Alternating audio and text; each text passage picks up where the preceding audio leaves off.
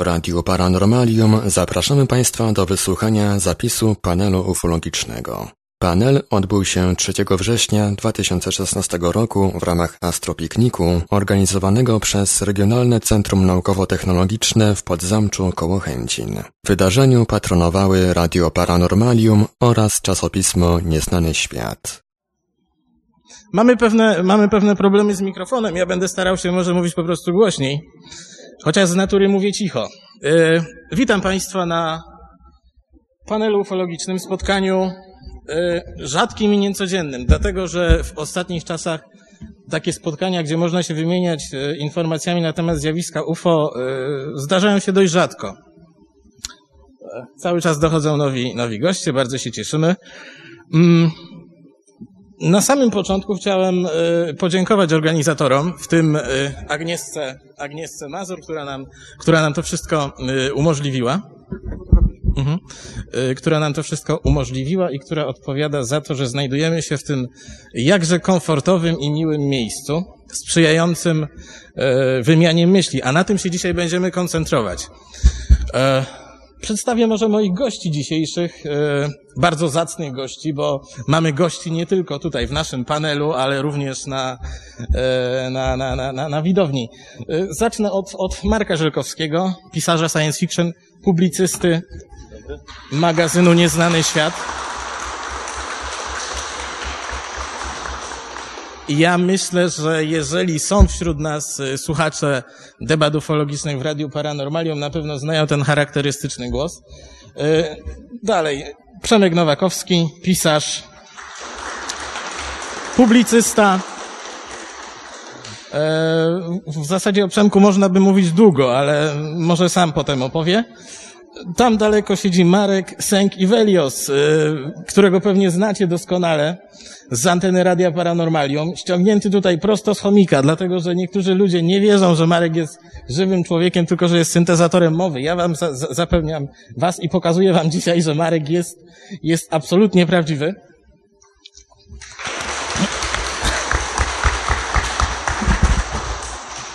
Ja się nazywam Piotr Cielebiaś, ale ja nie lubię o sobie mówić. Eee, interesuję się zjawiskiem UFO od dawna i kiedy Agnieszka poprosiła mnie, żeby pojawić się na, na panelu ufologicznym, to oczywiście zgodziłem się, po jakimś czasie zacząłem się zastanawiać, czy to było dobre wyjście, dlatego że to jest y, impreza organizowana w ramach astropikniku. A to jednoznacznie sugeruje, że mamy do czynienia ze zjawiskiem, y, ze zjawiskami, z tematami, które są związane z astronomią, które wykraczają poza nasz, poza naszą planetę.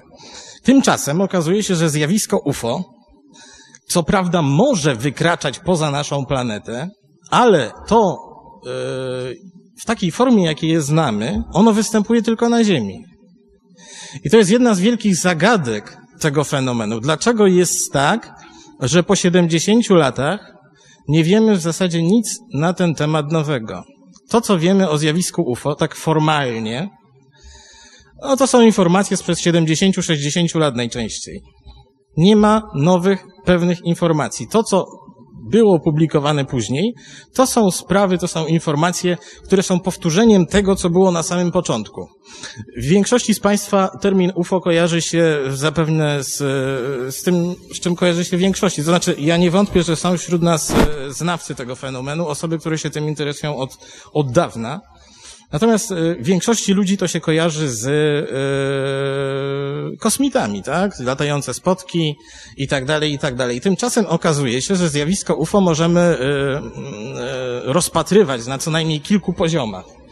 Że tak naprawdę mamy do czynienia z tym takim pełnym fizykalnym UFO, czyli tymi obiektami, które no cóż, pojawiają się na radarach na przykład, które można zmierzyć, które, e, są, które dają się sfotografować i tak dalej, i tak dalej. Natomiast mamy całe spektrum zjawisk innych, e, które rzucają nam trochę cień na, na, na to, e, jakie to zjawisko jest. I tak naprawdę od pewnego czasu jest tak, że badacze UFO przestali pytać, czym to zjawisko jest ale zaczęli się zastanawiać, co ono znaczy dla nas jako jego odbiorców. Dlatego, że Wszyscy jesteśmy jego odbiorcami. Y, badania statystyczne przeprowadzone m.in. przez Instytut Galupa pokazują, że UFO należy do takich tematów, które są od razu rozpoznawane praktycznie przez wszystkich. Dzieci przychodzą na świat i po kilku latach wiedzą już, co to jest, czym jest ten latający spodek, czym, z czym to się kojarzy. Natomiast yy, okazuje się, że jeżeli próbujemy kontaktu z tym zjawiskiem, jeżeli próbujemy yy, dotrzeć do jego sedna, to okazuje się, że trafiamy w próżnię.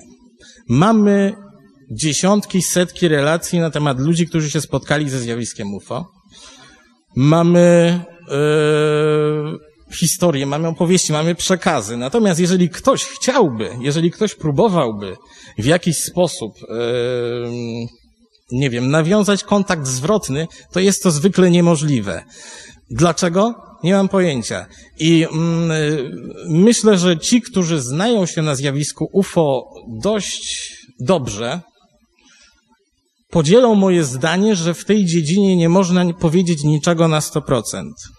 Że mamy pewne informacje, natomiast y, nie możemy wysuwać jednoznacznych wniosków, dlatego że z jednej strony na jednym, na jednym biegunie mamy historie, które są absolutnie e, no cóż, mogę chyba użyć tego terminu nie do podważenia, natomiast na drugim biegunie są już historie, historie zupełnie inne. E, Zacznijmy może od, e, od samego terminu UFO, czyli nie będę was tutaj zanudzał, ale to jest po prostu każdy obiekt, którego się nie da rozpoznać. Natomiast w takim szerszym rozumieniu UFO to jest wszystko to, co łączy się z tak zwanym UFO folklorem, czyli tym, e, co opinia publiczna łączy, co uważa za element zjawiska UFO. I mamy tutaj tego wszelkiego rodzaju przekazy, mamy tutaj e, uprowadzenia, mamy ślady fizyczne i tak dalej, i tak dalej. Mamy wszystkie mity, które są związane z tym, z tym, z tym, z tym zjawiskiem. Mm, o tym, jak, e, jak ludzie pojmują UFO i jak bardzo chcą wierzyć w tą jedną, e, w to jedno konkretne wyjaśnienie, świadczy fakt, że już w roku, no, na początku lat 50., kiedy zjawisko UFO zaczęło się, można powiedzieć, w takiej formie, jaką znamy, e, to w Stanach Zjednoczonych zaczęto je badać. Próbowano ustalić, czym ono jest i z czym się wiąże. I wtedy w zasadzie nikt nie miał wątpliwości, że fala latających spotków, bo chodzi o latające spotki, wiązana jest z no, obcą infiltracją, czyli to jest po prostu e, manifestacja siły, która, która wykracza poza naszą planetę. I wtedy nikt z tych osób, które się zajmowały, a zajmowały się tym osoby głównie z ramienia sił powietrznych amerykańskich, nie kwestionowały tego, że jednym, jednym z możliwych wyjaśnień jest właśnie to, że odwiedzają nas kosmici, którzy się tu aktywowali, no, być może w odpowiedzi na to, co myśmy jako rasa zrobili w czasie dwóch wojen światowych. Natomiast, i to był rok 1947, Pojawiły się latające talerze, pojawiła się cała, cała, cała, e, jak to się mówi, UFO folklor zaczął się rodzić. Ludzie zaczęli wierzyć w przybyszów spoza Ziemi. Natomiast już w roku 1954 we Francji mamy falę zjawiska UFO, która jest związana z czymś zupełnie innym. Bo we Francji pojawiają się brodate karzełki e, w latających obiektach, które przypominają jaja, i teraz y, pytanie, czy, czy, czy w ogóle można mówić, że przybysze spoza Ziemi, obca cywilizacja, no co, przelatuje sobie na Ziemi, zrobić jakiś rekonesans, pobiegać sobie trochę, bo te karzełki z Francji y, paradowały z odkrytymi torsami na przykład, straszyły ludzi, goniły ludzi. To była zupełnie absurdalna manifestacja tego samego zjawiska. I wtedy kiedy e, badacze, pierwsi badacze tego zjawiska, jak na przykład kapitan Ruppelt, natrafiali na tego typu relacje, to oni je odrzucali, bo im to nie pasowało do wizerunku przybyszów z kosmosu. Dlatego, że oni mieli już w głowie pewne a prioryczne założenia, pewne, pewne wyobrażenie tego fenomenu, Oni nie byli w stanie uwierzyć w to, że ta siła, która się tam manifestuje, jakieś, jakieś krasnoludki, które yy, na przykład yy, ścigają ludzi, którzy, którzy yy, przede wszystkim, o czym trzeba pamiętać, UFO ma naturę takiego małego ekshibicjonisty. Ono się lubi pokazywać. Tak jak powiedziałem przed chwilą, że jeżeli my szukamy kontaktu, to jakiegoś zwrotnego, to pewnie się nie doczekamy. Natomiast ono ma w swojej naturze coś takiego, że ono się lubi pokazać, a z drugiej strony nie chce się kontaktować. Ono zawsze ucieka. Ono się zachowuje jak chochlik. Y, chochlik y, lub ta siła, którą dobrze znamy z folkloru i która zawsze pozostaje o krok przed człowiekiem. Z tego powodu wiele, y, wielu, wiele osób doszło do wniosku, że UFO mm, to, to nie do końca są kosmici. Ja po latach analiz tego fenomenu doszedłem do takiego wniosku, że to jest w ogóle bardzo yy, szeroki termin i to jest bardzo rozbudowane zjawisko. My, mówiąc o UFO, mówimy jednocześnie o potencjalnych dowodach na odwiedziny na Ziemi przybyszów z kosmosu. Bo nie ukrywajmy, takie są i o takich będziemy mówić. Czyli są historie, które no w zasadzie pokazują nam, że w, w, wśród tych dziesiątek historii, wśród tych e, spraw absurdalnych i tak dalej, i tak dalej, są takie, które możemy jednoznacznie powiązać z aktywnością inteligencji z kosmosu. Problem w tym, że znaczna część, większa część tego wszystkiego bardziej pasuje lub y, da się bardziej badać poprzez zjawiska takie jak psychologia, jak socjologia, jak religioznawstwo, jak folklorystyka. UFO są nieuchwytne i pozostają nieuchwytne. Działają zarówno w sferze fizycznej, ale znacznie bardziej działają w sferze psychicznej. I to są dwie główne części składowe. Natomiast mamy jeszcze oprócz tego całą gamę zjawisk, takich jak wszelkiego rodzaju wojskowe testy, zjawiska atmosferyczne, zjawiska przyrodnicze, których nie rozumiemy, a które e, mogą przypominać zjawiska UFO. Ja mogę dać taki przykład, e, na jaki się natknąłem jakiś czas temu. Wielu, wiele, znaczy wiele z Państwa, nie wiem, może ktoś e, kojarzy takie hasło jak Góra Ossona. To jest taka, taka, takie wzgórze niedaleko mojego miejsca zamieszkania, koło Częstochowy. Ono w zasadzie leży w granicach Częstochowy mm, i tam od wielu lat dzieją się dziwne rzeczy. To znaczy, widywane są obiekty zwykle kuliste, świetliste i bodaj dwa lata temu otrzymałem relację od pewnego mężczyzny, który jest pilotem i który po prostu pewnego dnia, bo to mamy górę Osona z jednej strony, to jest, to jest w zasadzie wzgórze porośnięte krzakami, to, to trudno nazwać górą. To wygląda tak, jakby tam bomba wybuchła i yy, tam, tam, tam się nie da wejść teraz. W środku natomiast jest zakopany taki, taki wielki zbiornik i tam yy, widywane są dziwne obiekty. Yy, opis tych obiektów najczęściej jest taki, że są to kule światła, że są to y, czasami sparowane, czasami są to dwie kule obok siebie. I właśnie ten pan, ów pilot, napisał mi, że pewnego dnia, kiedy zatrzymał się w okolicach Góry Osona, to było chyba w 2014 roku, e, zobaczył przed swoim samochodem, a zatrzymał się za potrzebą, bo nie oszukujmy się, że ludzie zwykle widzą UFO w takich dziwnych sytuacjach, że jeden pójdzie no wiadomo, siku, e, drugi pójdzie na grzyby, zaskoczy go coś dziwnego. To jest właśnie cały, cały absurd tego zjawiska, że ono się pojawia w miejscach, w których kosmici, w których obca cywilizacja raczej pojawiać się no, nie powinna. No nie wiem, czy nie powinna. E, dziwne jest na przykład to, że jedna z osób, o których dzisiaj będziemy mówić, Stefan Michalak, Polak, bo Polacy, co ciekawe, i o czym mało kto mówi, o czym mało kto wie, stanowią dużą grupę świadków w ufologii zagranicznej. I polskie nazwiska lub Polacy po prostu związani są bardzo często z najciekawszymi przypadkami. O tym się mało mówi, o tym się mało pisze. Roswell, Kecksburg, słynne katastrofy UFO.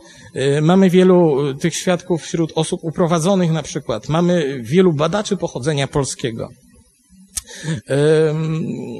I na przykład ten, ten Michalak wybrał się na poszukiwanie kamieni, kiedy, kiedy zobaczył latający spodek, który wylądował i ten biedak podszedł do tego obiektu i się poparzył.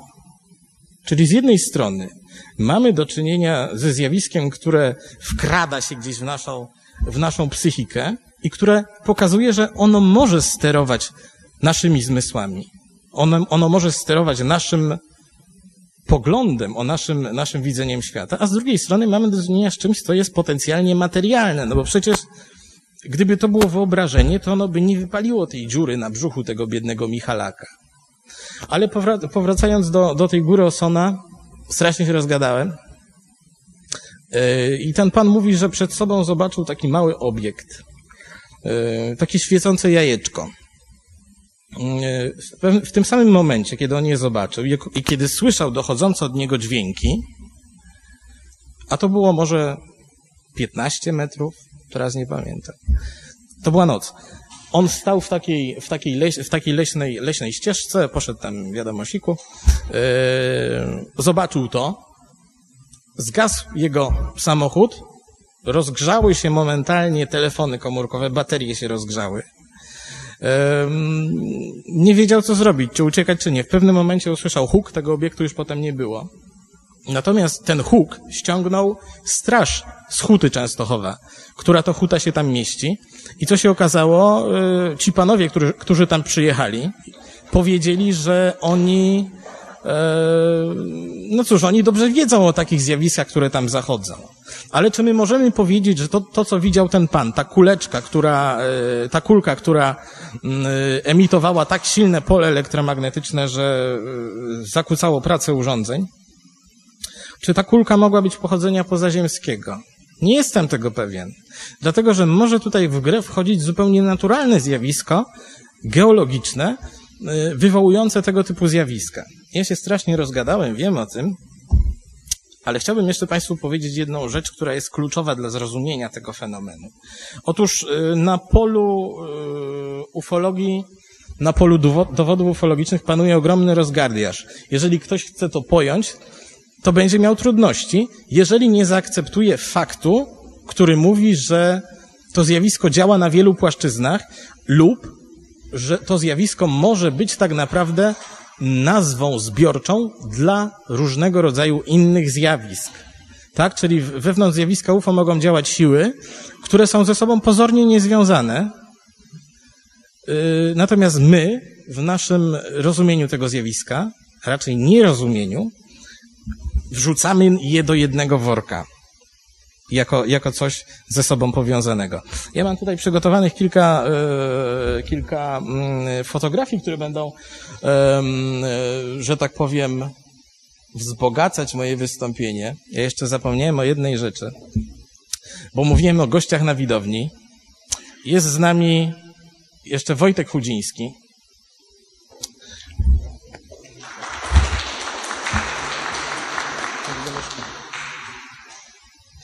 zastępca redaktora naczelnego Nieznanego Świata, magazynu, który od 25 lat zajmuje się... E, co? O, jestem. Mam problemy z poruszaniem się tutaj myszeczką. Marku, możesz mi tam załączyć tą, tą prezentację? Znaczy prezentację, no mam, mam kilka zdjęć. Tak. Y, nieznany świat od 25 lat w zasadzie zbiera y, relacje na temat latających zjawisk. Jest jednym, y, dokładnie tak. Możemy załączyć. Tak. O, drodzy Państwo, UFO jest pełne mitów. Y, które wokół tego zjawiska narosły. Jednym, oczywiście największym mitem z tego wszystkiego jest to, że mm, mamy do czynienia z czymś, co jest jednoznacznie powiązane z ingerencją spoza Ziemi. Y, tutaj, y, jeżeli, jeżeli już włączyliśmy, chciałem Państwu zwrócić uwagę na pewien fakt, który się będzie przeplatał w naszej dzisiejszej dyskusji. Mamy tutaj taki malutki przekrój um, pokazujący typy istot, które są widywane w obiektach, w obiektach UFO. E, najgorsze w tym wszystkim jest to, że nie ma tak naprawdę dwóch takich samych przypadków. Jest bardzo trudno o, o dwa identyczne przypadki, nawet o dwa identyczne przypadki wyglądu obiektu, który y, ludzie opisują na przykład jako latający spodek. Każdy z nich jest praktycznie inny. Ale y, do tego jeszcze powrócimy. Jedną z największych, jednym z największych mitów ufologicznych jest to, że to zjawisko zaczęło się y, względnie niedawno. Niektórzy twierdzą, że UFO rozpoczęło się w zasadzie w roku 1947 wraz ze słynną obserwacją Kenneta Arnolda. Ale to niestety nie jest prawda. Dlatego, że jeżeli zwrócimy uwagę na wcześniejsze relacje, to okaże się, że to, co dzisiaj nazywane jest UFO, to w dawnych czasach było opisywane, było widywane, ale ludzie, nie będąc w stanie lub e, nie będąc w stanie nazwać tego tak, jak my to dzisiaj robimy, mówili o tym w zupełnie inny sposób. Przejdźmy może do kilku, kilku e, bardzo ciekawych spraw, bo Zapewne osoby, które się interesują tym zjawiskiem, wiedzą, że e, dowodów na istnienie UFO, ewentualnych obcych, poszukiwano bardzo często w Biblii. Szczególnie w Starym Testamencie, w zasadzie wy, wy, wyłącznie w Starym Testamencie, no bo co mamy w Nowym Testamencie, co mogłoby się wiązać stricte ze zjawiskiem, ze zjawiskiem UFO.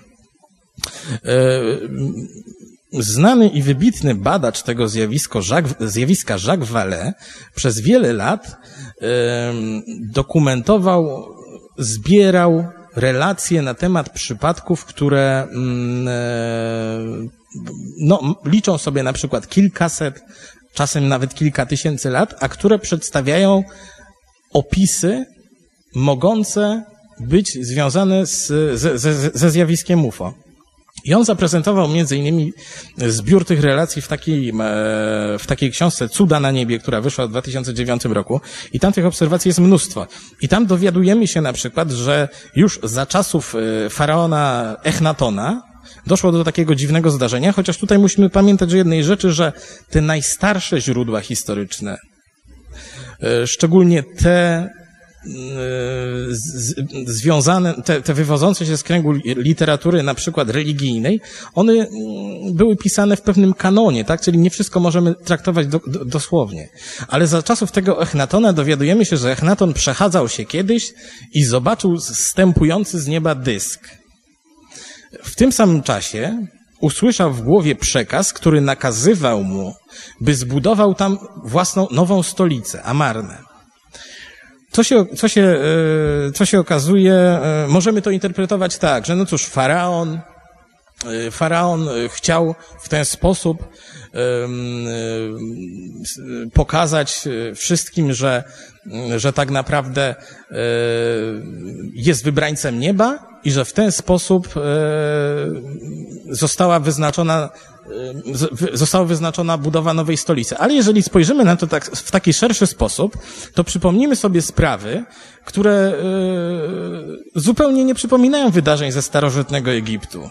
Bo nagle się okaże, że coś praktycznie rozgrywającego się według tego samego schematu, co spotkanie Echnatona, stało się udziałem większości ludzi, którzy przeżyli objawienia maryjne, bo oni też nagle zobaczyli na niebie jakiś dziwny obiekt, najczęściej obiekt, dlatego że wszelkie Maryje pojawiały się zwykle na niebie, zwykle nad drzewami w formie jaśniejących obiektów.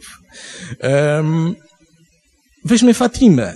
Przecież dzieci z Fatimy przeżyły w zasadzie coś bardzo podobnego do, do, do tego, co przeżył Echnaton bo one nie dość, że zobaczyły obiekt, potem ten obiekt zobaczyło mnóstwo ludzi, potem doszło do tego słynnego cudu słońca, ale one zobaczyły świetlisty obiekt i one otrzymały wyzwanie. Zbudujcie tutaj świątynię. I to samo się przeplatało we wszystkich innych objawieniach. Dziwne, dziwne. Takich dziwności będzie tutaj jeszcze więcej. Ale proszę Państwa, powracając do Biblii, mamy tam najsłynniejszy opis y, potencjalnego spotkania z UFO. E, chodzi mi o przypadek Ezechiela, e, proroka, który w około VI wieku przed naszą erą zobaczył nad rzeką Hebar lub Kebar w dzisiejszym Iraku coś bardzo dziwnego. Księgę Ezechiela sobie każdy może znaleźć e, w Piśmie Świętym. E, prosiłbym Marku o przeskoczenie może do, do takiego małego, takiej, e, tutaj mamy coś innego. Tak, mamy, mamy Ezechiela. I tenże, tenże Ezechiel zobaczył coś, co opisał jako straszną manifestację, bo nagle huk, nagle dym, ogień, jakieś koła w sobie wbudowane w siebie, on tak to opisywał, jakieś istoty żyjące, on zupełnie nie wiedział, o co w tym wszystkim chodzi. W latach 50. osoby, które zajmowały się zjawiskiem UFO, a w zasadzie paleokontaktem, zauważyły, że może to być związane z obserwacją UFO, której doświadczył prorok. I w, w latach 70. Józef Blumrich który, był, który pracował w NASA, między innymi przy, e, przy kilku projektach, takich między innymi, miałem tu gdzieś zapisane, ale chyba coś, Skylab między innymi. E, ten e, Blumrich, inspirując się przeżyciami Ezechiela, stworzył model latającego statku, wzorowany na tym, co Ezechiel pozostawił i wyszło mu coś, coś takiego. E, Marku, możesz? To są słynne koła Ezechiela. Wyszło mu coś takiego. Blumrich twierdził, że na podstawie opisu znalezionego u, w księdze Ezechiela zrekonstruował pozaziemski obiekt latający, który uznał za sondę, który wyglądał mniej więcej tak, jak połączenie latającego spotka z helikopterem, tak? I on twierdzi, że w momencie przyziemienia, kiedy te, kiedy te e, śmigła uderzyły w ziemię, wtedy wzniósł się, rozległ się huk, Ezechiel się biedny przestraszył, no i doznał, doznał, doznał szoku. E, mm, Oczywiście to jest możliwe, ale musimy pamiętać, że Księga Ezechiela, oprócz tej e, części z tym obiektem, ona ma także część drugą, w której Ezechiel już doznaje wizji, w której e, wchodzi na nowy poziom kontaktu z UFO, jak wielu innych świadków. Kiedy już kończy się spotkanie z obiektem, zaczyna się dziać coś tutaj, coś z nim dziwnego. I on wtedy staje się, prawdopodobnie wtedy staje się prorokiem. To samo dzieje się ze świadkami obserwacji UFO dzisiaj. Tylko e, nie wszyscy stają się prorokami. Niektórzy potrafią się opanować. Dla niektórych to spotkanie wnosi coś w życie, zmienia. Jeżeli by Państwo rozmawiali z osobami, które przeżyły, spo, przeżyły spotkanie z UFO najczęściej bliższe, to pierwsze słowo, które by one powiedziały, yy, to jest takie, że no cóż, mój światopogląd się zmienił od tego czasu. Albo jeżeli ktoś miał bardzo bliskie spotkanie, no, odkryłem w sobie coś nowego, albo odkryłem w sobie nowe wartości. Spojrzałem na to wszystko inaczej. Dlaczego dzieje się tak, drodzy Państwo, że pod wpływem kontaktu z energią, która drzemie w zjawisku UFO, energią, która ma potencjał, by zmieniać świadomość, dochodzi do takiej sytuacji? My tego nie wiemy. Ale to jest niezwykle ciekawe, bo okazuje się nagle, że mamy do czynienia nie tylko z manifestacjami na niebie, że przylecieli do nas kosmici, my musimy się z tego cieszyć, możemy nim pomachać. Nie. W grę wchodzi coś bardziej tajemniczego i według niektórych bardziej złowrogiego, bo ci goście, którzy się czają za zjawiskiem UFO w tej formie, mogą e, prezentować zupełnie, zupełnie inny pogląd na naszą rzeczywistość. Ale ja tutaj przynudzam Pewnie. Dlatego, mm, proszę Państwa, jeżeli ktoś by miał możliwość sięgnięcia do tego opracowania, które zostawił Jacques Vallée, to znajdziecie tam między innymi mnóstwo bardzo sugestywnych historii. Na przykład okazuje się, że Pliniusz Starszy opisywał e, taki przypadek, kiedy w obecności prokonsula Syleniusza w Rzymie, on, on, on pisał to tak, że od gwiazdy oderwała się iskra, która następnie zbliżyła się do Ziemi i przybrała rozmiar równy księżycowi. Co to mogło być? Trudno powiedzieć. Y, w roku, w roku 540 w Rzymie obserwowano z kolei, jak pisze Jan Lydos, y, iskrę zstępującą z nieba, która na niższym pułapie przybrała kształt kuli lub spotka. I tutaj nie możemy już za bardzo szukać innych rozwiązań. Tutaj mamy podane to, co było widziane jakby na tacy. Przejdźmy dalej rok 1513, Michał Anioł. Okazuje się, że on także obserwuje również w Rzymie trójkątne światło. Z którego wystrzeliwują jakieś, jakieś, yy, jakieś ogony. Tak to było napisane. On to nawet, yy, istnieją źródła, które mówią, że on to nawet naszkicował, natomiast yy, ten rysunek się niestety nie zachował.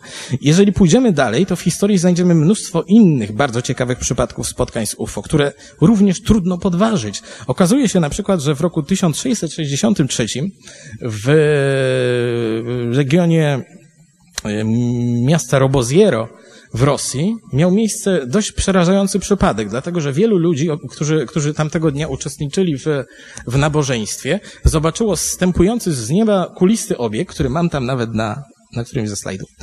Um, Tutaj mamy, o, to, to jest um, próba oczywiście rekonstrukcji tego, co działo się w XVII wieku nad jeziorem Roboziero. Um, tam bardzo duża grupa ludzi obserwowała podobne zjawisko świetlistą kulę ogromnych rozmiarów, która nie tylko mm, stąpiła nad, nad, nad, to jezioro, ale unosiła się tam przez bardzo długi czas, bo kiedy ludzie schowali się ze strachu w, w świątyni i kiedy ją opuścili, to to znowu przeleciało. Niektórzy twierdzili, że próbowali się do tego zbliżyć. Aha, skąd to wiem? E, pewien e, zakonnik, nich, sporządził raport dla swoich zwierzchników z tego, co się w tamtej wsi wydarzyło. Uważali, że to było coś bardzo, bardzo wartościowego i należało o tym poinformować, poinformować innych, by e, ocenili, czy to przypadkiem nie zamanifestował się jakiś diabeł. Ale cóż, osoby, które próbowały się zbliżyć do tej kuli na łodziach, twierdziły, że odczuwają ogromne gorąco. Nie mogły się do tego zbliżyć. Natomiast w miejscach, gdzie mm, promienie z tego obiektu dotknęły wody, pojawiał się jakiś rdzawy nalot. To wiemy z tej relacji, która, która, która się zachowała. Ale jeżeli, jeżeli przejrzymy e, te wszystkie inne sprawy, to okaże się, że Yy, na przykład w wieku XVI-XVII bardzo częste były masowe obserwacje UFO w Niemczech. I takich relacji jest sporo. E, w, w, kolejnych wiekach przybierało to oczywiście na sile, a potem mamy wiek XIX. W wieku XIX, pod koniec w zasadzie, w roku 1896 mamy do czynienia z bardzo dziwną sytuacją. Otóż w południowo-zachodnich Stanach Y, USA dochodzi do takiej sytuacji, że następuje, pojawia się fala dziwnych obiektów. Zwane są statkami powietrznymi, airships. Wyglądają jak y, trochę bardziej odpicowane sterowce, ewentualnie jak rakiety. Ludzie, jest, ludzie, którzy je spotykają, mówią, że nie widzieli nigdy czegoś takiego. Zaznaczę, że to nie mogły być żadne maszyny latające, dlatego że osoby, które zajmowały się tym zjawiskiem, a relacji na temat statków powietrznych spłynęło około 1500, twierdzili jednoznacznie, że, że były to jakieś cudowne maszyny. Czasami nawet ucinali sobie pogawędkę z ich, z ich pasażerami. I to już pokazywało, że zbliżamy się do zjawiska UFO w formie, jaką znamy dzisiaj. Dlatego, że osoby, które spotykały latające które spotykały te maszyny latające, yy, zachow- znaczy, yy, otrzymywały często od tych pasażerów, konstruktorów tych obiektów, którzy wyglądali jak ludzie, którzy zachowywali się jak ludzie, choć bardzo ekscentrycznie, bardzo sprzeczne informacje odnośnie miejsca swojego pochodzenia. Na przykład pewnego razu taki statek powietrzny wylądował, taka rakieta wylądowała. Jeden z, ze świadków, nie pamiętam niestety kto, czy to farmer, chociaż byli też inni świadkowie, zapytał się, a, a skąd wy właściwie jesteście? Na to ten y, pasażer statku powietrznego, proto-UFO, odpowiedział mu, w zasadzie to zewsząd. I taka była z nimi gadka. Niczego nie można się było od nich dowiedzieć. Oni próbowali wytworzyć w ludziach pewne wrażenie, pewien wizerunek. Natomiast zawsze gdzieś, zawsze gdzieś pozostawali, pozostawali w tyle. Um, Musimy też pamiętać oczywiście, że to była taka, to były takie czasy, kiedy airships e, stanowiły ogromny przedmiot zainteresowania i niestety wiele z tych relacji to były takie prasowe humbugi, natomiast e, jak mówiłem, było tych spraw około 1500, za nie, niektóre były bardzo ciekawe. Jeżeli ktoś się tym interesuje, to zachęcam do zgłębienia tej sprawy. Um, drodzy Państwo, no cóż jeszcze można powiedzieć? Dalej, jeżeli przeniesiemy się w XX wiek, pierwsza obserwacja UFO na terenie Polski to jest rok taka dobra i mocna obserwacja UFO to jest rok 1922, kiedy na warszawskim targówku wylądował, prawie wylądował dziwny obiekt, bo tą relację znamy mm, e, od e, trzech osób, które które widziały to coś, kiedy to coś przyziemiło, wyhamowało i odleciało. I ten, ten pan, który to relacjonował potem e, Rzepeckiemu i Piechocie, czyli dwóm ufologom polskim, którzy się zajmowali e, zjawiskiem UFO w PRL-u, on twierdził, że no, to było niesamowite, jak na tamte lata. Pozostawiało niezatarte wrażenie. E, Pójdźmy dalej, omińmy lata 30., kiedy, kiedy te obiekty również były widywane w różnych miejscach na świecie. Przejdźmy do II wojny światowej, do roku 1900, mniej więcej 42, kiedy na niebie zaczęły pojawiać się bezpośredni przodkowie tego, co znamy dziś jako zjawisko UFO. Chodzi o tak zwane Foo Fighters.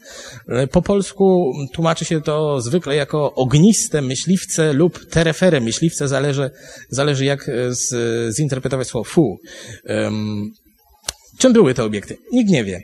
Dlatego, że one się zwykle pojawiały e, za alianckimi samolotami, ale potem okazało się, że również widzieli je Niemcy, również widziane były w Azji i te e, Foo Fightery często mogły być mylone z jakimiś zjawiskami y, atmosferycznymi, na przykład z ogniami świętego Elma, ale na przykład były relacje, tak jak relacja pana Zenona Sergisza z, z Warszawy, z, z powstania warszawskiego z samego początku, które mówiły, że Foo Fighter, a w zasadzie trzy Foo Fightery, y, wyglądające trochę jak te tabletki na gardło, leciały sobie przed niemieckim bombowcem, wyminęły go następnie schowały się gdzieś i wystrzeliły w niebo. I tutaj już nie możemy powiedzieć, że mamy do czynienia z czymś, co, co da się wytłumaczyć ogniem świętego Elma na przykład.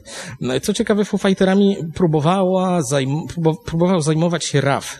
Przez długi czas rzeczywiście badano ten fenomen. Co ciekawe, mało kto wie, że Foo Fightery yy, były jednymi z, pierwszymi, z pierwszych obserwatorów Foo Fighterów byli yy, Polacy polscy żołnierze, marynarze w zasadzie, którzy widzieli je ponoć, z tego co pamiętam, gdzieś, gdzieś, e, gdzieś w Azji.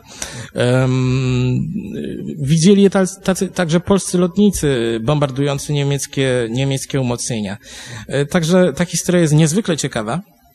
E, natomiast co, co, co dzieje się ze zjawiskiem UFO dalej? Okazuje się, że ono czeka do roku 1947, żeby się zamanifestować w formie latających talerzy. Wiecie Państwo, co to są latające talerze? Na pewno wszyscy. Jest to forma zjawiska UFO, która pojawiła się w roku 1947 oficjalnie e, w, w pierwszej relacji, e, która została nagłośniona, czyli relacji Kenneta Arnolda, ale okazuje się, że tak naprawdę ta fala UFO nie zaczęła się w 1947, tylko w 1946, bo pewien Polak nazwiskiem Minorzewski, Polak z Ameryki, meteorolog widział takie obiekty wcześniej, dużo wcześniej. Arnold był tak naprawdę chyba trzeci w kolejce.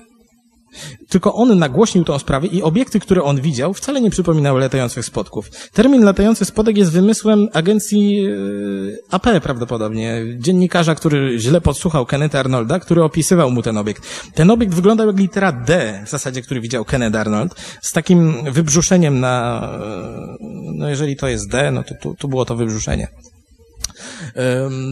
Co się okazało? Tych relacji w samym roku 1947 w Stanach Zjednoczonych, bo pamiętajmy, że e, pamiętajmy, że e, latające talerze to Stany Zjednoczone, było mnóstwo, było około 800 relacji o latających talerzach tylko w czerwcu i lipcu 1947 roku w Stanach Zjednoczonych. Proszę Państwa, to jest ogromna ilość. Wojsko zgłupiało. Nie wiedziano, co z tym zrobić. Nie wiedziano, jak się zachować. Z tego powodu powstał pierwszy projekt, znak, próbujący ocenić, czym to zjawisko jest. E, pojawił się straszny rozgardiaż. Niektórzy twierdzili, że to wszystko są po prostu, że ludzie odreagowują wojnę że wojna nadal siedzi w ludzkich umysłach i ludzie e, dostali po prostu bzika na punkcie kosmitów i uważają nagle, że, że kosmici przelatują na Ziemię, żeby nas zbawić od tego wszystkiego. Natomiast wie, wie, wielu ludzi, w tym kilku ekspertów lotniczych, twierdziło, że relacje na temat latających spotków są zbyt realne, żeby traktować je jako coś, co, coś nieistniejącego. Potajemnie je zatem badali.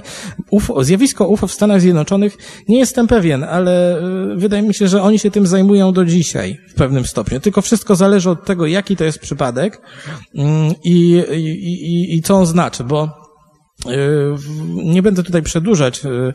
Okazuje się, że w Stanach Zjednoczonych istnieje bardzo dziwna polityka odnośnie zjawiska UFO. Wiele osób myśli, że UFO to w zasadzie tylko Stany Zjednoczone, bo stamtąd na, na, napływa najwięcej relacji. To jest błąd. UFO manifestują się w zasadzie na całym świecie, łącznie z częściami niezamieszkałymi. Ale rzeczywiście tych relacji z, ze Stanów Zjednoczonych jest najwięcej. Z jakiego powodu? Między innymi takiego, że co byśmy nie powiedzieli, tam nie kryto się za bardzo z ich obecnością. I tam istniała wolność prasy. Jeżeli byśmy przewertowali dzienniki angielskie, amerykańskie, francuskie z tamtego okresu, znaleźlibyśmy relacje o UFO. Znaleźlibyśmy te relacje także w dziennikach radzieckich na przykład gdzie też o tym mówiono, w polskich, dlatego że w Polsce o zjawisku UFO mówiono mniej więcej od lat 50. Ale to w Stanach Zjednoczonych oficjalnie podjęto pierwszą próbę zbadania tego zjawiska. Najpierw w ramach projektu ZNAK, potem w ramach um, kolejnego projektu Grucz, a potem w ramach, y, w ramach y, tak zwanego Blue Book. Nie będę Państwa zanudzał opowieściami o tym, jak to robiono, dlatego że e, można sobie o tym przeczytać. Dużo jest, chyba że ktoś miałby jakieś pytania na ten temat.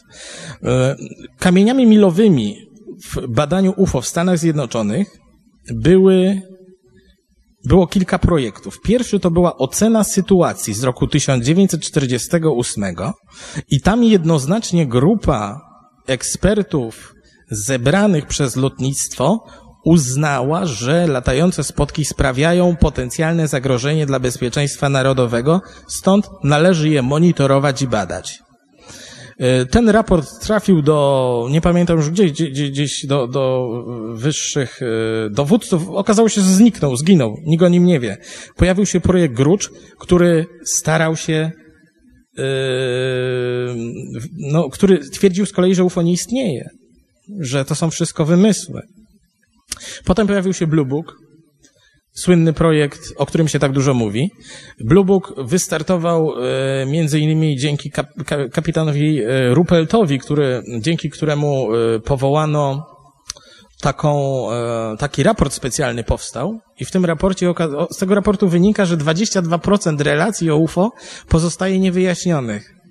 O, resztę jakoś się da wyjaśnić, natomiast pozostaje 22% obserwacji, których się wyjaśnić nie da.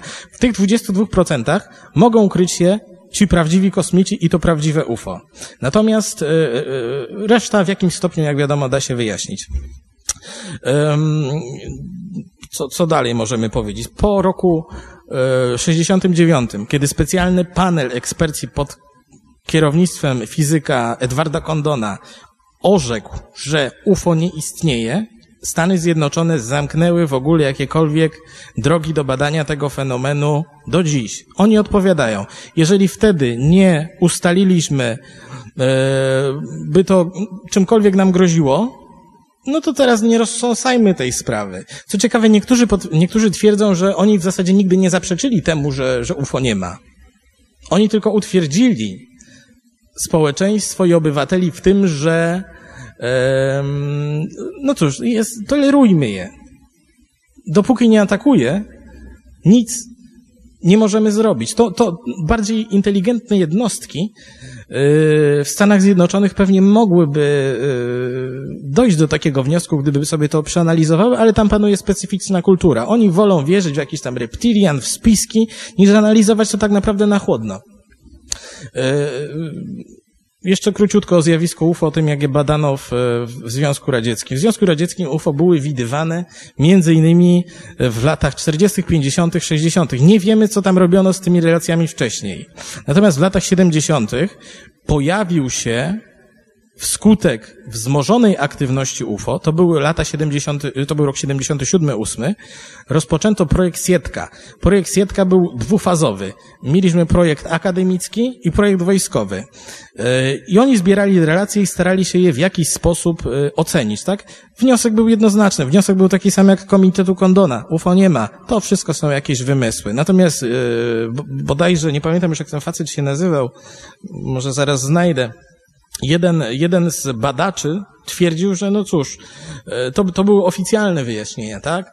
Natomiast nieoficjalnie już było wiadomo, że około 20% z tych zjawisk się wyjaśnić nie da. Ja nie twierdzę, że 20% wszystkich obserwacji to jest UFO prawdziwe. Nie. W tym są też zjawiska, których nie rozumiemy jeszcze, a to mogą być zjawiska o różnym położeniu, pochodzeniu. Natomiast yy, gdzieś tam na samym dnie drzemie prawdziwe UFO. Drzemie prawdziwe UFO, udowadnialne statystycznie nawet. I my nie wiemy, czym ono jest. I to jest pa, pa, troszkę paranoiczna sytuacja, bo od 70 lat wszyscy o tym mówią, każdy o tym wie, a nikt nie wie, co to jest. Bo nikt nie wie, co to jest. Teoria o kosmicznym pochodzeniu da się obalić. Teoria o tym, że, so, że jest to wytwór naszej kolektywnej świadomości, nie przemawia do wszystkich. Teoria o wizytach z innego wymiaru jest nieudowadnialna na obecną chwilę, ale będziemy to jeszcze analizować. Proszę Państwa, y, warto powiedzieć o, o Francji jeszcze. Francja, Francja. Y, tam od lat 70. badaniem zjawiska UFO zajmuje się instytucja zwana RZEPAN, lub Żejpan, w zależności od, bo ona zmienia co jakiś czas nazwy. Nazywa się raz Żejpan, Żejpan, teraz się chyba nazywa Żepan. Ona jest, jest to komórka przy tamtejszej agencji kosmicznej i oni tam nigdy się nie kryli z mówieniem wprost o zjawisku UFO we Francji. Okazuje się, że tam już w latach, e, na samym początku istnienia Żepanu, Claude Poer, kierownik tej organizacji, powiedział wprost, to istnieje, tylko my jesteśmy bezradni. Niestety za, za to, co powiedział, musiał iść potem na przymusowy długi urlop. Okazało się natomiast, że po latach analiz um, także Francuzi doszli do wniosku, że istnieje około 22, 22% przypadków, których się wytłumaczyć nie da. Jean-Jacques Velasco, który był kiedyś prezesem Rzepanu i który jest prominentnym francuskim ufologiem, twierdzi wprost, 14% wszystkiego, on tak twierdzi, to nie ja, on twierdzi 14% wszystkich relacji, to są historie, to są sprawy, to są siły pochodzące spoza Ziemi. Tak twierdzi astronom. Natomiast jeżeli idzie o Francję, jest jeszcze jedna rzecz, o której mało kto wie, a o której warto poczytać. Dlatego, że w latach 90. pojawiło się coś takiego jak raport komety. Ja się tutaj tak ruszam. Ruszam się cały czas i e, tak czasami mnie słychać, czasami nie. E, raport komety został sporządzony przez e, byłych wojskowych. Byłych wojskowych wysokiej rangi generałów. Miałem tu kilka nazwisk, ale nie chcę mi się szukać, mam, nie mam pamięci do nazwisk. W każdym bądź razie to była organizacja prywatna. E, e, oni się zebrali po to, żeby sporządzić raport na temat zjawiska UFO. To, był, to były lata 90. E, stworzyli ten raport, wysłali go ówczesnemu premierowi. Co w tym raporcie jest najciekawsze? Ja polecam tą lekturę każdemu. On jest przetłumaczony na język angielski. Raport Kometa nie tylko analizuje historię UFO, nie tylko pokazuje możliwe drogi rozwoju tego, co się stanie, jeżeli na przykład dojdzie do kontaktu, ale on stwierdza bardzo ciekawą rzecz odnośnie tego, jak zachowywali się na przykład Amerykanie i Rosjanie. Bo oni stwierdzają tak, że ekspertów od obrony narodowej wcale nie przekonują te wyjaśnienia. Oni twierdzą wprost, że Amerykanie prawdopodobnie wiedzą, czym jest to zjawisko. Natomiast nie mówią o tym, czekają do chwili, kiedy to ono zrobi pierwszy krok. Czyli gdyby hipotetycznie okazało się, że UFO wreszcie robi pierwszy krok i ląduje w miejscu takim, jak mówią wszyscy, na przykład Biały Dom. Ale czemu Biały Dom? Przecież u nas też by mogło wylądować. to wtedy Amerykanie wiedzieliby, co robić. I to dobrze wiedzieliby, co robić. I oni tak naprawdę sytuację mają opanowaną. I to samo prawdopodobnie inne, inne państwa świata, z tych liczących się. Nie będę przedłużał i zanudzał państwa opowieściami z wojskowej krypty. E, jeżeli ktoś miałby jakieś pytania odnośnie tego, w jaki sposób oficjalnie podchodzono do zjawiska UFO, to kiedyś ukaże się moja książka pod tytułem Prawdziwe UFO i tam to będzie. Natomiast za chwilę przejdziemy do rundy, pierwszej rundy dyskusji po moim tak długim monologu, pierwszej rundy dyskusji, w której postaramy się odpowiedzieć na pytanie, panowie, yy, czy waszym zdaniem prawda na temat zjawiska UFO jest yy, umyślnie ukrywana przez yy, rządy, przez służby specjalne? Mareczku. Wreszcie. Ja myślę, że niewiele, niewiele, niewiele, nie, nie bardzo konkretną odpowiedź dam, bo ja tak naprawdę nie wiem, czy jest ukrywana. E, chciałem zwrócić uwagę natomiast na, e, na zupełnie inne zjawisko, o którym zresztą częściowo już, już mówiłeś podczas swojego wystąpienia. Otóż UFO ma taką przedziwną naturę, że zmienia się e, wraz z kolejnymi wiekami. I może nie wszyscy na to zwracają uwagę, ale y, o ile istnieją doniesienia o UFO gdzieś z głębi, z głębi dziejów, z poprzednich wieków, a nawet ze starożytności, o tyle relacje o kontaktach z ufonautami z tamtych czasów są raczej wyrywkowe i najczęściej sprowadzają się do tego, że są tam jakieś, są tam przedstawiciele y, cywilizacji, no, za dużo powiedziane, są, są, są istoty, które są podobne do ludzi. Ewentualnie zdarzają się również takie, takie relacje, które mówią o jakichś potworach, maszkaronach, ale te są, te są rzadsze. Zdecydowanie, jeśli mówi się o UFO y, w dawnych wiekach, to y, czy o tym, co mogło, może przypominać UFO y, dzisiejsze w dawnych wiekach, to raczej nie, rzadko mówi się o załogantach. Z kolei, z kolei jeśli jeśli prześledzimy to, jak to się zmieniało, Piotr o tym mówił, że nagle pod koniec XIX wieku y, w Stanach Zjednoczonych pojawiły, pojawiły się te sterowce, pojawiły się dziwne maszyny latające, prawdziwa inwazja. Proszę zwrócić uwagę, że, y, ale jeszcze i znowu załoganci w tamtych, w tamtych maszynach to byli znowu ludzie.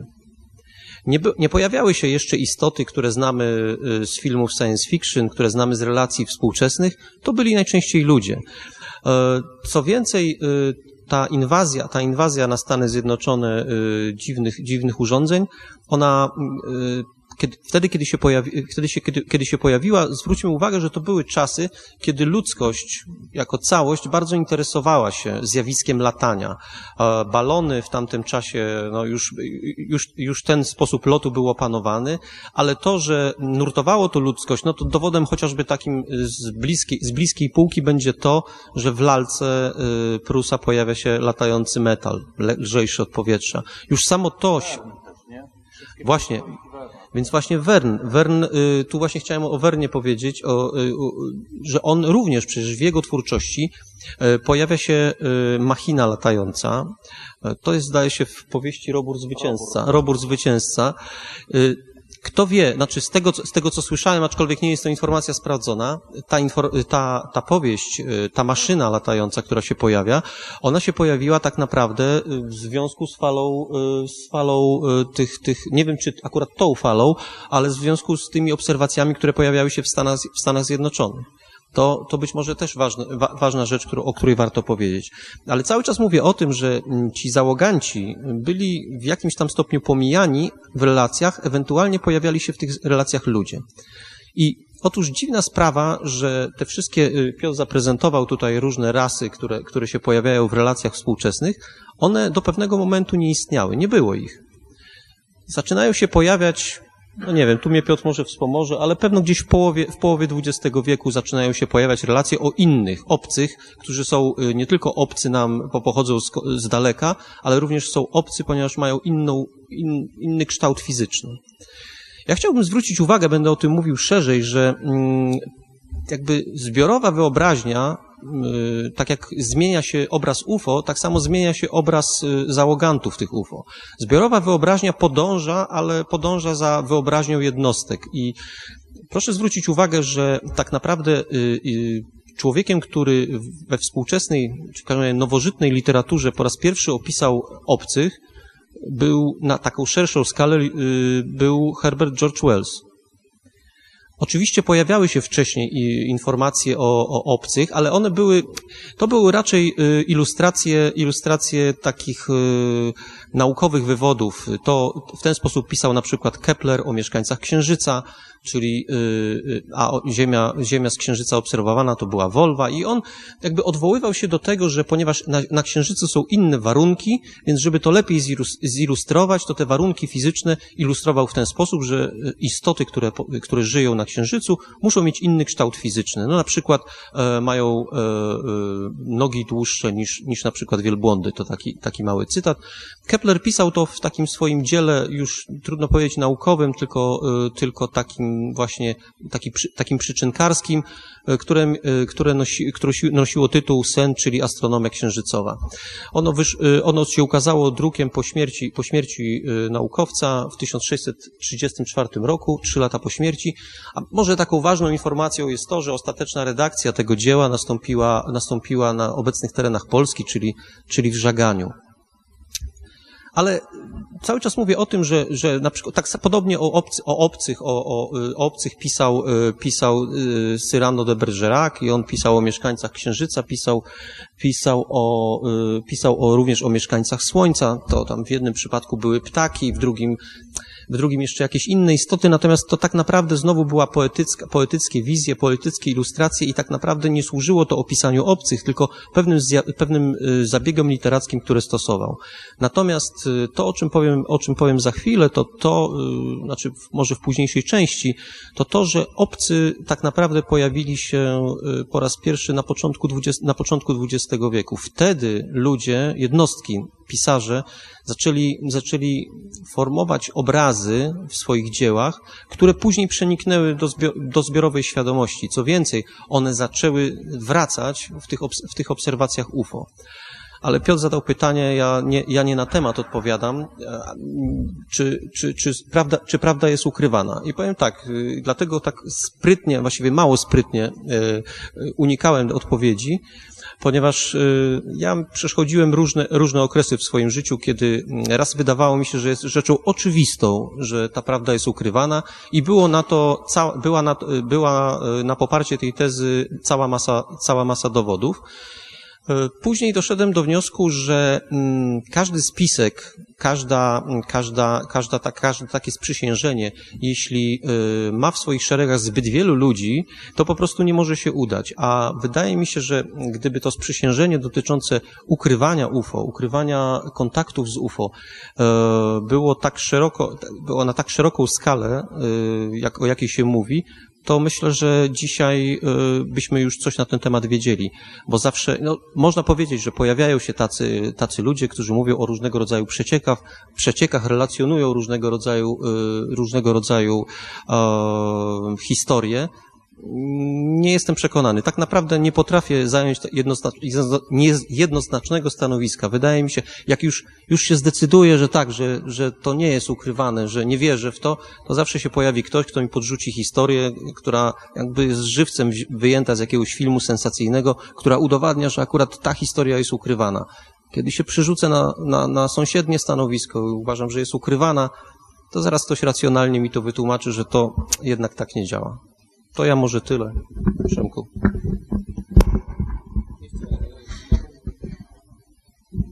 Chciałbym tutaj jeszcze dodać, że e, Przemek mm, przywiózł ze sobą dwie bardzo zacne książki, e, których jest autorem i współautorem, także jeżeli mógłbyś przed odpowiedzią na to pytanie zareklamować, mówiąc wprost, to... Oczywista sprawa.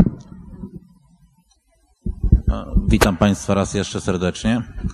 Y, może najpierw odniosę się do tego, co koledzy mówili, a co mi po głowie chodziło. Kilka, kilka wniosków. Po pierwsze, jeśli chodzi o kwestię, dlaczego się obrazy mm, y, postaci z, z obcych cywilizacji zaczęły oddalać od tych y, androidalnych w XX wieku, może kluczowe znaczenie, nie wiem, może macie inne zdanie, miała ta audycja Orsona Wellesa bo właściwie George Wells napisał swoją książkę Wojna Światów jeszcze w XIX chyba wieku, ale to nie był aż taki nośnik dla wyobraźni, jak to słuchowisko radiowe, które w 1938 roku e, wstrząsnęło Stanami Zjednoczonymi, bo Orson Welles e, tak e, realistycznie zarysował inwazję obcych z Marsa, że ludzie w panice zaczęli opuszczać swoje domostwa.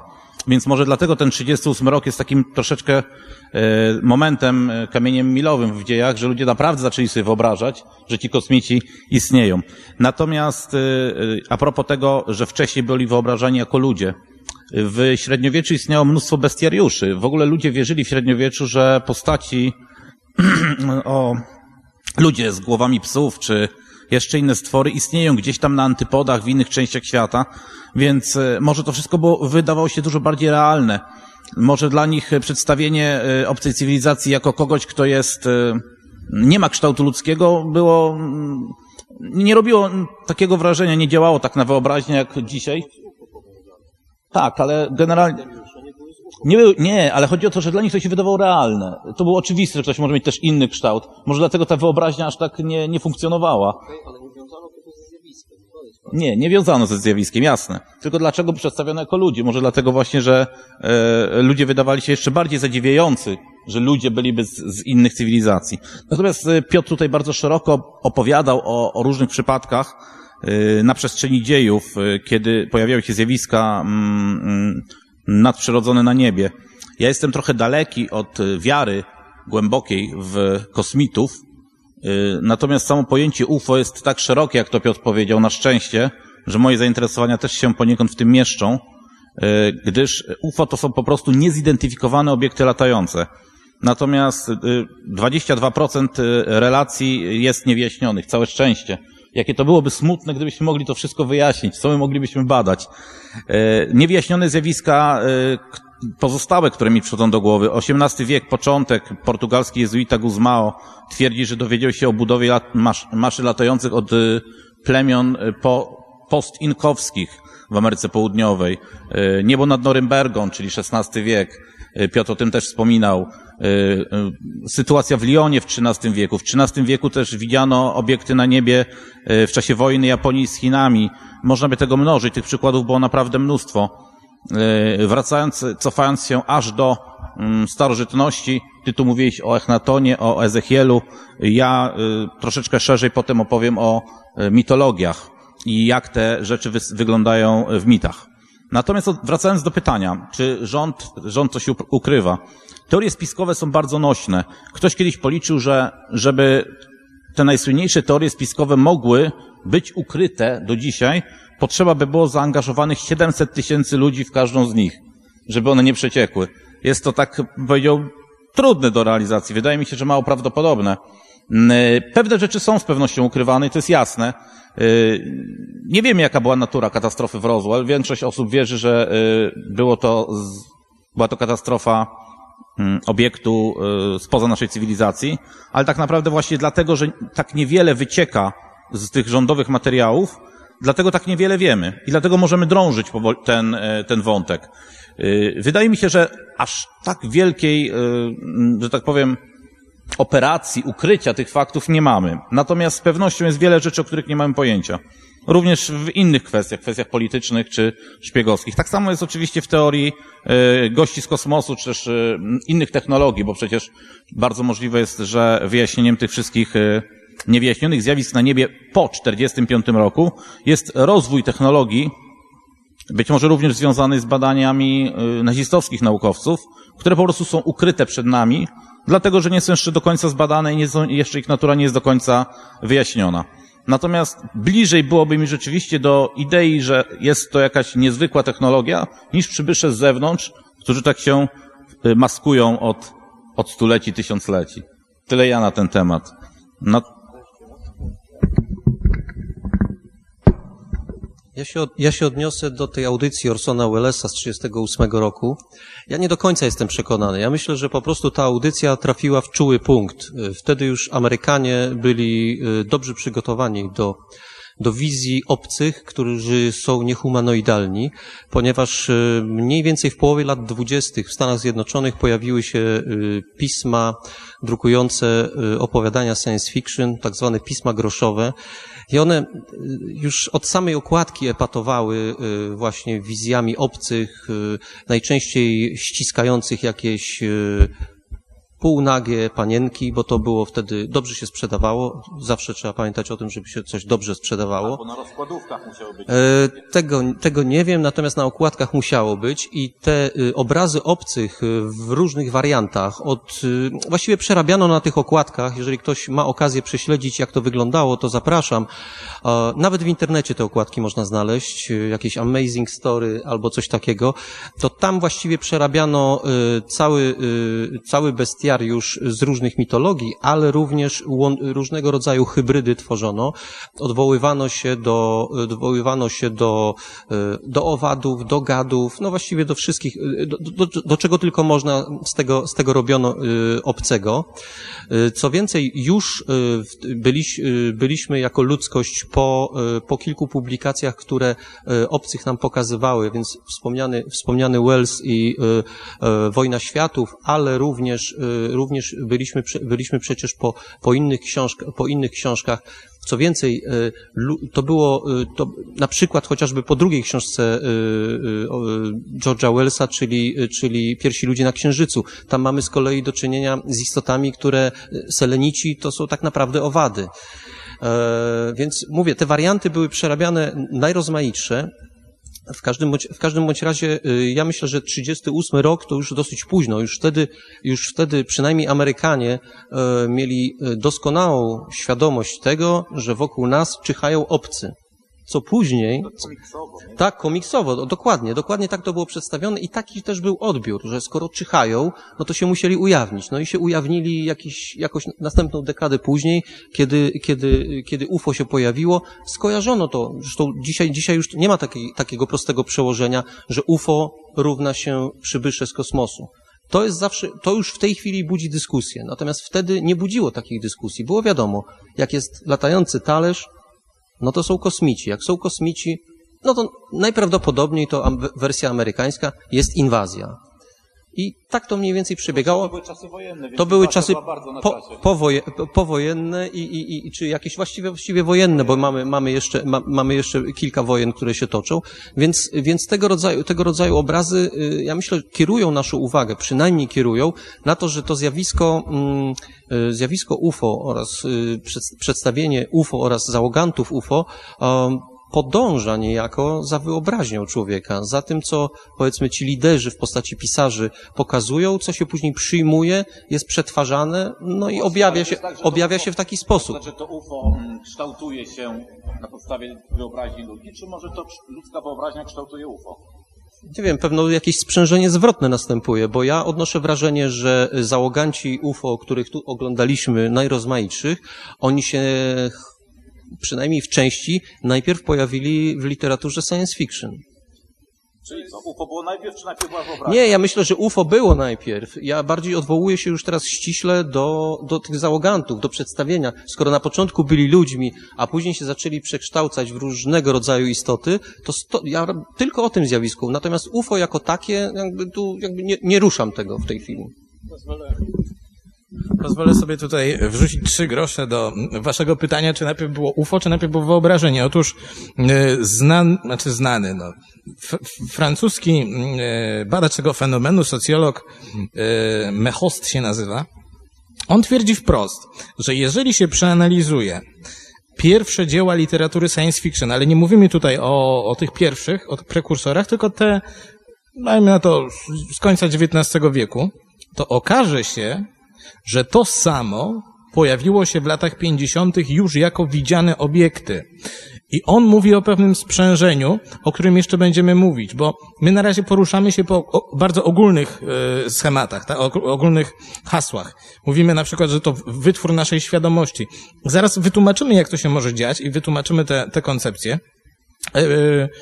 Mm, czy może być tak, że my kreujemy kosmitów e, własnymi wyobrażeniami? Oczywiście, dlatego, że samo to, iż w zasadzie w relacjach mamy do czynienia tylko z humanoidami, czyli z istotami, które zbudowane są tak samo jak ludzie, mówi nam dużo o tym, jak my to zjawisko jak traktujemy. Proszę Państwa, nawet najbardziej odjechany yy, kosmita, którym był ksenomorf, on też był humanoidem. No, miał ogon. Ludzie nie zawsze mają. Um, y, istoty, które były widziane w Paskaguli, potwory z UFO, wszelkie, one zawsze były humanoidami. Dlaczego? Pewnie dlatego, że y, człowiek ma trudności z wyobrażeniem sobie innej istoty myślącej, mającej inną formę niż nasza. Tak samo jest Bogiem. Też jest zawsze humanoidalny. Tak samo jest z Bogiem, chociaż. E, drodzy Państwo, na zakończenie mm, tej rundy naszej dyskusji, w której mówiliśmy o tym, jak czynniki oficjalne podchodzą do UFO, chciałbym zapytać także Was, jeżeli ktoś chciałby się podzielić swoimi wnioskami, powiedzieć coś, zapraszamy do naszego stołu e, teraz. E, ja tylko dodam, dodam tyle, że mm, e, według mnie jest tak, że ta prawda o UFO, mm, albo inaczej, ukrywanie prawdy UFO to jest bardzo dziwne, dziwne sformułowanie, bo tak naprawdę nie ma czego ukrywać, bo i tak wszyscy wszystko wiedzą. Bo UFO przestało być już dawno tajemnicą. Tajemnicą może być to, że pewne czynniki coś wiedzą, na przykład wojsko, wojsko, rząd, na przykład Stanów Zjednoczonych lub Rosji, Chiny, Brazylia, yy, Francja, oni mogą coś wiedzieć więcej na temat natury tego zjawiska. I być może dlatego u, u, sprawiają takie wrażenie, że coś ukrywają, żeby ludzie mieli o czym myśleć. Bo może się też okazać tak, że prawda na temat tego zjawiska nie jest im po prostu znana. Lepiej dla świętego spokoju powiedzieć ludziom, że ignorujemy, niż stwarzać takie niebezpieczeństwo i stwarzać takie pojęcie y, życia w napięciu poprzez stwierdzenie faktu, że, że my nie wiemy, co to jest. To się cały czas pojawia, my nie mamy nad tym kontroli.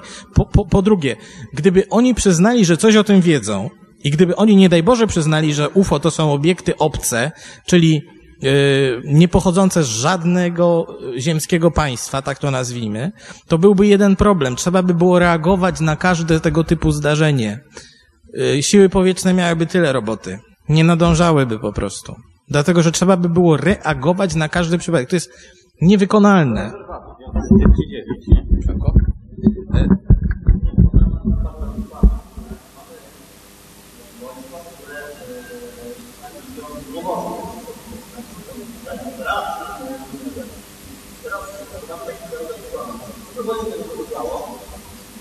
Naprawdę tego nie wierzyli. Bo naprawdę, to naprawdę, to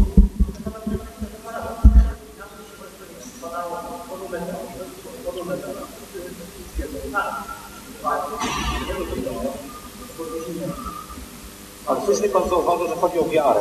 Cały czas mówimy tylko, czy wierzymy, czy nie wierzymy i komu wierzymy, nie? Tak jak, trochę jak w religii, znowu wrócę do tej. Ja myślę, że tutaj bardzo fajny taki przykład, że to się mogło zdarzyć, że nie było dosyć jak to samego Wyobraźmy sobie sytuację, że powiedzmy, że za takim zapalem nie kawę, spada na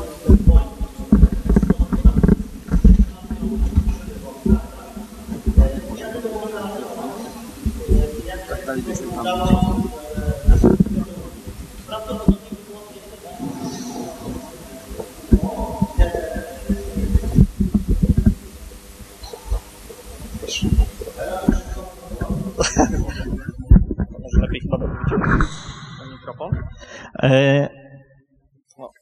straszny pogłos.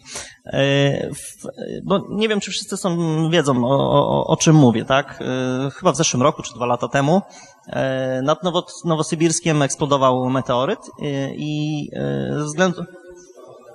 Moż, możliwe, że trzy lata. No.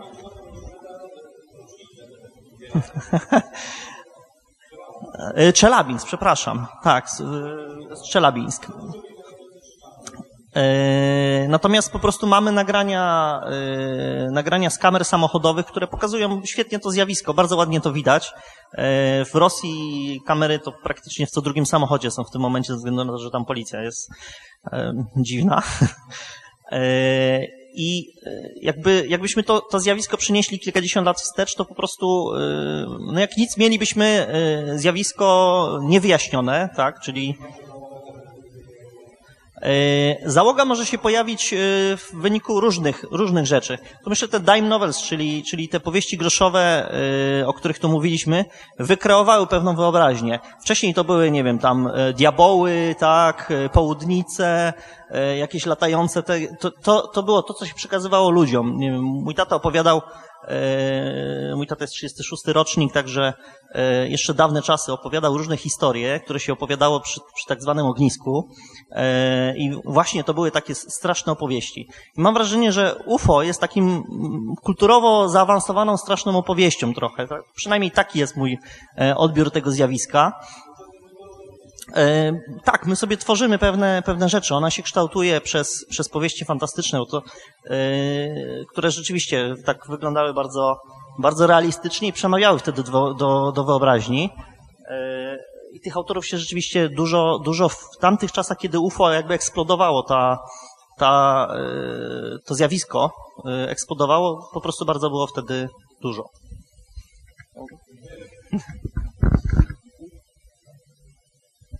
Dziękujemy. Czy ktoś z Państwa chciałby jeszcze zabrać głos? Proszę bardzo. Wydaje mi się, że duża część fenomenu UFO wynika z tego, że po II wojnie światowej był wyścig zbrojeń. Zarówno Amerykanie, jak i Rosjanie no, prowadzili różne badania, które chcieli ukryć. I dlatego łatwiej było powiedzieć, że statek kosmiczny wylądował się rozbił, niż skonstruowano nowy samolot. Samoloty, które wycofane są w tej chwili z użytku SR-70, które tam lata, w latach 50. były zbudowane, no, miały taki zakres technologiczny, który do tej pory się nie mieści w głowie. Równie na tej samej y, zasadzie może być y, zaofoczynowany y, ten samolot soniczny Aurora, którego nikt nie widział, słyszał, podobno po jakichś parametrach, które istnieją na niebie, czy jakichś oparach można je określić. Natomiast duża część z tych y, wcześniejszych oznaczeń UFO to było rzeczy, które albo się zdarzyły, albo można było po prostu przenieść z jakichś dawnych tych, tych, tych danych, czy, czy wierzeń, czy jak, jak małpoludy, czy jakieś inne rzeczy, które czy istnieją, czy nie istnieją, czy Yeti na przykład. Zwierzę, które teoretycznie, czy człowiek, który powinien istnieć, czy nie istnieć, ale żeby on mógł funkcjonować, czy żeby się mógł rozwijać, to musiało być tysiąc osobników. A jeżeli by były w Tybecie dwa czy trzy osobniki, nawet jakby żyły 100 czy 200 lat, to nie były w stanie przetrwać.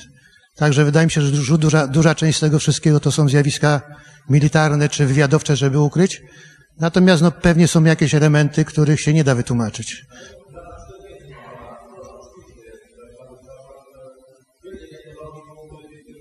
No, Niemcy po prostu wybudowali jakiś tam zakres, który nie zdążyli zużyć. Część pojechało z Rosją na, do Rosji na, na Syberię, drugą tu. Łącznie, łącznie z naukowcami przecież y, na y, Księżyc nie Amerykanie wylądowali, tylko von Braun pokierował. I również ta sprawa z Roswell, z anatomii były różne tam badania, filmy, które niby mają jakiś zakres prawdopodobieństwa, natomiast no, z tego nie da się odczytać, czy tak jest, czy nie. Syna mam, który jest lekarzem i też twierdzi, że takie stwory, jak tam były pokazane, w zasadzie nie mogłyby funkcjonować w naszym. Dziękuję bardzo. Dziękujemy, proszę bardzo. E, dziękuję. E, ja bym chciał tylko sobie pozwolić na taki krótki komentarz e, odnośnie tych służb, które tak naprawdę no, od pierwszych tych doniesień o UFO gdzieś tam tutaj jak komentarz, komentowali panowie, próbują e, ukrywać tą prawdę. E, no i ja zauważam taką, e, taką jakąś niebezpieczną analogię, że o ile w latach 40. te służby rzeczywiście musiały się napracowywać, żeby ukrywać tą prawdę, o tyle widzę, że po prostu istnieją pewne mechanizmy ludzkie, które, które te służby wykorzystują. I tutaj na przykładzie na przykład e, Betty Barneya Hillów, e, czy Boba Lazara, tak, czy nawet Billy'ego Mayera, prawda, który e, gdzieś tam, prawda, mówi o jakichś rzeczach, które są, prawda, prawdopodobne, mógł widzieć rzeczywiście jakieś obiekty, ale znakomita część jego, e, jego prawda, działalności pracy, no to są po prostu fałszerstwa, tak? I de facto nawet jeśli Betty i Barney e, Hillowie rzeczywiście mieli spotkanie z tymi obcymi, no to później w, w miarę upływu czasu jednak w człowieku włącza się taki mechanizm, a może by na tym jeszcze zarobić, prawda? A może te pieniądze, e, które, które no gdzieś tam mogłyby przypłynąć, poprawią naszą sytuację. I tak przy, na przykładzie Betty, Betty Hill, która na początku rzeczywiście relacjonowała to spotkanie, prawda, w, w, czasie hipnozy, a później już zaczęła mówić, że no de facto ci kosmici to nią odwiedzają raz w tygodniu i przywożą jej mleko. No tak, na takiej zasadzie, więc de facto służby też e, w dzisiejszych czasach nie muszą się tak bardzo napracowywać, bo każda z tych osób jakby w miarę upływu czasu, nawet jeśli miała takie realne spotkanie, e, czy widziała jakiś obiekt, no zaczyna próbować wykorzystywać to, prawda, no do swojej jakiejś tam działalności fi finansowej, prawda. I, i, i no ja, ja coś takiego zauważam, także e, w tych zeznaniach często e, ludzi, którzy opisują spotkania z obiektami, e, o ile na początku pojawia się, ta, znaczy dla mnie ta, ta pierwsza faza, to dotarcie do tego człowieka jak najszybciej to wydaje się najważniejsza, bo z, w miarę upływu czasu to wydaje mi się, że ta, że ta opowieść o tym spotkaniu, czy o tym kontakcie staje się coraz bardziej, coraz mniej rzeczywista, a coraz bardziej nastawiona na jakieś ubarwienia, i, dlatego myślę, że no te służby, nawet teraz y, paradoksalnie rozwój tych technologii wcale nie pomaga w rozwiązywaniu tego zjawiska, bo mamy mm, tysiące, prawda, fejków y, na YouTubie, w internecie, prawda, anioły, prawda, zrobione w programach 3D i tak dalej. E, I, i właśnie myślę, że, że mm, paradoksalnie właśnie rozwój technologii wcale nie pomaga w wyjaśnieniu tego zjawiska, a, a może przeszkadzać, tak? Dziękuję. Dziękujemy.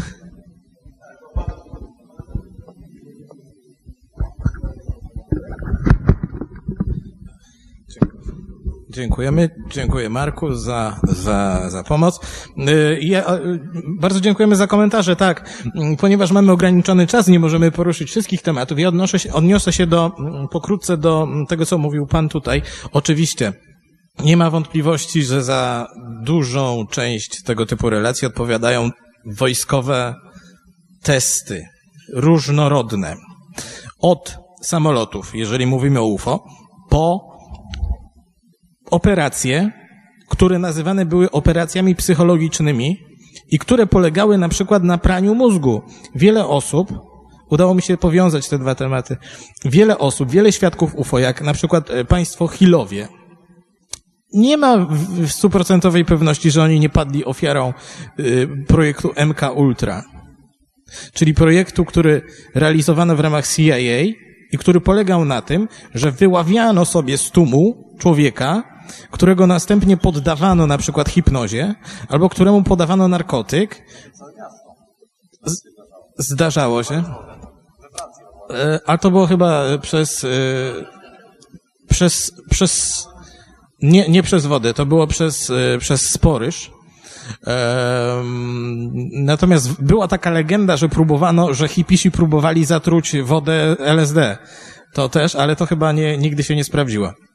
E, mnóstwo historii związanych z UFO da się wyjaśnić obserwacją samolotów. Nie zawsze, nie zawsze e, jawnych, bo na przykład e, U-2 spowodował ogromną ilość relacji.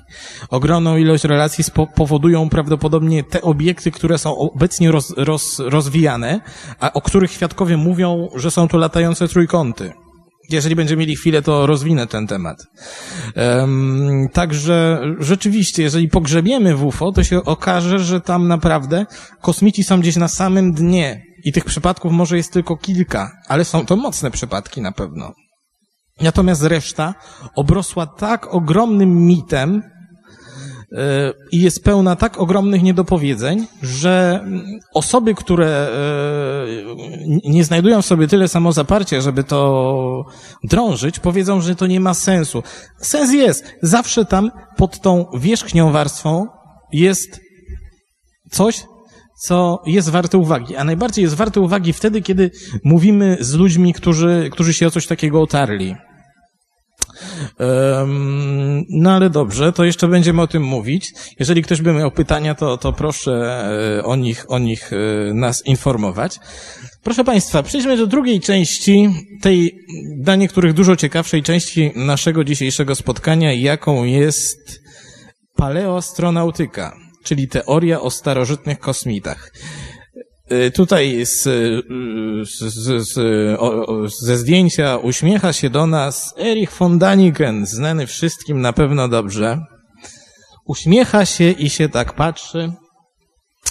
Ale, no cóż, wybrałem to zdjęcie dlatego, że to jest człowiek, który stał się ikoną tej tematyki. Stał się tą ikoną w dużej mierze przypadkiem. Dlatego, że tak, drodzy Państwo, kiedy narodził się w ogóle, kiedy narodziła się koncepcja, że ludzie, yy, że, że, że życie na Ziemi lub cywilizacja, bo to są dwie odrębne rzeczy że życie lub cywilizacja zaczęły się na Ziemi wskutek albo dzięki, dzięki przybyszom z kosmosu. W zasadzie to były lata, koniec lat 50. Koniec lat 50. przyniósł, kiedy ludzie, kiedy ludzie okrzepli trochę świadomości zjawiska UFO, koniec lat 50. przyniósł pierwsze publikacje związane, a w zasadzie to, był, to, był, to była sama końcówka, pierwszą publikację w 100% związaną z pytaniem, czy istoty z innych planet mogły, mogły rozpocząć cywilizację na Ziemi. Facet, który się nazywał Matest Agrest, tak jak Agrest, jest tam na jednym z zdjęć, które mam nadzieję Marek nam udostępni. To akurat nie. Nie w tą stronę. To jest Matest Agrest.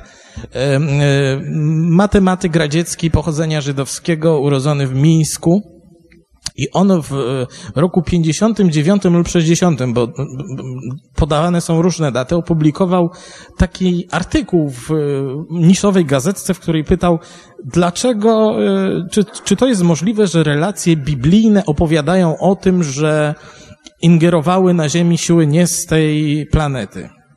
To był rok 1960.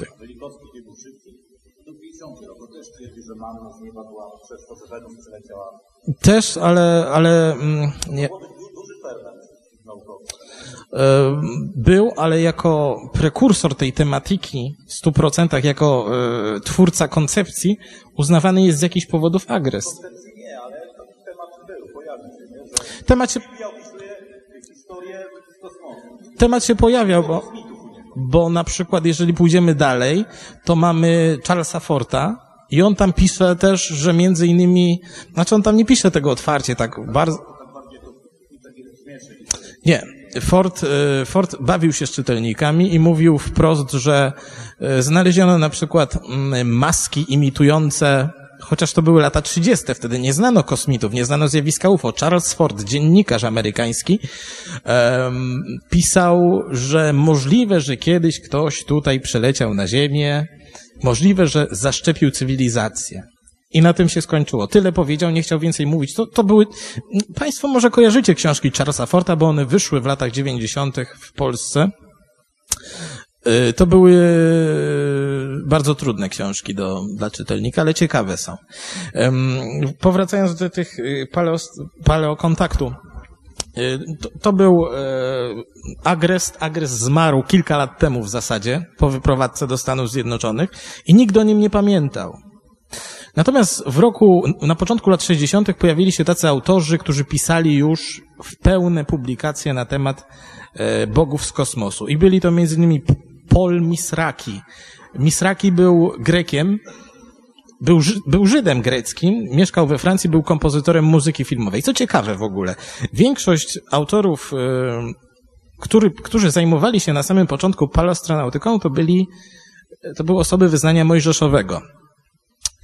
Agrest, Misraki, Sicin, kto tam jeszcze był, Mostowicz, Było jeszcze kilku innych.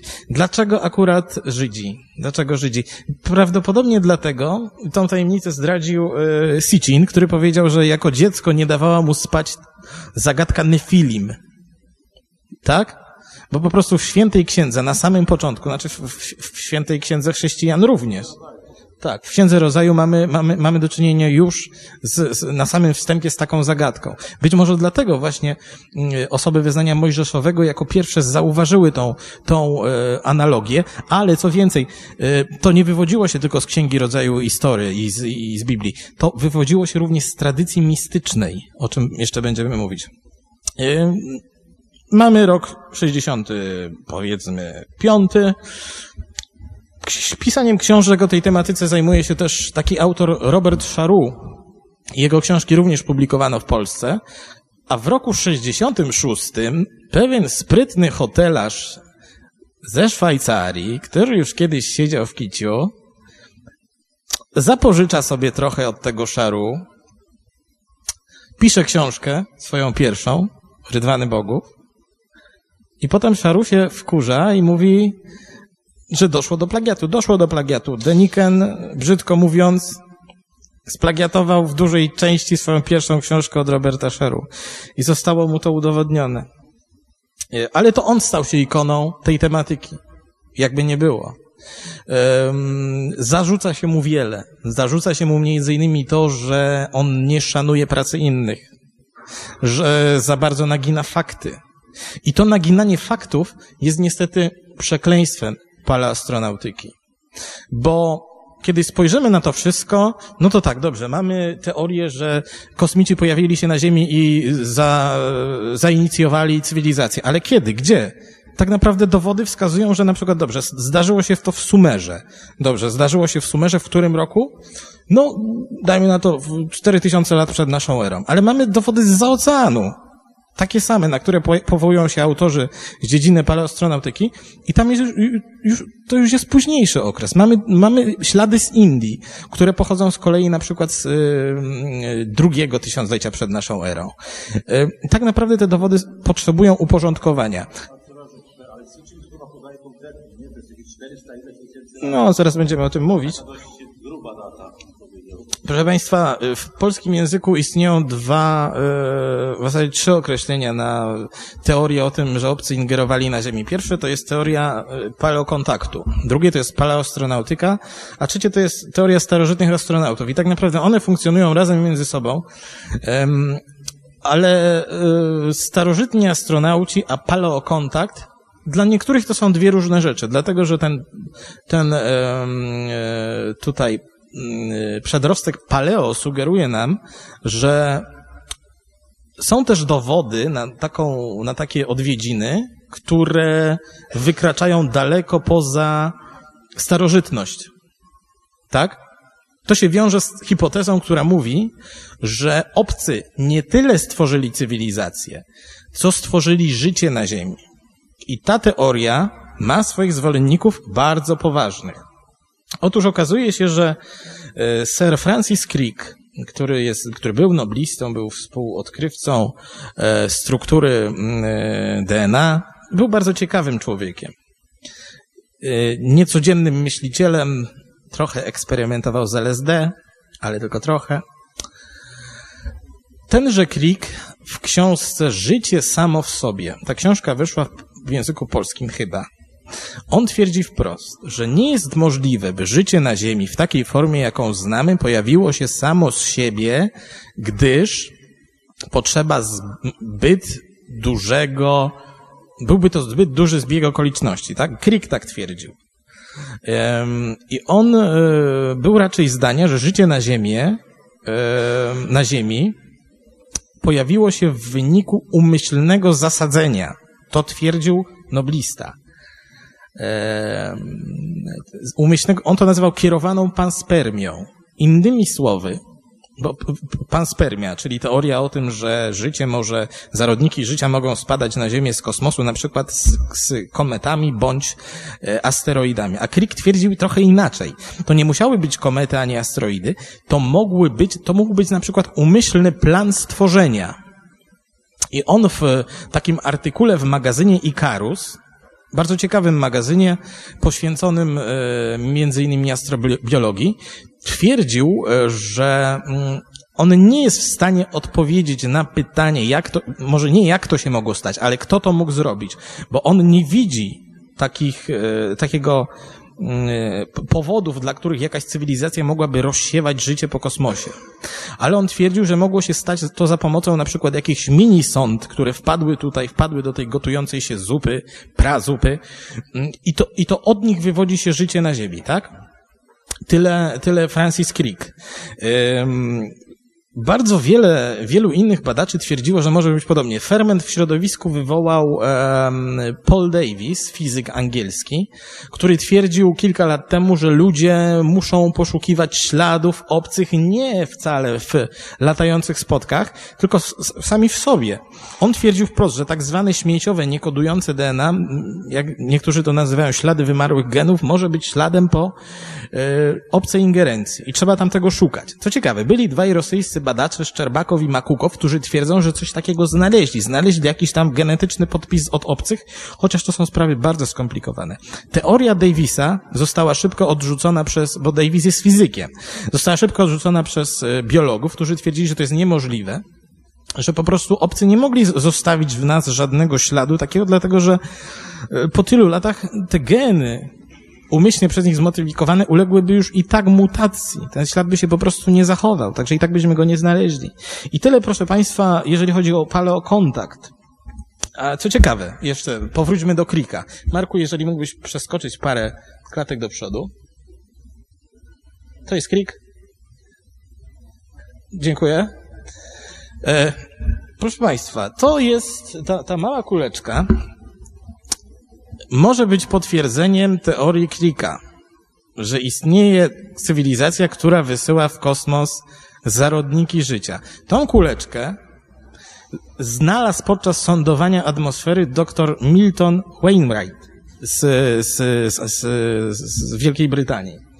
To jest bardzo kontrowersyjne. To jest uczony, który jest znany z dość niecodziennych twierdzeń, ale on, on mówi, że podczas sądowania atmosfery specjalnym balonem coś takiego przyczepiło się do, do owego balonu, prawdopodobnie w drodze na Ziemię.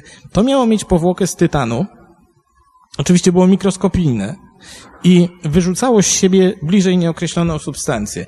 I tutaj doktor, doktor pytał, czy możliwe jest, by rzeczywiście zarodniki życia spadały na Ziemię w procesie tak zwanej kierowanej panspermii. Jeżeli chcecie e, poszukać sobie informacji na ten temat, są, są one powszechnie dostępne w internecie. Oczywiście środowisko naukowe nie zareagowało na to. Znaczy powiedziało, o Milton, dałbyś spokój. E, ale to, to tak w ramach, w ramach ciekawostki, to było na początku 2015 roku. E, prawdopodobnie nie. nie. Nie zostało to sprawdzone. No biedny. Niestety nauka taka jest, że, że, że wy, wymaga nakładów. Warto by o tym powiedzieć, że, że naukowcy mają do z różnych...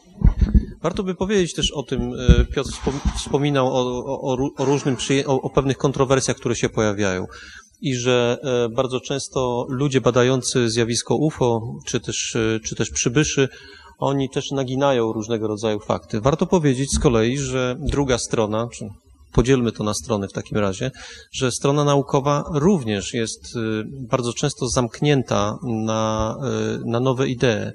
I jeśli porozmawiacie Państwo z badaczami starożytnego Egiptu, no to dowiecie się Państwo rzeczy, które po prostu w głowie się nie mieszczą, dlatego że już ileś tam osób logicznie udowodniło, że pewne rzeczy były po prostu niemożliwe. Y, to nie, nie należy moim zdaniem wyciągać wniosków, że skoro, y, że skoro piramida, mówi się, że, piram, że Wielka Piramida była budowana przez lat 20, a ktoś udowodnił, że nie dałoby się tego zrobić w tym czasie, przy, tego rodzaju, przy tej wielkości bloka, blokach i ilości, i ilości tych bloków, to oznacza, że przybyli tu kosmici i zbudowali piramidę. Nie, ja takich wniosków nie wyciągam. Natomiast należałoby w takim razie zastanowić się, co tak naprawdę, jakie zjawiska zaszły, że ta piramida powstała i kto, kto ją zbudował i w jakim czasie. Może nie w ciągu 20, a może w, może w ciągu 40 lat ale nie ma na ten temat dyskusji, również w środowisku naukowym. Środowisko naukowe, skoro przyjęło, że piramida była budowana lat 20, to znaczy, że tak jest. I albo Państwo w to wierzycie, albo nie. Albo Państwo nie, nie macie światopoglądu naukowego. Przynajmniej tak, tak twierdzą niektórzy naukowcy. I to jest jeden z przypadków, natomiast y, y, obejmują te, te przypadki również nie tylko, nie tylko y, archeologów, nie tylko hi, hi, ludzi zajmujących się historią, ale również przedstawicieli nauk ścisłych. Oni również w bardzo wielu momentach po prostu, po prostu nie przyjmują do wiadomości, że coś mogłoby być inaczej, niż sobie to ukuli w głowie jakby i znowu wniosków, y, ja jakby nie apeluję o to, żeby on, oni natychmiast wyciągali wnioski, że to przyleciało UFO i coś tam grzebało i zrobiło i na pewno, na pewno y, teoria panspermii czy jakakolwiek inna y, jest prawdziwa. Ja tylko zwracam uwagę, że środowisko naukowe zarzucając, zarzucając pewne zamknięcie środowisk zajmujących się UFO, czy też manipulacje, których, których dokonują te środowiska, samo nie jest bez winy, samo również jest zamknięte co więcej, udowodniono kilka razy, że aby, mm, żeby, że, że również dokonuje różnego rodzaju manipula, manipulacji, przynajmniej myślowych. Takim, takim sztandarowym, który Państwo na pewno znacie przykładem, jest, y, y, jest brak dyskusji y, w środowiskach akademickich, bo o tych mówię, na temat na przykład tego, co nazywamy teorią ewolucji. W środowiskach akademickich o tym się nie dyskutuje po prostu. To jest pewien, to jest pewnik, pomimo że w dalszym ciągu nosi, nosi miano, miano teorii. O teorii ewolucji się nie dyskutuje. Jeśli ktoś ma, zgłasza jakiekolwiek wątpliwości, to jest człowiekiem, który, który podważa, podważa naukę, a w związku z tym na przykład nie robi kariery naukowej. I ja myślę, że warto w tym, w tym momencie zwrócić na, zwrócić na to uwagę, kiedy, kiedy mówimy o różnego rodzaju manipulacjach czy też niedociągnięciach z jednej strony, żeby, żeby powiedzieć, że mm, ta naukowa strona y, również ma swoje grzechy. Zamknięte przede wszystkim. No zamknięte.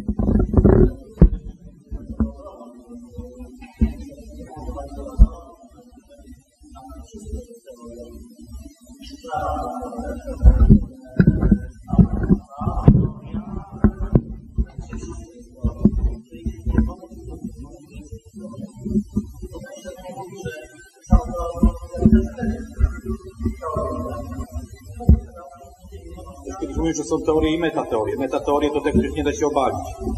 Są generalnie, z niektórymi to jest tak, że nie da się ich obalić. Na przykład ewolucja, teoria ewolucji to jest tak, że albo przyjmujemy w całości, albo w ogóle, nie? Generalnie. Także z, z, tym, co się mniej więcej wiąże, czyli, bo tak Marku mówi, że nie dyskutuje się o tym, no bo dyskusja o teorii ewolucji właściwie by wstrząsnęła już zupełnie tą nauką. Bo ona jest niejako, nie zakłada możliwości fałszu. Nie,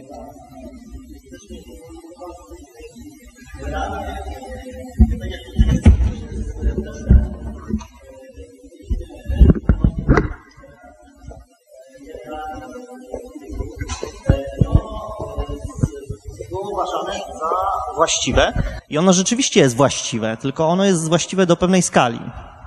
E, jeśli przechodzimy do, do innej skali, przechodzimy do prędkości, e, no, zbliżamy się do prędkości światła, wchodzi tutaj teoria relatywistyczna, e, dochodzimy do tego, że musimy wymyślić na nowo fizykę, że w tych warunkach ta, ta teoria przestaje funkcjonować, przestaje działać.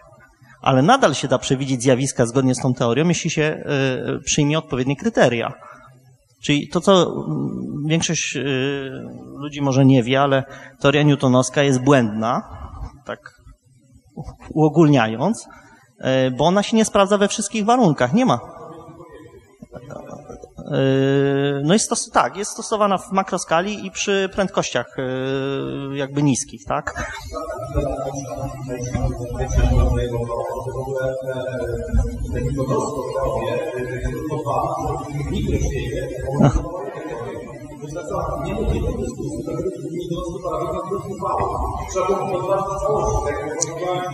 Ale on nie jest, no właśnie o to chodzi, no nie mamy zunifikowanej teorii tak naprawdę. Mamy w tym momencie zespół teorii, które funkcjonują obok siebie i one są właściwe natomiast dla pewnych warunków i Podobnie jest z teorią ewolucji. To nie, nie można tak powiedzieć, że, że ją odrzucamy. Na razie jest y, bardzo dużo faktów, które jest ją w stanie potwierdzić, e, i, ale to wcale nie znaczy, że nie wiem, że za 30 y, lat nie wymyślimy teorii albo bardziej precyzyjnej, albo nie wymyślimy teorii nowej, która, która będzie pasowała do tych faktów.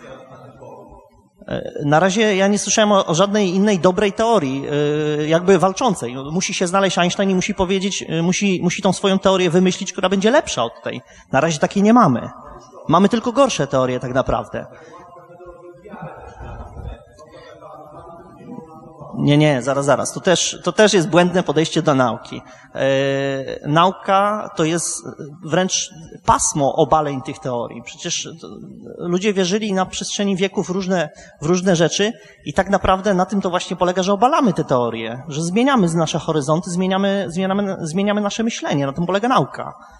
To jest, e, nie wiem, ludzie kiedyś myśleli, że nie wiem, że choroby się biorą z brudnych ubrań, posuwamy ten, ten yy, nawet co ciekawe, yy, niektórzy doszli do właściwych wniosków, a nie wprowadzili ich, ich w życie. Przecież o tym, że, że są zarazki, to wiemy już od, od, od yy, szczury tam chyba, tak, no, to, no ale to róż, różne, różnego rodzaju teorie ludzie wierzyli, natomiast na tym to polega, że rozszerzamy te, te horyzonty i idziemy, idziemy w, w tym kierunku, żeby te teorie nasze były jak najpełniejsze i jak najbardziej odpowiadały faktom. No niestety tak, tak to jest, że yy, no nie, nie ma płynnego przejścia. To ciężko powiedzieć, że możemy zmienić, nie wiem.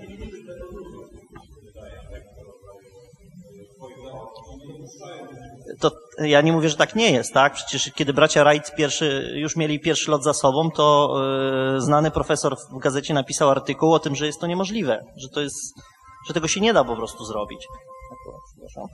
Także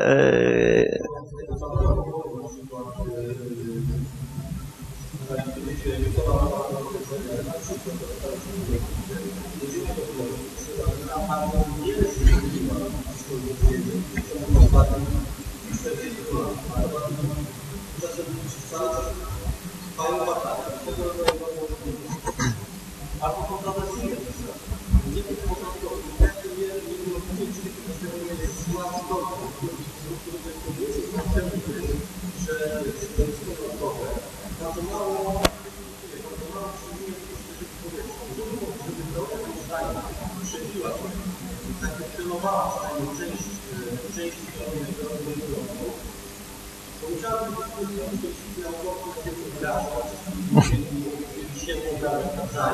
ale w pewnym momencie coś się udało. W tej chwili mamy często tak, uciera, ponieważ po prostu nie możemy zamykać te drogi na wierzę. To są przykłady chociażby dotyczące dotyczące datowania różnego rodzaju tego rodzaju pojawiają. Na przykład mamy ludzie, którzy nie odpowiednio datowali życia, pokazywało, że ta kariera narodowa nie pasowało do tego historii, którą ma. Własnych rynków południowych, tego jak generowali nam ludzie, jak, rozwijały tę cywilizację. I wówczas, jeśli to nie pasowało, jeśli przesuwało porządek człowieka na miejscu, dalej, niż ja na pomysł, niż na pomysł nauka, to te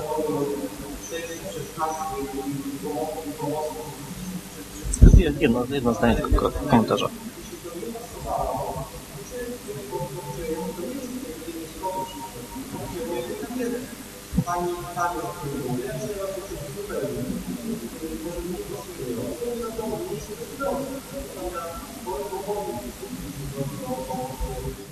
Okej, okay, to ja tylko jedno słowo komentarza.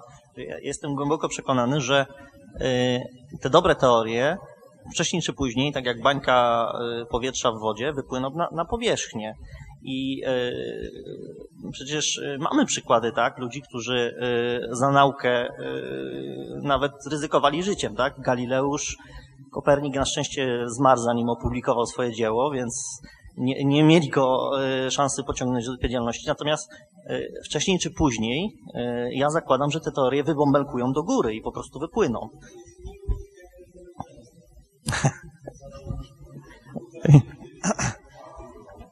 Dziękuję.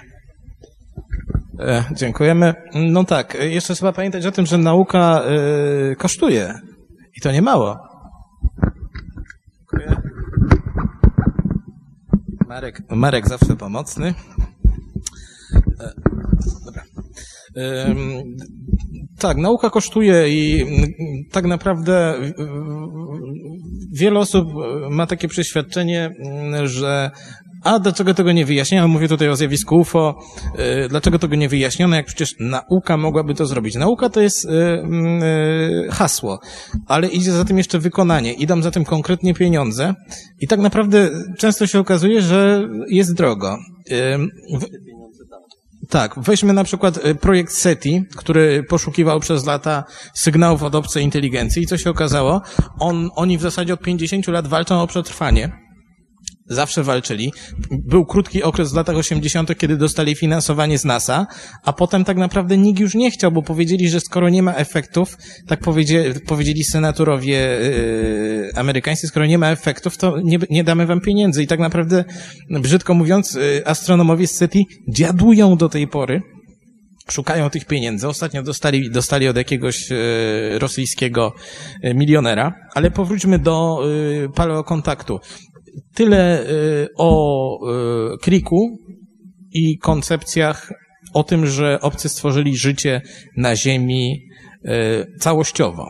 Ale były też koncepcje odwrotne, które mówią, że życie powstało samo, ale tak naprawdę obcy ingerowali w stworzenie cywilizacji. Zrobili coś z Homo sapiens takiego, że nagle on poszedł mocno do przodu i stworzył, stworzył cywilizację. Tych koncepcji też jest mnóstwo, bo jedna mówi na przykład, Sitchin, którego tu widzimy, mówi, że mówi, że e, no, obcy w ogóle stworzyli człowieka stworzyli człowieka i to im musimy przypisywać e, tutaj e, wszelkie zasługi. Natomiast koncepcja e, alternatywna mówi, że to obcy tylko wykonali pewien drobny krok w kierunku stworzenia cywilizacji, jakieś 3-4 tysiące lat przed naszą erą.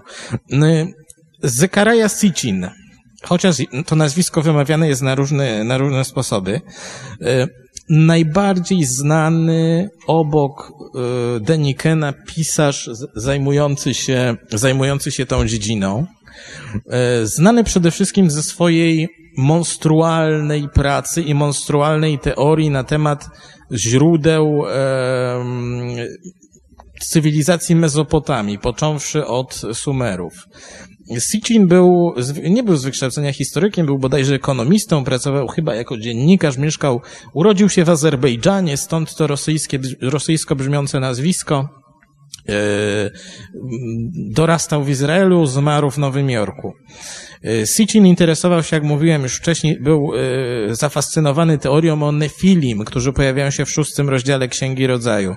Tam jest powiedziane, że przybyli synowie Boga, którzy nagle spłodzili z ziemskimi kobietami pokolenie Nefilim, tajemniczych mocarzy.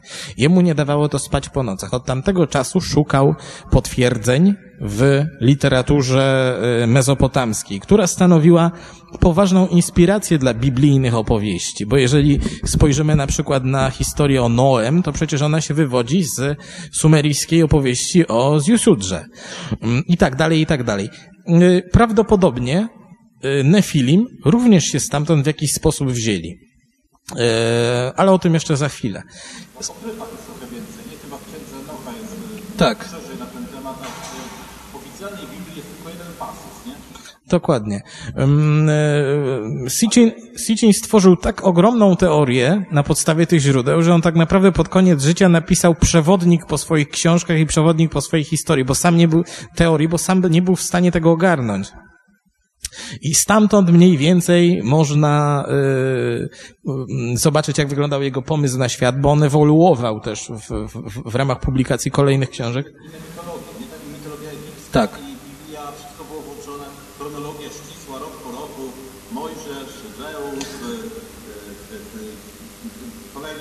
Tak, tak naprawdę e, e, jego, jego koncepcja przypomina, jego teoria przypomina trochę modę na sukces, bo tam pojawiali się, pojawiali się obcy, którzy mieli konkretne imiona, oni tam e, między sobą tak.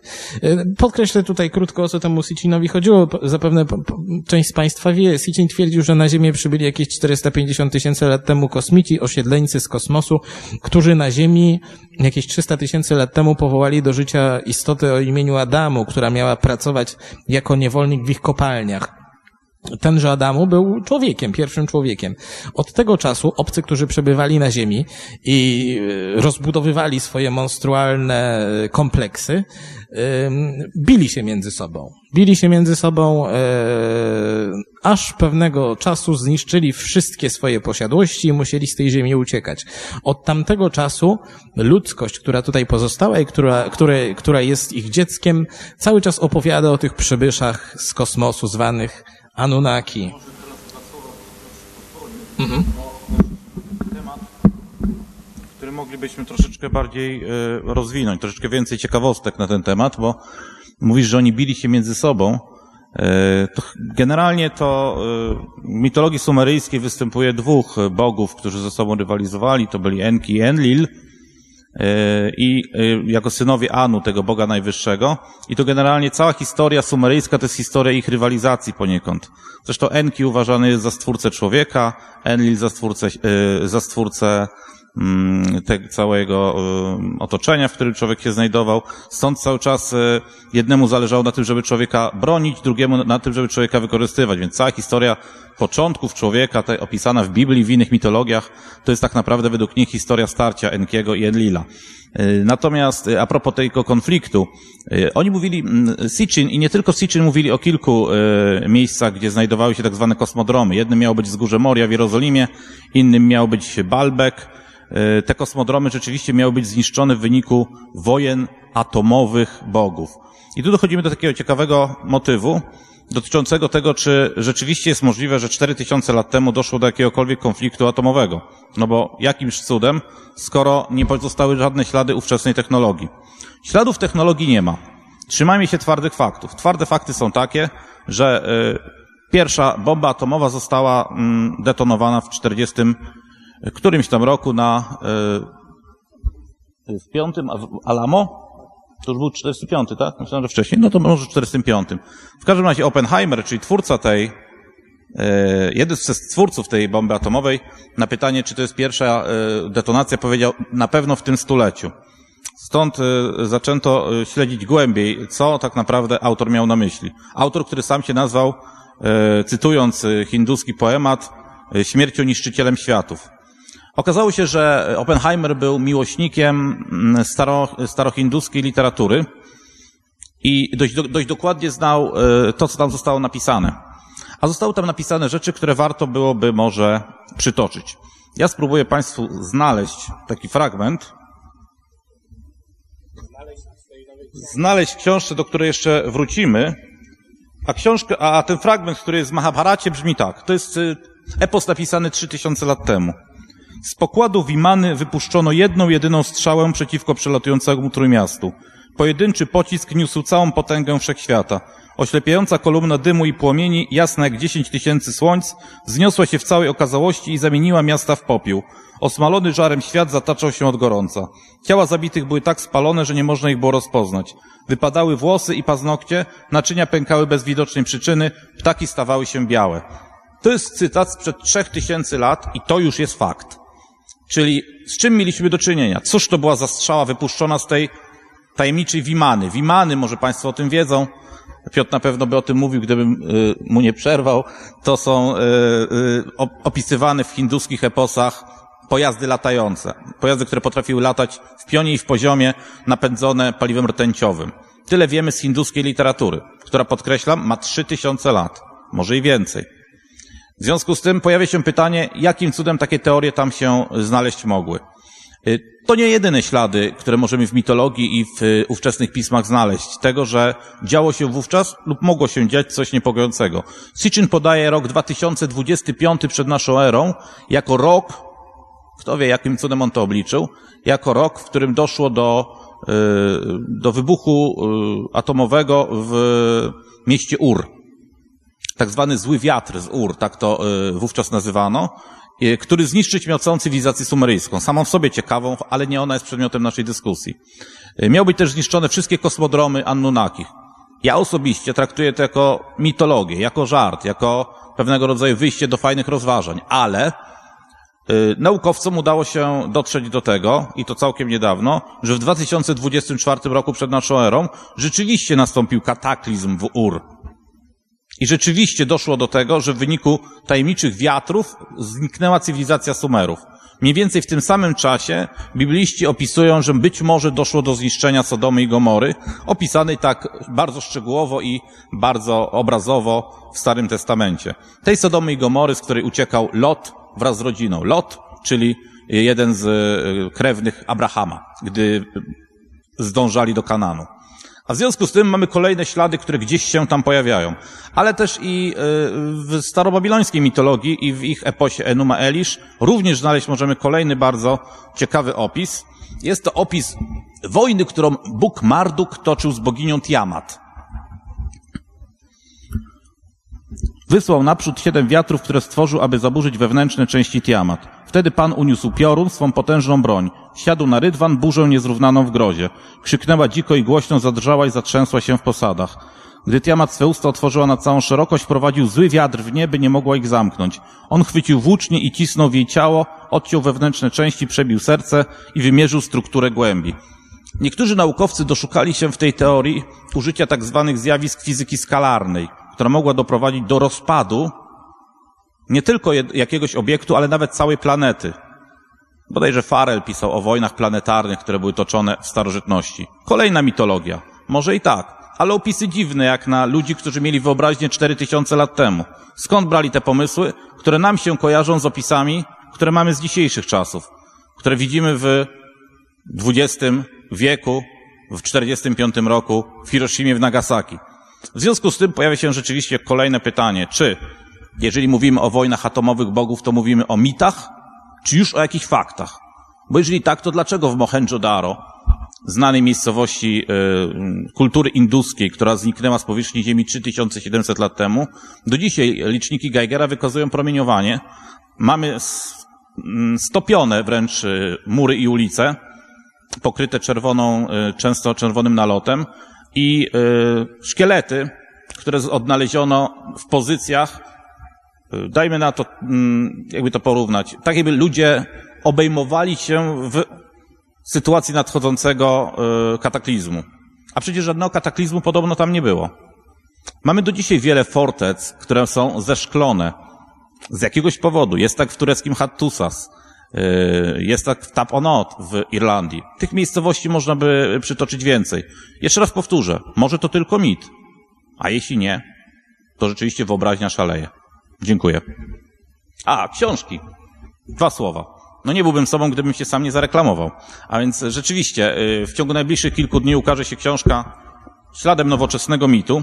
Są tu podejmowane niektóre z wątków, które tu poruszamy, również paleoastronautyczne. Y, autorzy są tutaj. Jednym z nich jestem ja, drugim jest siedzący tam mój kolega Wojtek, który się tutaj ukrywa i udaje, że go nie ma.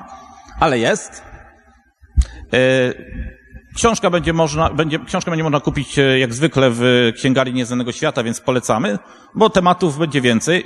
E, sam śladem nowoczesnego mitu, adwocem tytułu, nowoczesny mit, czyli pojęcie, które wywodzi się z, od Junga, który właśnie wymyślił je na poczet e, zjawiska UFO w latach 50.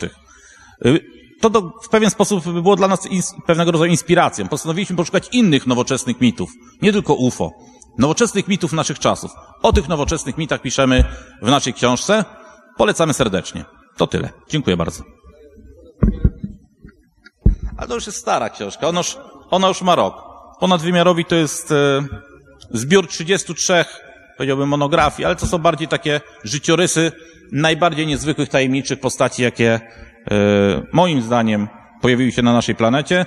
Część z nich jest legendarna, część z nich jest y, historyczna. Starałem się jak najwięcej tej historii w legendach znaleźć, ale ponieważ jestem miłośnikiem mitologii, to tej mitologii też jest tam całkiem sporo. Y, postaci są wybrane subiektywnie, ale myślę, że jest tutaj y, całkiem duży zbiór tych, którzy rzeczywiście mogą prowokować nas do zadawania pytań na temat natury naszego świata i tego, czy my wszystko o tej rzeczywistości tak naprawdę wiemy. Czy gdzieś tam nie kryją się zagadki, których rozwiązania wciąż nie jesteśmy w stanie w żaden, w żaden sposób sforsować. Także do zakupu książki ponadwymiarowi zapraszałbym, gdyby nie to, że cały nakład zszedł i w tej chwili jest niedostępna. Ale może skusimy się, aby nakład e, wznowić. Na razie polecam śladem nowoczesnego mitu. Dziękujemy, dziękujemy. Przemek opowiadał nam o atomowych wojnach bogów. Rzeczywiście w e, literaturze hinduistycznej zachowało się tego sporo. Mowa tam między innymi o tym, co, co, co Przemek powiedział, o wimanach, czyli tych latających maszynach opisanych w kilku bądź nawet kilkunastu źródłach, z czego musimy pamiętać na, najbardziej intrygujące źródło, czyli Wajmanika, siastra, powstało jednak w naszych czasach.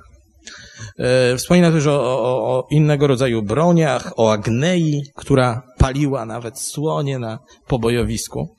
Ale proszę Państwa, e, z tego wszystkiego, co mówimy o starożytnych astronautach, gdyby, gdybyśmy byli w Stanach Zjednoczonych, gdybyśmy tu siedzieli, to byśmy się wszyscy cieszyli i radowali, że o tak, to wszystko prawda.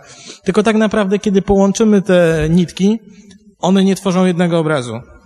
I to jest straszny problem. Dlaczego tak się dzieje? O ile literatura starohinduska jest interesująca z tego powodu, że e, nie są to e, wydumane ani nadinterpretowane źródła, to część z tego, co zrobił na przykład Sitchin, to już jest interpretacja, czasami bardzo yy, daleko idąca. Ale z drugiej strony, jeżeli chcielibyśmy uporządkować i poszukać prawdziwych starożytnych astronautów, musimy sięgnąć w innym kierunku. Marku, mogę Cię prosić o. Oho. To jest jedna z, jedno z ciekawych źródeł, proszę Państwa, dla Sitchina to jest pie, pieczęć prze, przechowywana w muzeum w Berlinie, która pokazuje mm, tam nad tymi dwoma facetami, jeden siedzi na tronie, nie wiadomo kto to w sumie, a dwóch jest tutaj i tam e, nad nimi jest e, tak jakby gwiazda. I Sitchin twierdził, chociaż nie wszyscy się z nim zgadzają, że jest to model naszego układu słonecznego. Tylko, że jak to jest możliwe, że Sumerowie znali... O rany że Sumerowie znali e, aż tyle planet, w tym te, które były, które zostały odkryte już w czasach nowożytnych, tak? Mo możliwe. To jest chyba jeden z nich. On nawet twierdzi, że tutaj jest ta słynna Nibiru. Nibiru, o której zapewne słyszeliście, jest to planeta, z której mieli przybyć Anunnaki, czyli tak zwana planeta X. I teraz pojawia się problem, dlatego że planeta X, o, o, o, której mówiono przez tyle lat, okazała się, okazało się, że ona prawdopodobnie istnieje. No, nie nazwano ją planetą X, nazwano ją dziewiątą planetą. Problem z tym, że jest niewidoczna dla astronomów, pałęta się po końcach Układu Słonecznego, yy, ale jest wysoce wątpliwe, by tam pojawiło się życie. No wyobraźmy sobie planetę, na której yy, Słońce jest, yy, tak, jest, jest,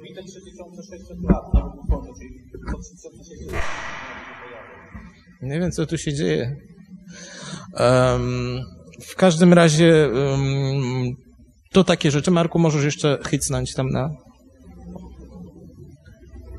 Aha. Na następny obrazek chciałbym Państwu coś pokazać.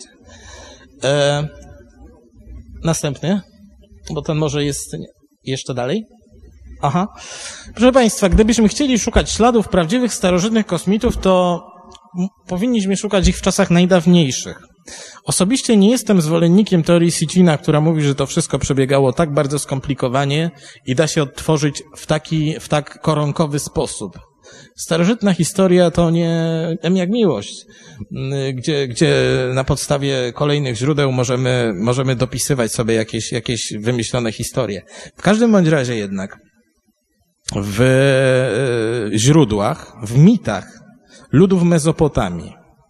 A ludy Mezopotamii miały to do siebie, że, że Sumerowie, którzy się tam zjawili i zastali prawdopodobnie wcześniejszą cywilizację, wcześniejszą kulturę, nie cywilizację,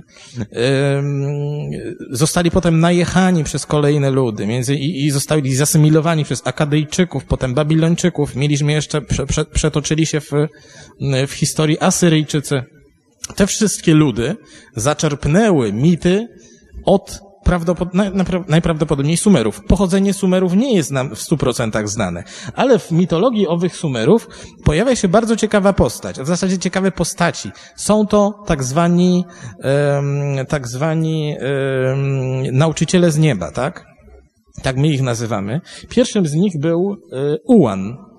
Ułan lub Oanes, opisany przez e, babilońskiego e, kapłana, Berososa w dziele Babiloniaka i on twierdził tak, że pewnego dnia ten Ułan, Ułan to ten facet e, w, w przebraniu ryby. E, Ułan pewnego dnia wyłonił się, albo z, z, e, bo- to też nie jest powiedziane, No, Ułan miał się wy, wyłonić z, z morza, prawdopodobnie z Zatoki Perskiej, albo z rzeki. To nam sugeruje, że to był Eufrat albo Tygrys. I tenże Ułan lub Oannes lub Łana e, miał nauczyć ludzi podstawowych czynności takich związanych z budową cywilizacji, czyli dał, dał im podstawy matematyki, astronomii, nauczył jak budować świątynie i tak dalej, i tak dalej. Co ciekawe, Ułan nie był człowiekiem, dlatego że przedstawia się go jako chimerę, pół człowieka, pół rybę lub człowieka w przebraniu ryby. On, jak y, podają, podają źródła, które cytowały między innymi Johannesa, miał ludzkie, ludzkie nogi pod przebraniem ryby i ludzką głowę pod czymś, co wyglądało jak głowa ryby. Tutaj niektórzy puszczają wodze fantazji i twierdzą, że ta głowa ryby była tak naprawdę skafandrem zaś e, e, te, te, te łuski, bo on posiadał cia, ciało e, takie zbudowane z łusek, również były swego rodzaju kombinezonem, kombinezonem kosmicznym. Co jest w tym ciekawe? Ułan nie mógł przebywać między ludźmi. On, on e, był, e, na noc wracał sobie do swojej wody. E, No i co? W zasadzie ucywilizował ludzkość i zniknął. I tak większość, większość osób tak to przedstawia, większość autorów. Natomiast co się okazuje? W źródłach sumeryjskich i późniejszych istoty pokroju Uana zwane są Abgal lub Abkalu. Kojarzone są zwykle z żywiołem wody, uznawane są za boskich wysła, y, wysłanników, często też za doradców królewskich. I nagle się okazuje, że Oanes lub Uan był tylko jednym, był pierwszym, który przybył. Natomiast po nim pojawiali się kolejni. Pojawiali się kolejni do czasów potopu. Natomiast po potopie pojawiła się kolejna grupa kilku Abgal, którzy na nowo cywilizowali ludzkość. Zatem pytanie, jeżeli zajrzymy sobie do tych źródeł, albo ja ostatnio tą sprawę opisywałem w artykule dla strefy tajemnic na Onecie.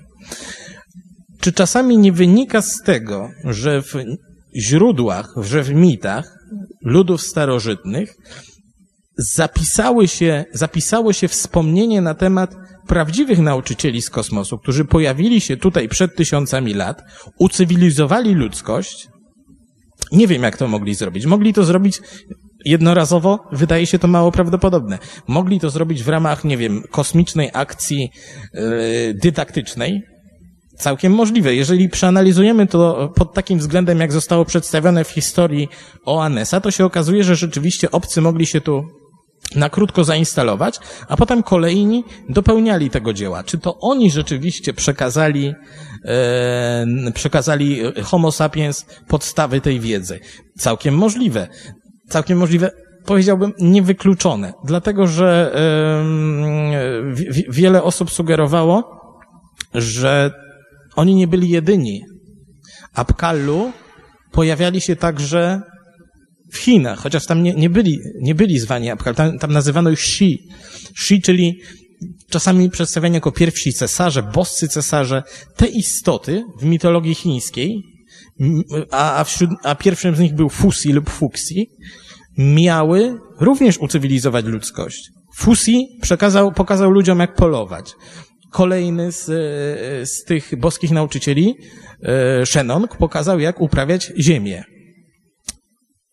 Jeżeli spojrzymy na przykład na tą historię, o której mówił Przemek, wspominał o, ym, y, o aniołach, tak? O upadłych aniołach, którzy, którzy pojawili się na ziemi, którzy zostali opisani w księdze Henocha. Księga Henocha jest, Henoch pojawia się w księdze rodzaju. Yy, dowiadujemy się o nim, że miał 365 lat i w przeciwieństwie do innych patriarchów nie zmarł śmiercią naturalną, ale umarł, bo zabrał go Bóg w wieku 365 lat. I okazuje się, że istnieje apokryficzna księga Henocha, która zdaniem e, znawców tematu jest prawdopodobnie takim kompozytem, to znaczy dziełem złożonym z kilku, z kilku różnych zupełnie tekstów, datowanych na e, tutaj ostatnie wieki przed naszą erą. I tam pojawia się dalsza część historii Henocha. I mowa w niej jest od początku o tym, że Henoch wstąpił do nieba i tam została mu przedstawiona historia upadłych aniołów. I cóż, cóż ci upadli aniołowie robili? Okazuje...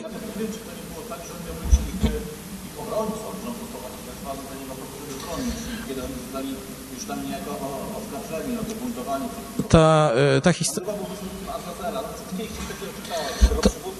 ta historia jest e, dość długa, bo w pierwszej, w pierwszej części Księgi, Księgi Henocha mamy e, przedstawioną historię Nefilim, rozpoczyna się od tego, że upadli aniołowie, zbuntowani, zbuntowani aniołowie pojawiają się nagle w Ziemi Świętej.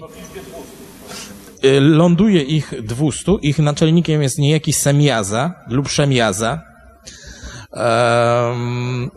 Jest ich cała grupa i każdy, z, oni, co, co, ciekawe, oni zawiązują między sobą jakiś pakt, jakieś przymierze.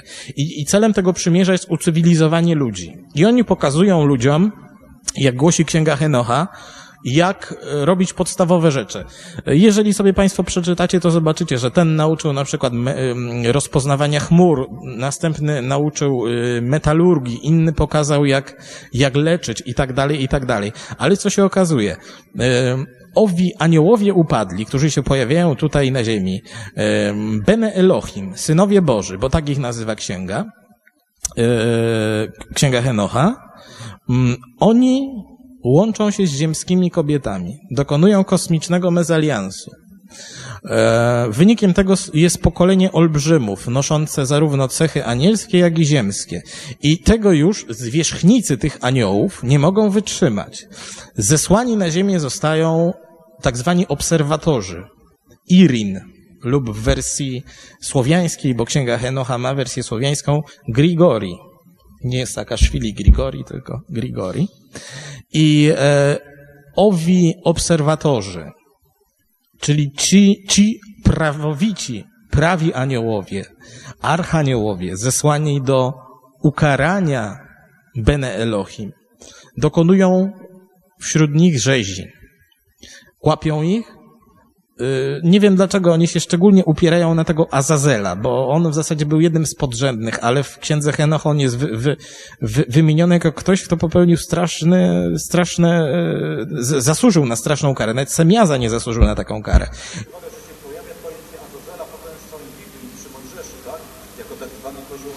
Co ciekawe, te, te imiona, które znajdziemy w, imiona tej grupy 200, które znajdziemy, one są związane z blisko z demonologią żydowską nazwy, które się tam pojawiają, pojawiają się też jako imiona, imiona demonów i to nie tylko w tradycji żydowskiej, ale też w tradycji już magicznej, tej odrodzeniowej. Mm, I teraz pojawia się pytanie, e, co tam się stało?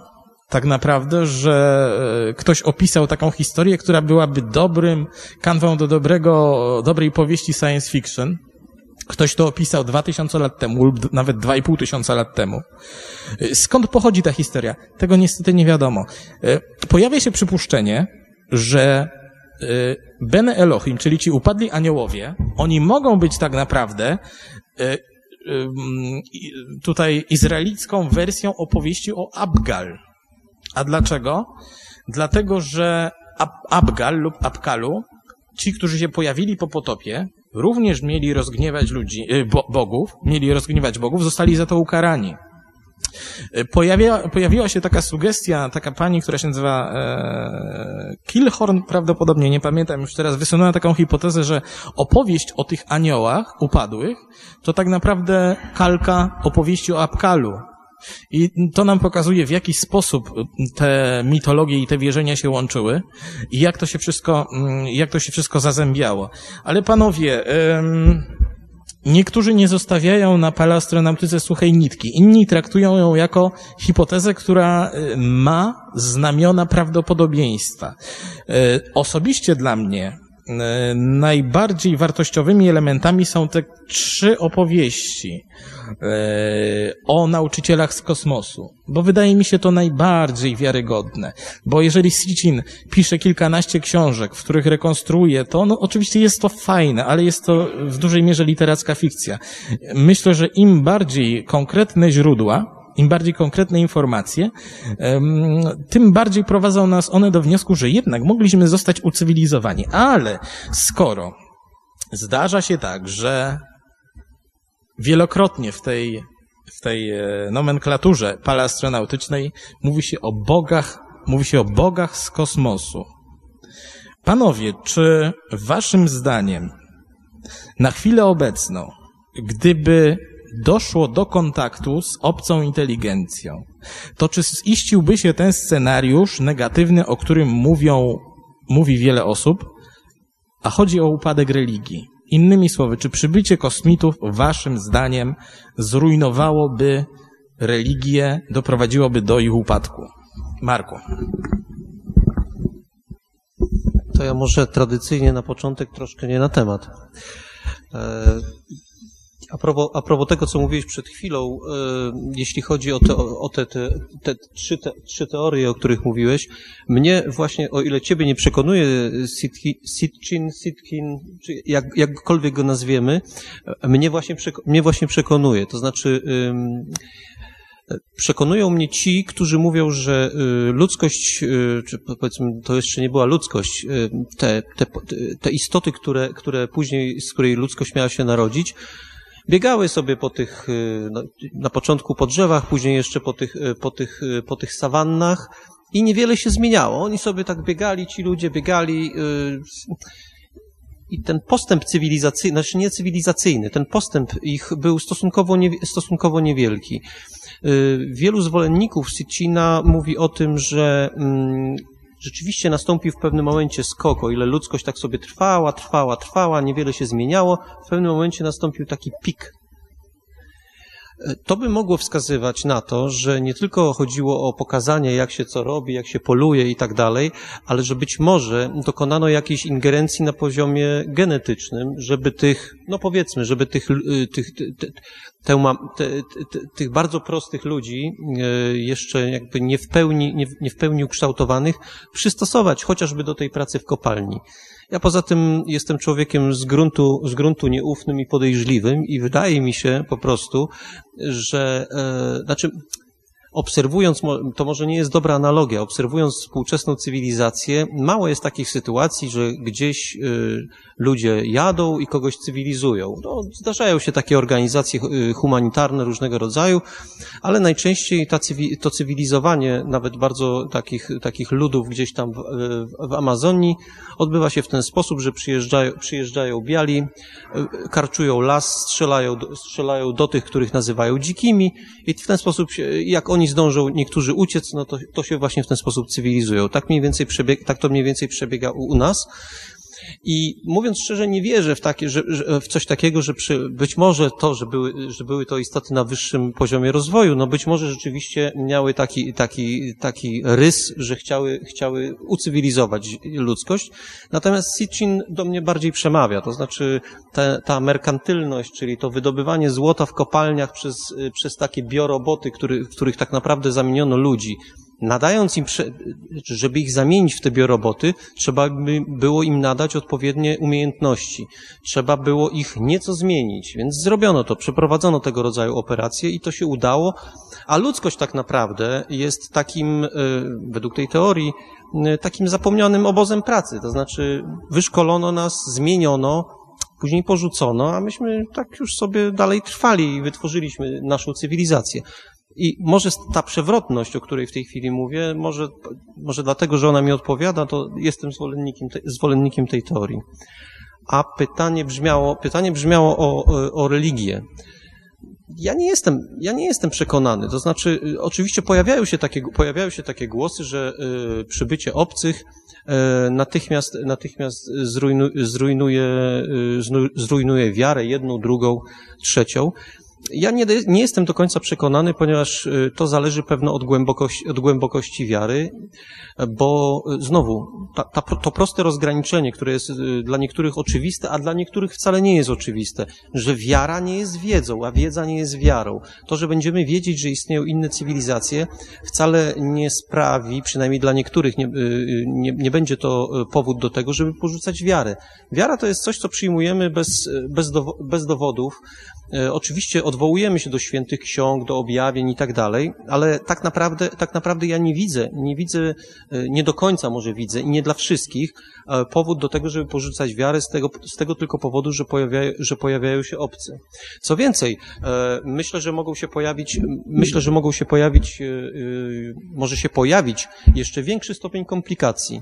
Bo, i to znowu jest rzecz wyciągnięta chociażby z literatury science fiction, był taki pisarz, y, mm, który y, przewidywał, co się stanie, gdybyśmy to my polecieli na inne planety i odkryli tam, że in, y, inni, obcy dla nas, obce dla nas rasy, również mają na przykład swojego Chrystusa. Co byśmy wtedy zrobili? Albo y, znowu pomysł wzięty, y, wzięty y, z science fiction, co, by, co byśmy zrobili, gdyby obcy przywieźli nam swoją wiarę i zaczęli nas, zaczęli nas no, wzorem chociażby konkwiskadorów, nie dość, że, nie dość, że rabować, to przy okazji, przy okazji jeszcze, jeszcze nawracać. Ja nie wiem, ja po prostu yy, myślę, że to, że to pytanie, to pytanie, czy, czy ludzkość, czy na Ziemi pojawiłby się kryzys wiary, ja myślę, że nie u, niektórych, u niektórych na pewno, natomiast y, u niektórych ta wiara by się wzmocniła. Znaczy, ja nie widzę prostego przełożenia. Ja nie widzę prostego przełożenia pomiędzy, pomiędzy po, po, co więcej, mo, może, może jeszcze jeden, jeden wątek, to, że podobno, ale to znowu, y, to, y, to słówko podobno zawsze, powodu, zawsze powoduje, że mm, toczymy sobie takie luźne dywagacje, ale podobno Kościół katolicki, Watykan jest przygotowany, jest przygotowany, jego elita jest przygotowana na to, że y, tego rodzaju sytuacja zaistnieje, że nastąpi kontakt y, pomiędzy ludzkością a inną cywilizacją, a wówczas trzeba będzie się do tego odnieść. Trzeba się będzie odnieść do prawd wiary, trzeba będzie się odnieść do, do, do, do, różnego, do, do różnego rodzaju wydarzeń historycznych i pozahistorycznych, trzeba będzie to jakoś wytłumaczyć. I wtedy, mm, wtedy Kościół ma podobno swój plan na to. Ale mówię, słówko podobno powoduje, że poruszamy się w, jakimś, w jakiejś takiej mgle, w związku z tym, no, nie wiem, czy, nie wiem, czy warto. Przemku? Strasznie dużo wątków. No, nie wiem, czy pamiętam wszystkie, do których chciałem się odnieść. E, rzeczywiście w ogóle cała nasza dzisiejsza tutaj debata to jest taka trochę podobna, więc nie, nie, nie, bój, się, nie bój się tego słowa. E, wracając do, do wszystkich wątków, żebym wszystkie zapamiętał. Najpierw kwestia związana z tym, czy bliżej ci do Sicina, czy nie. Ja osobiście jestem zwolennikiem, zwolennikiem, może mocne słowo, ale nie wykluczyłbym jeszcze innej teorii, że może to wcale nie przybysze byli z zewnątrz, tylko to byliśmy my, przed jakichś katastrof. Ci, którzy, ci nasi nauczyciele, to przecież wcale nie musieli być e, przedstawiciele innych cywilizacji. To mogli być przedstawiciele ziemskiej cywilizacji, którzy po prostu przetrwali jako jakiś kataklizm. O tych kataklizmach e, starożytnych to już powstało mnóstwo ksiąg. Czy one są prawdziwe, czy nie? Pewnie większość to mity, być może wszystko. Natomiast e, kataklizmy są częścią mitologii niemal każdego, e, każdej kultury na świecie. I w każdej z tych, prawie w każdej z tych kultur mowa jest o tym, że ktoś te kataklizmy przetrwał i tę kulturę przeniósł dalej. Wiele się mówi też o tym, że właśnie to potomkowie tych właśnie zapomnianych cywilizacji tworzyli y, zręby cywilizacji Sumerów. Tej, która nie wiadomo skąd się wzięła i nagle pewnego dnia zniknęła. To jeśli chodzi o pierwszą kwestię. Y, jeśli chodzi o drugą kwestię, tutaj wspomniałeś o tym takim stryknięciu, które zapoczątkowało cywilizację, y, w, że znowu teraz przejdę do takiej kryptoreklamy. W kolejnej książce, która ukaże się za parę miesięcy, mojej Wojtka, w poszukiwaniu magicznej formuły, będzie mowa o tak zwanych pięciu palcach bogów.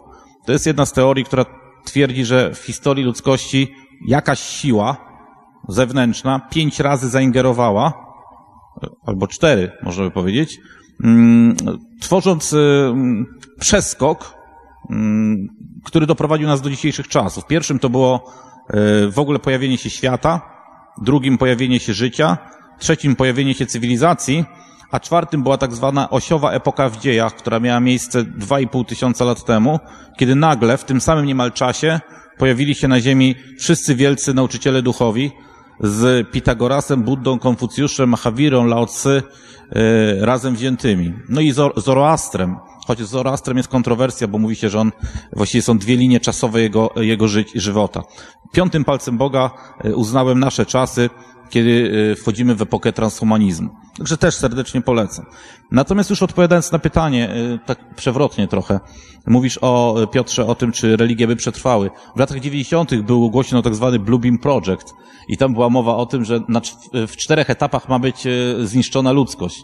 Jednym z nich miało być seria kontrolowanych trzęsień ziemi, które doprowadzą do odkryć archeologicznych podważających biblijne aksjomaty. Drugim miały być wielkie hologramy na niebie, które sugerowałyby pojawienie się obcych na niebie, a efektem tego całego projektu miało być to, że wszyscy ludzie na całym świecie mieli zjednoczyć się w jednej religii, bo pojawić miał się jeden Zbawiciel, który miałby, jeden Mesjasz, który miałby niejako ratować ludzkość przed tymi najeźdźcami z kosmosu. Miałby to podważyć najpierw prawdy wiary, potem zasugerować, że istnieje życie w kosmosie, a potem niejako zniewolić ludzkość e, w jednej wielkiej religii. To nie jest, e, to nie jest wyssane z palca, naprawdę taki projekt e, się pojawił. My tutaj sugerowaliśmy, jadąc na spotkanie dzisiaj w samochodzie, nie wiem czy pamiętasz Marku, o, o tej historii, co by było, gdyby się pojawiło, że jest, co, co by było, gdyby się okazało, że jest kilka cywilizacji każda ma swojego Boga. I jak doszliśmy do wniosku, że być może ci bogowie mają swojego Boga. No więc jeżeli ktoś naprawdę jest wierzący, tak jak mówił Marek, to pewnie znalazłby jakieś rozwiązanie. Może właśnie takie, że e, ci wszyscy nasi bogowie mają swojego Boga, a ci kolejnego i szlibyśmy kolejne piętra do góry. Tak jak już wspomniano, jest to kwestia wiary. Jak jest moje zdanie? Jeżeli okazałoby się, że obcy istnieją, ogromna większość tak zwanych wierzących przestałaby być wierząca. Czemu? Dlatego, że już dziś ogromna większość tak zwanych wierzących to są wierzący bardzo powierzchownie bardzo naskórkowo. To są wierzący dlatego, że tak wypada, dlatego, że tak, e, takie były wcześniejsze pokolenia. E, ja zawsze powtarzam, w Biblii jest napisane, że tak naprawdę nie powinniśmy się obawiać śmierci, bo przecież potem jest życie wieczne. Większość ludzi jednak śmierci się boi. Gdzie ta głęboka wiara? Niewiele byłoby nam pewnie potrzebne, żeby to, ta wiara została w nas zachwiana. Tak myślę. W związku z tym taki drobiazg, jak kosmici, mógłby zniszczyć wiarę w stu procentach. Moje zdanie. Dziękuję bardzo. Ach, dziękuję. Y, mówiłem o tym dlatego, że często się podkreśla na przykład mm, że, no, że Hindusi są przygotowani na istnienie kosmitów, dlatego że to jest religia, która w swojej e, bardzo skomplikowanej filozofii wszechświata przewiduje coś takiego, nie byłby to szok. E, muzułmanie mm, w Koranie mają coś takiego przewidziane, że istnienie istot innych niż człowiek jest hipotetycznie możliwe. E, największy problem mieliby Żydzi i chrześcijanie, dlatego że mm, jak wynika z opinii niektórych, filozofów i, i religioznawców, nie dałoby się odnieść e, zbawienia w żaden sposób, ofiary Chrystusa, do innych, innych istot. E, e, dlatego, że nagle przestałoby się to mm, wszystko dogmatycznie kleić. Polecam Państwu, polecam osobom zainteresowanym mój wywiad z takim religioznawcą Christianem Weidemanem, który się tym zajmował i który powiedział to wprost, że niby problem by to był, ale musimy mieć też do, do świadomość czegoś takiego, że Kościół to instytucja, która przechodziła nie takie kryzysy i pewnie rozwiązałaby go w ten czy inny sposób. Yy, yy, tak. Tak, ale jeżeli chodzi o osoby... Tak, Marko? Ale ja myślę, że już zresztą o tym wspominałem, zależałoby, bardzo dużo by zależało od tego, y, co przywieźliby ze sobą obcy. Bo to jest jakby y, element, który, który, który może o tym zadecydować, co by się, co by się z wiarą na ziemi, czy, czy z ludźmi, y, czy, czy powiedzmy z systemami religijnymi stało. Bo załóżmy, że y, przylatują obcy, którzy mówią, owszem, możemy interpretować świat właśnie w taki sposób, czyli w sposób religijny i to jest jak najbardziej dopuszczalne, czy, czy z, z, ich punktu widzenia. Wówczas nie widzę tego kryzysu. Natomiast gdyby się tutaj pojawili jacyś e, e, obcy, którzy absolutnie odrzucają ten system, te, tego rodzaju systemy wartości, jakimi są religie, no to wówczas rzeczywiście jakiś problem mógłby zaistnieć, ale to Przemek o tym powiedział wszystko zależałoby, pewno niektórzy ludzie by to porzu- porzuciliby wiarę dlatego, że tak naprawdę ta ich wiara jest dosyć płytka. A przypuszczam, że bardzo wielu ludzi umocniłoby się w swojej wierze. Ja, znaczy ja inaczej, ja widzę, ja to traktuję jako dosyć sztuczny moim zdaniem problem, bo ja nie widzę tego bezpośredniego przejścia pomiędzy, pomiędzy wiarą w Boga, a przybyciem obcych. No, ja tego jakby nie dostrzegam, może nie czuję po prostu. E, Moim zdaniem problem pojawiłby się, gdybyśmy natrafili na kogoś, kto by był bardzo podobny do nas, bo gdyby się nagle okazało, że przylatują tu kosmici i oni się chcą zachować bardzo po ludzku i przekazać nam swoje prawdy, e, w sposób siłowy lub nie, mogłoby dojść do trzęsienia umysłowego Ziemi, albo umysłowego trzęsienia, o tak to powiem. Natomiast e, najgorsze rozwiązanie z możliwych, skutkujące e, upadkiem religii, moim zdaniem, to gdybyśmy, gdyby skontaktowała się z nami cywilizacja na wysokim stopniu rozwoju, która przekazałaby nam przynajmniej część swojej wiedzy na temat pochodzenia kosmosu i nas. Najgorszym rozwiązaniem byłoby to, gdyby pojawili się kosmici, którzy o nas wiedzą więcej niż my sami o sobie. I wtedy perspektywa zmieniłaby się zupełnie. Tak, tak, taką mam koncepcję. Tyle o bogach z kosmosu, drodzy Państwo. Mamy do omówienia jeszcze przynajmniej jedną kwestię. Ma... Jest przerwa? Tak. Kto chce, kto chce przerwę? No to większość chce. Dobra. Tak. To spotykamy się tak o trzeciej. Witamy z powrotem, czekamy na innych, ale zanim przyjdą, to jeszcze parę słów w tej części. Postaramy się powiedzieć o prawdziwych kosmitach. Do tej pory mówiliśmy o poszukiwaniach, e, o naszych wyobrażeniach w dużej mierze. Mówiliśmy o zjawiskach, które zostały przez ludzkość zinterpretowane tak, a nie inaczej. Natomiast e, są historie, które pokazują, że prawdziwi kosmici mogą gdzieś być. Mm, Krótka runda po tym, jak ludzkość e, wyobraża sobie kosmitów, jak wyobraża ich natura. E, Natura, nauka. E, Okazuje się, że nie istnieje sposób, by odróżnić e, wyobrażenia naukowe od wyobrażeń, które pochodzą z fantastyki naukowej w żaden sposób. E, Jacy mogą być prawdziwi kosmici?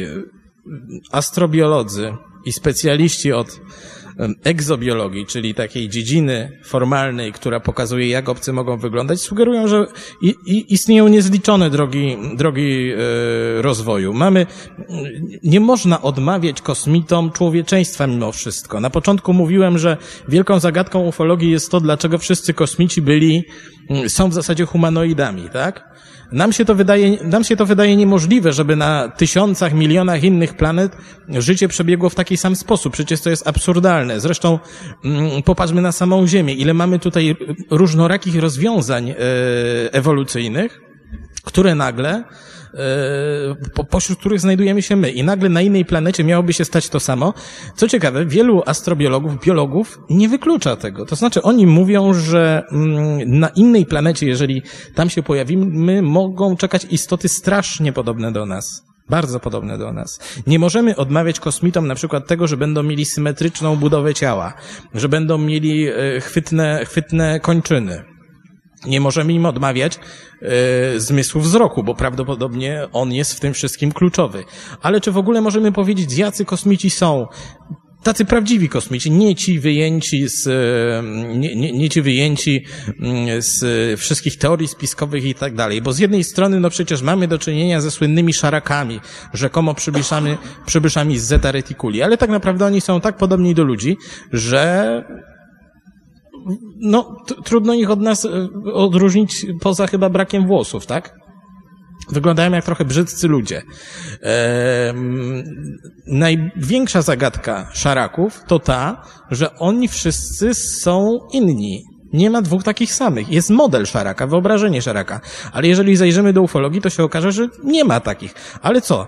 W 2000, nie pamiętam, 13 roku dotarła do mnie taka relacja z Iłży. Kobieta w ogóle nie chciała mówić, napisała do nas wtedy, pamiętam, ale tak napisała, że ona to w ogóle, no widziała coś dziwnego, mówi, nie, nie, ten, no, nie miałem okazji, żeby z nią rozmawiać oczy w oczy. Natomiast zadzwoniliśmy do niej, molestowaliśmy ją o, te, o, te, o, te, o tą relację. Ona opowiadała taką historię ciekawą, bo w Polsce w zasadzie nie obserwuje się szaraków. To są przypadki bardzo rzadkie. O ile wydaje się niektórym, że szarak to jest typowy kosmita, który, który widywany jest przy każdym bliskim spotkaniu, tak w Polsce, poza chyba kilkoma przypadkami opisanymi przez Bzowskiego, to ich w ogóle nie było. Ale co ciekawe, ta kobieta pisze tak, że ona przechodziła gdzieś, pamiętam, yy, drogą, szła do domu i zobaczyła, że przez drogę przelatuje w zasadzie taki typowy szarak, chociaż nie widziała twarzy. Natomiast rozpoznała ten, ten yy, kształt typowy, tak, ten charakterystyczny kształt. Co ciekawe, on leciał, on leciał nad drogą, wokół miał taki jakby hula hop.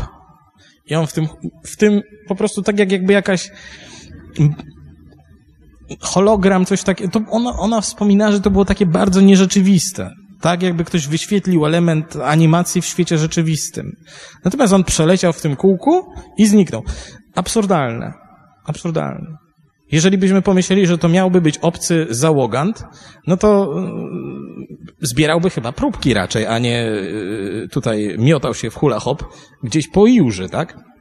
W każdym bądź razie, nie, nie, nie powiem nic chyba, nie powiem nieprawdy, jeżeli, jeżeli stwierdzę, że w kosmosie możliwe jest w zasadzie wszystko. Y, dawniej twierdzono, była popularna taka teoria, że kosmici, szczególnie ci z Zeta Reticuli, są zbudowani y, w oparciu o chemię związków krzemu. Była taka teoria. Natomiast y, teraz już coraz częściej jest to teoria podejmowana przez astrobiologów, którzy twierdzą, że w zasadzie chemia związków krzemu nie byłaby w stanie wytworzyć istot podobnych do nas. Byłyby to istoty, które zbudowane by były z elementów twardych. To by były żyjące kamienie, niezdolne do... Tacy, takie istoty mogą być, ale one przypominają właśnie bardziej żyjące kamienie niż, niż ludzi. Coś rozwaliłem chyba. Ehm, albo to pan coś zgubił. W każdym razie zagadką pozostaje to, jak, e, co powinniśmy w ogóle sądzić o, o tym, kogo spotkamy na innej planecie. Bo jeżeli to będą istoty zupełnie nierozpoznane, zupełnie niepodobne do nas, to będziemy mieli ogromny problem ze zrozumieniem tego, jak one, e, jak się w ogóle z nimi skontaktować, tak? To będzie zupełnie niemożliwe, bo nagle może się okazać, że prawdziwy kosmita, i to nie ten szarak, że prawdziwy kosmita na przykład e, dysponuje zestawem zmysłów, które są dla nas nieosiągalne. Albo na przykład ma rozwinięty jeden zmysł bardziej od drugiego. Pojawiła się kiedyś taka książka, która próbowała, e, książka naukowa, która próbowała e, no, pokazać troszeczkę, jak to by mogło wyglądać, tak? Czyli pojawiały się, pojawiali się tam obcy, którzy mieli rozwinięty bardziej jeden zmysł, a inny mniej. I byli na przykład tacy wąchacze, którzy mieli rozwinięty zmysł powonienia, ale nie mieli dobrze rozwiniętego zmysłu, zmysłu wzroku, tak? Pojawiały się istoty, które mogły mieć, y, mogły mieć y, zmysły, które dla nas są zmysłami y, wiązanymi z parapsychologią. Chodzi na przykład o, o telepatię, chodzi o, no nie wiem, synestezję, chociaż synestezja nie jest w 100% może czymś takim. Także zestaw możliwości jest ogromny. Już nie mówię o samej skali Kardaszewa, tak? Która, skali Kardaszewa i podobnych, Marku, prawda? Bo to kilka jest tych skal. Dwa słowa o niej? No może, może nie o skali, tylko, tylko najpierw jeszcze o, tych, o, tych, o tym poszukiwaniu kosmitów. E, ja ostatnio miałem okazję rozmawiać, e, często to robię, z Wiktorem Żwikiewiczem, pisarzem SF, E, na ten, na ten sam mniej więcej temat. I on powiedział mi o takiej sytuacji, że my być może w ogóle nasze działania, które, które podejmujemy, które być może będziemy podejmować, powinny być, te, które podejmujemy są czasami nierozsądne, polegające na, działania polegające na poszukiwaniu inteligencji u innych, a te, które będziemy podejmować, powinny być bardziej przemyślane niż te, które prowadzimy dotąd. On posłużył się przykładem e, takim, najpierw ze świata zwierząt, e, że przez długi, długi czas e, jeden, z gatunek, jeden z gatunków małp, bodajże lemur, lemury, nie wiem, jeden z gatunków małp był uznawany za wyjątkowo mało inteligentny. Inne małpki oczywiście, szympansy i tak dalej, bo potrafi, potrafiły się narzędziami posługiwać, a ten jeden był nie za bardzo inteligentny. Uważano, że jest jakiś taki felerny. Wszystko się zmieniło w momencie, kiedy jeden z naukowców doszedł do wniosku, że łapy y, tego gatunku y, nie są przystosowane do tych narzędzi, które my po- podajemy pozostałym małpom. Kiedy, kiedy wyposażył te, te małpki w odpowiednie narzędzia, one się okazały niezwykle inteligentne. A zatem pierwszy błąd w badaniu inteligencji przez nas to to, że oczekujemy czegoś innego, y, mierzymy inteligencję swoją miarą. Mamy pewne oczekiwania wobec tej inteligencji i staramy się, staramy się, staramy się tego właśnie poszukiwać. Wiktor Żwikiewicz po, podał mi jeszcze jeden przykład ze swojego życia i on jest dosyć y, y, warty powtórzenia. A jak to może być, jak to może być mylą, mylące? Otóż w latach 70. y, Wiktor miał taki epizod, że y, bawił się w hipisa, a może nawet był hipisem. I żył sobie w takiej komunie, w komunie hipisowskiej, właściwie studenckiej e, w, w Trójmieście i tam byli ludzie z różnych, z różnych uczelni, a on wśród nich jako początkują, początkujący pisarz. I do tego towarzystwa w tejże komunie przyczepił się jakiś, e, przyczepił się jakiś e, socjolog z Kanady. I on właściwie nic innego nie robił, tylko przez cały czas y, robił notatki. Oni sobie tam żyli, y, spali, jedli, pili, a on robił cały czas notatki. Co robi? No on sobie tutaj wypełnia taką ankietkę dotyczącą takiego środowiska jak oni, no więc on sobie ankietkę wypełniał. Wypełniał sobie ją przez miesiąc, może, może trzy, no i przyszedł czas y, tego, żeby ankietkę podsumować. I wymie- y, te, usiedli wszyscy, bardzo ciekawi, on opowiadał o tym, no ten jest taki wybitnie inteligentny, ten taki. I w pewnym momencie zamknął tę swoją dokumentację, no ale Wiktor czuł niedosyt, bo jego nie wymienił. No to się zapytał, nie, nie, tutaj oczywiście studenci doszli do tego, że no co, podejrzeli, co, to, co tam się działo, co tam było zapisane. Otóż Wiktor y, Żwikiewicz, który wówczas był już po wydaniu kilku książek, ogólnie postać elokwentna i każdy, kto go zna, kto kiedykolwiek go słyszał, to jakby ma odczucie, że to jednak człowiek inteligentny. W teście, y, który przeprowadzał Kanadyjczyk, mieścił się poniżej wszelkiej skali wypadał jako człowiek wy- wyjątkowo nieinteligentny i wyjątkowo taki nieciekawy. Dlaczego? A no bo test był tak skonstruowany, że pewne zachowania y, natury społecznej, które, które, y, które tam przejawiali, przejawiali poszczególni członkowie tej komuny, w jego wykonaniu nie mieściły się w pewnych, w pewnych normach, w pewnych oczekiwaniach i w związku z tym wypadł y, w tym, w tym badaniu, w tym teście jako człowiek wyjątkowo mało inteligentny. Po co to wszystko mówię? Po to, żebyśmy, że my musimy po prostu uważać, co, y, y, również na to, co odbieramy jako istotę inteligentną, y, bo bardzo często, znaczy może się tak zdarzyć, że się bardzo, że się bardzo nabierzemy. Natomiast wspomniałeś o skali Kardaszewa, Kardaszowa, to już obojętnie jak to, jak to, będziemy, jak to będziemy wymawiać, bo jedna nazwa jest bardziej popularna na zachodzie, a druga na wschodzie. W związku z tym obojętnie jak. y, Ja nie będę mówił o niej zbyt szczegółowo, bo chyba nie czas i nie miejsce. Natomiast y, dla mnie to, co jest cenne w tej skali, i to nic, że ona powstała w latach 60. y, i to na wschód, na wschodzie, czyli, czyli w Związku Radzieckim. To, co jest dla mnie cenne w tej skali, to to, że ona wiąże ze sobą rozwój cywilizacyjny z ilością pochłanianej przez cywilizację energii. I to myślę jest y, y, przynajmniej na dzisiaj y, dobry wyznacznik. To znaczy, oczywiście mm, w toku dyskusji, chociażby w Radiu Paranormalium, um, mówiono o tym, no, że przecież nie znamy wszystkich źródeł energii, być może pojawiają się, pojawią się jakieś źródła, których my dotychczas nie znamy, ale proszę zauważyć, że to nic nie zmienia. Żeby wykonana była pewna praca po, w takim pojęciu fizycznym, tej energii musimy dostarczyć określoną ilość i coraz więcej. Jeżeli ta cywilizacja będzie rosła, to, to przypominam, y, przypominam, że ta ilość, ilość energii zjadanej przez cywilizację będzie coraz większa. Y, Tam są oczywiście takie, takie poszczególne etapy. My, my, z tego co pamiętam, gdzieś zbliżamy się w tej chwili do poziomu, bo ona się za, zaczyna ta skala od zera. My zdaje się zbliżamy się w tej chwili do, do jedynki. Przewidzianych w tej skali jest y, y, w tej, w tej wymyślonej przez Kartaszewa bodajże 4 stopnie plus, no, plus, plus 0. 0, 1, 2, 3 i jeszcze 4, czyli łącznie 4. Nie, 4, bo zerowy.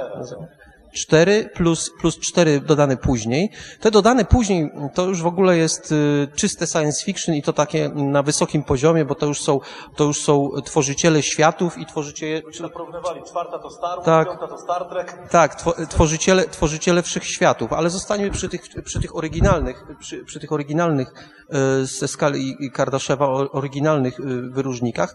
Tam już, już spotykamy i tak z, spotykamy się z cywilizacjami, które no i tak z naszego punktu widzenia są po pierwsze energożerne bardzo, a po drugie dysponują środkami, które dzisiaj, mówiąc szczerze, nie bardzo, nie bardzo wydają nam się prawdopodobne, bo przypomnę, że jedna, jeden, jeden z tych stopni, bodajże drugi, chyba już drugi, e, może zbudować twór, taki megatwór e, w układzie, e, w układzie planetarnym nazywany strefą Dysona, albo wszelkimi po, po, pochodnymi, bo, bo gwiazdy. wykorzystuje całą energię gwiazdy. No tak to, tak to zostało, gwiazdy tej cen, centralnej. Tak, tak, dokładnie.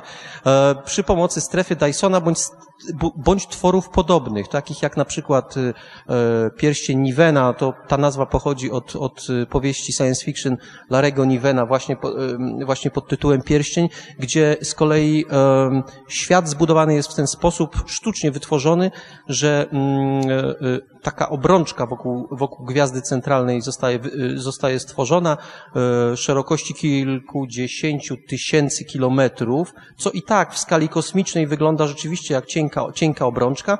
No a jeśli dodamy do tego cały obwód y, po, po orbicie jednej z planet, to mamy taką przestrzeń, która z punktu widzenia Ziemianina, żyjącego w ograniczonej przestrzeni, przestrzeni kuli ziemskiej wydaje się nieskończona. To są, wyobraźmy sobie, że żaden człowiek y, nie przeszedłby, gdyby szedł piechotą, a nawet jechał samochodem, nie byłby w stanie w ciągu swojego życia całego tego pierścienia objechać, obejść to już zdecydowanie.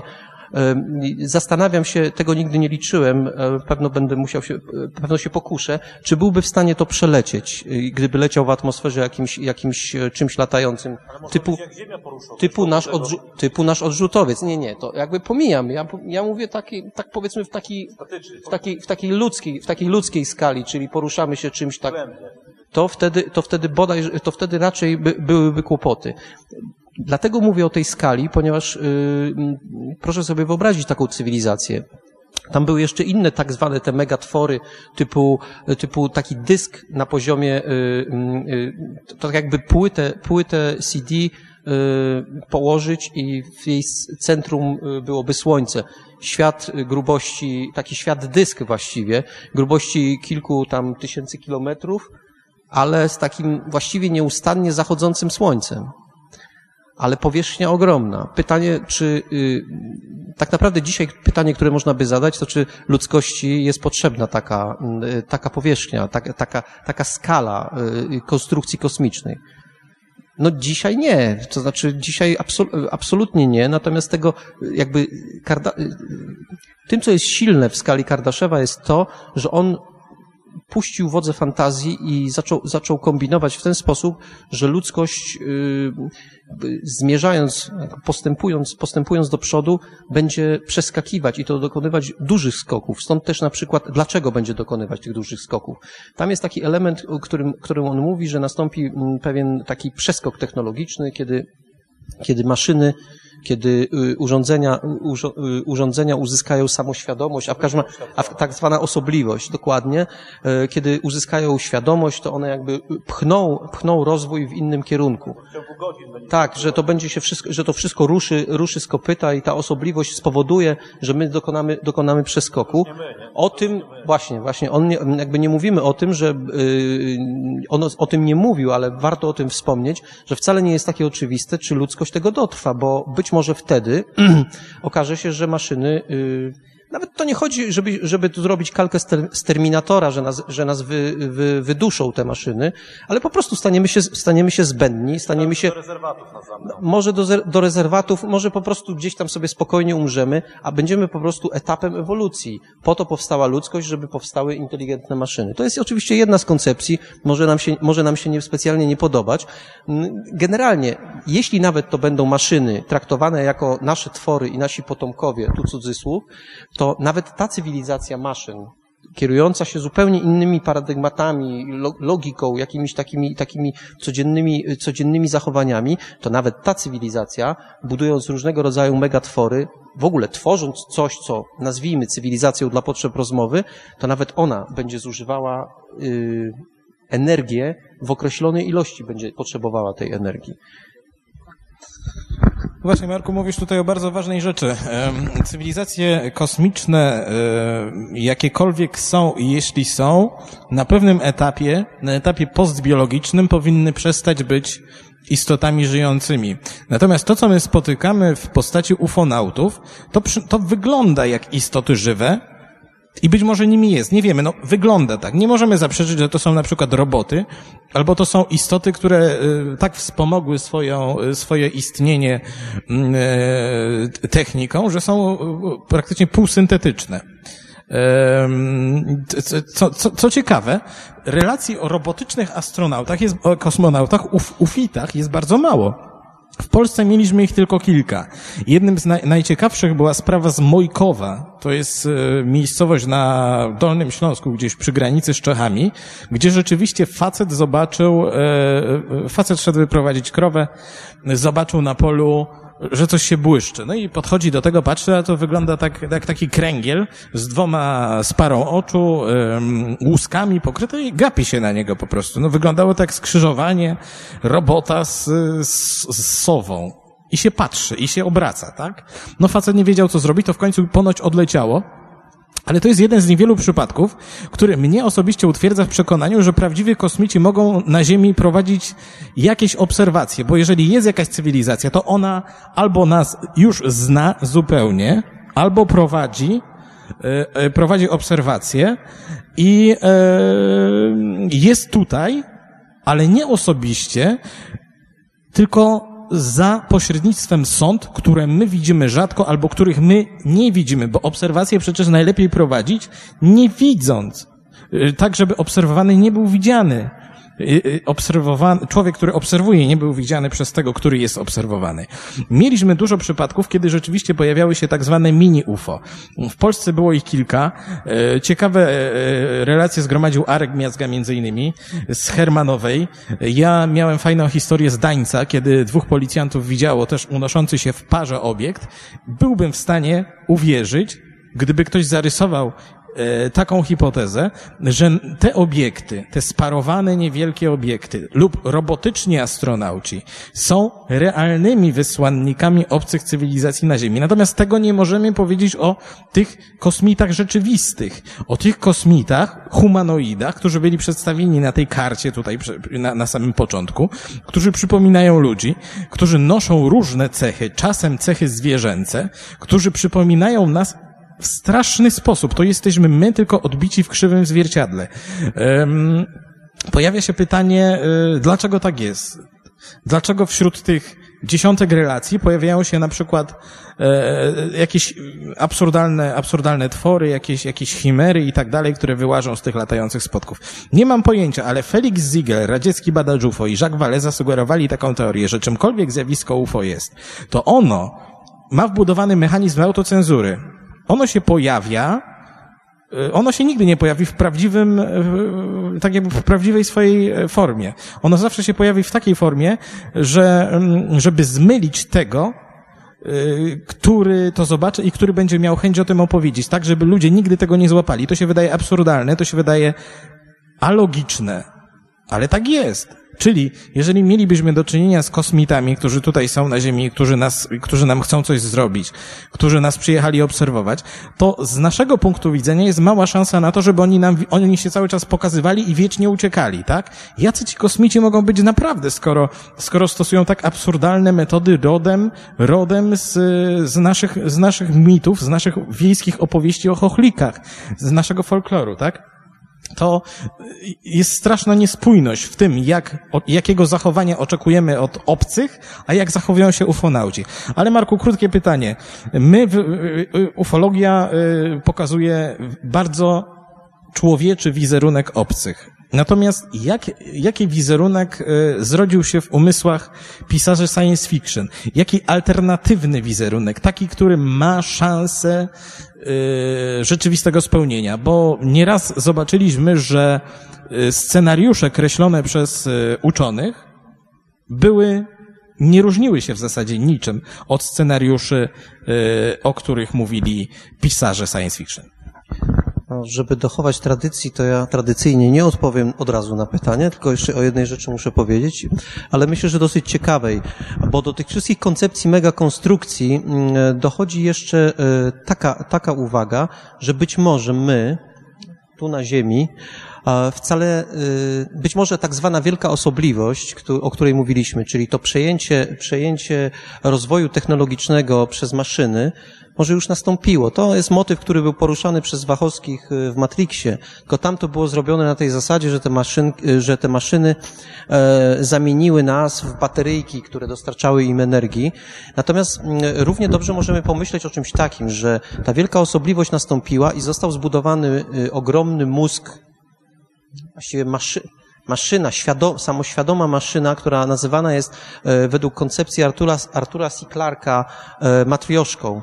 To jest mózg, który, którego obję, który ma objętość, no powiedzmy, wyobraźmy sobie taki, taką strefę Dysona zbudowaną e, wokół gwiazdy centralnej, gdzieś na, mm, na w odległości, e, powiedzmy, orbity ziemskiej składa się z iluś tego rodzaju kul wewnątrz, wewnątrz y, y, jedna wewnątrz drugiej. E, We, y, pomiędzy tymi kulami znajdują się, znajdują się te elementy, nie wiem jak to się będzie w przyszłości ewentualnie nazywać, te elementy, które tworzą ową sztuczną inteligencję. Ta, ta gigantyczna maszyna na skalę kosmiczną to właściwie, było, to właściwie byłby osobny świat świat, w którym być może y, mówiłeś o rezerwacie, czy to ty mówiłeś o rezerwacie, w każdym razie być może my żyjemy już w tym rezerwacie. Być może świat, ponia... proszę zauważyć, że dzisiaj w ciągu rozmowy mówiliśmy o tym, że właściwie nic się nie zgadza. Każda teoria, y, już, gdzie się już wydaje prawie skończona, to natychmiast upada, bo coś się nie zgadza. Y, I pewne koncepcje są wyprowadzane, potem upadają, bo, bo ileś tam jest przeczących im. Nasz świat generalnie, generalnie co do, co do różnych e, obserwacji nie, nie zachwyca spójnością, tak to de, y, delikatnie określmy. A może właśnie dlatego nie zachwyca wspól, y, tą ową spójnością, że my tak naprawdę mm, jesteśmy poddawani eksperymentom, ale nie na poziomie fizycznym, materialnym. Być może rzeczywiście y, żyjemy w rodzaju, w rodzaju Matrixu. W świadomości, w świadomości gigantycznej. Tak, dokładnie, w świadomości, w świadomości matrioszki, czy w jakimś takim, w jakimś takim ogromnym, ogromnym tworze, który, który gdzieś został wytworzony. I my, tak na dobrą sprawę, poruszyłeś sprawę filo, filozofów, tak na dobrą sprawę, nie ma możliwości, to zresztą Konrad Fijałkowski również o tym pisał, jeśli żyjemy gdzieś wewnątrz czegoś, to nie ma praktycznie możliwości, żebyśmy byli w stanie tego dowieść na drodze dowodów. Szukamy dowodów. Nie da się tego, te, te, tej koncepcji nie da się dowieść. Możemy szukać poszlak, możemy szukać tego, co się nam nie zgadza w świecie i na tej podstawie wywodzić różnego rodzaju twierdzenia. Natomiast dowodów twardych, jeżeli tak jest, twardych dowodów nie znajdziemy. To, pro, to, to jakby... No być może, ale jeśli, jeśli my nie istniejemy fizycznie, tylko jesteśmy wytworem, wytworem y, takim wirtualnym światem, to wówczas nie ma żadnej możliwości wyjścia. Wszystko zostało zasadzone. A teraz wrócimy do, ty, do tych możliwości. Znaczy, to pytanie brzmiało w ten sposób, czy, czy, czy koncepcje zostały jakieś stworzone takie, które, które są realne? Czy, czy, Ja tutaj jeszcze y, powrócę do tego, co mówiłeś, bo miałem o tym powiedzieć na koniec, ale my się nie wyrobimy czasowo, musimy skrócić nasze wystąpienie. Marek poruszył tutaj koncepcję, która mówi, że możemy, że zjawisko UFO może w zasadzie wynikać z tego, że jesteśmy poddawani eksperymentowi przez jakąś zewnętrzną siłę. I, i to nie tylko Marek doszedł do takiego wniosku. Y, Cały system, y, teoria systemu stworzona przez Jacques'a Vallée, która opiera się na tym, że istnieje jakaś siła zewnętrzna, która sprawia, która ma możliwość ingerencji w rzeczywistość, ma możliwość programowania rzeczywistości. I ona po prostu przeprowadza na nas eksperyment. Mm, Na tej zasadzie, że jak mówił na przykład e, Salvador Freixedo, czyli ten ufolog duchowny z południowej Ameryki, który również dostrzega te wszystkie, wszystkie nie, niezgodności w zjawisku UFO i stara się je tłumaczyć, my możemy być jak on to określił, racjonalnie zarządzaną farmą zwierzęcą. Albo jak określił to ast astronom John Ball, że my jesteśmy, żyjemy w zoo, które jest nadzorowane przez jakąś obcą inteligencję. Chociaż Ball patrzył na to inaczej, bo jeżeli Freysedo mówił, że istnieje jakaś cywilizacja, która robi nam, która nas traktuje jako żywy eksperyment, tak, dla, y, dla Bola było to raczej coś innego. Bol widział Ziemię jako, y, jako rezerwat, który, który obcy obserwują, może się interesują, ale nie ingerują. Natomiast my wszyscy widzimy, że coś ingeruje. I nie możemy temu zaprzeczyć. To samo zresztą, przecież mówiłem o, o Charlesie Forcie. Ford w latach 30. zauważył to samo, mówiąc, że i on jeszcze nie znał zjawiska UFO, bo ono jeszcze wtedy nie istniało, a Ford już powiedział wtedy, jesteśmy czyjąś własnością. Znamienne słowa. Teraz wróćmy do tych istot. Jakie to istoty miały być? Takie, które są... Takie trzy najciekawsze koncepcje, twoim zdaniem. Kilka koncepcji, które uważasz za najciekawsze i które pokazują nam, jak mógł postąpić rozwój obcych istot. Ja powiem tak, że to, to jest zadanie o tyle karkołomne, że y, musiałbym teraz kostkę wziąć i wylosować, które, które bo, tych, bo tych istot stworzonych na łamach powieści science fiction różnego rodzaju od, od, od początku jest całe zatrzęsienie. Całe tabuny obcych y, okupują, bo to jest rzecz, która jest nośna w science fiction. Y, więc nie wiem, jaki klucz przybrać. Czy taki, taki który, y, który pokazuje istoty, koncepcje dziwne, no to, no to pierwszy z brzegu, no dziwną koncepcją, a jednocześnie y, przemawiającą do wyobraźni jest koncepcja Oceanu Solaris y, Lema. Nie jest to zresztą jakby jedyny pisarz, który, który na ten temat mówi o takich organizmach y, obejmujących y, obejmujących dosłownie y, planetę, na której, na której żyją, y, pisali również inni y, twórcy science fiction, tacy jak chociażby, jest, takie, jest taki zbiór opowiadań, który się nazywa Rakietowe Szlaki. Oryginalne, oryginalne wydanie było w, chyba w 56 roku, później wyszły, wyszły dwa, dwa zbiorki w latach 70. Później to y, ciągnie wydawnictwo, Sol, y, wydawnictwo Solaris, które również, również wydaje te zbiorki. Ale tam w jednym z zbiorków y, była, był, było opowiadanie, które mówiło o, to była samotna planeta, o, samotna planeta. Ono mówiła też, mówiło też o takim całoplanetarnym organizmie, który w dodatku e, bardzo lubił ludzi. Potrzebni mu byli do tego, żeby, e, żeby się normalnie rozwijać. No to jest może taka koncepcja takiego wszechoceanu, jak na Solaris, jest moim zdaniem bardzo ciekawa. Poza tym um, ciekawy jest, i to jest, to jest może najciekawsze w tej koncepcji, że e, wówczas podróże takiej, takiej, takiej istoty są praktycznie rzecz biorąc niemożliwe. Ale przecież Lem rozwiązał również ten problem, tam na mikroskalę, przecież te twory, które się pojawiały na orbicie, y, przychodziły do głównego, do głównego bohatera, to była emanacja tych, y, te, tego, tej istoty, tych, tego oceanu. Co więcej, ta koncepcja była rozwijana i mówi się o tym, że tego rodzaju wielkie twory, które siłą rzeczy nie mogą się ruszać ze swojej planety, mogłyby penetrować wszechświat, za pomocą różnego rodzaju sąd. I tutaj jest e, bliskie połączenie z tym, o czym mówiłeś, że być może jesteśmy obserwowani, być może jesteśmy podglądani właśnie przez tego rodzaju, przez tego rodzaju wytwory takich organizmów, które nie mają swoich zmysłów na tym, czy, czy, nie mogą same siebie wysłać gdzieś daleko, ale mogą wysłać swoje wytwory, które nas obserwują, które nas klasyfikują, które, które po prostu poddają nas badaniom. I to jest pierwsza koncepcja i wcale to nie jest, nie musi być tak, że te, tego rodzaju twór gdzieś tam sobie jest zamknięty w odległej części wszechświata i nikt o nim nie słyszał, nie, przypuszczam, że taki twór również interesowałby się y, światem zewnętrznym, bo to jest zresztą chyba taka immanentna cecha y, istoty inteligentnej, zainteresowanie tym, y, co jest, wokół, co, co jest wokół nas. To jest pierwsza koncepcja. No, żeby zostać przy tych dziwnych koncepcjach, to przypomnę, przypomnę koncepcję astronoma z wykształcenia, mm, on się nazywał Hoyle, napisał książkę, napisał książkę pod tytułem Chmura tam ta, y, ta chmura to również jest zbiór, zresztą podobną, bardzo podobną koncepcję znowu pokazał Lem y, w Niezwyciężonym. Tam z kolei to są, to są, to są też takie nano, dzisiaj byśmy powiedzieli nanoroboty, on nie używa co prawda tej, tej, y, tej terminologii, ale znowu, myślenie na poziomie, myślenie na poziomie całościowym, to, to znaczy odwołanie się do inteligencji mrowiska, że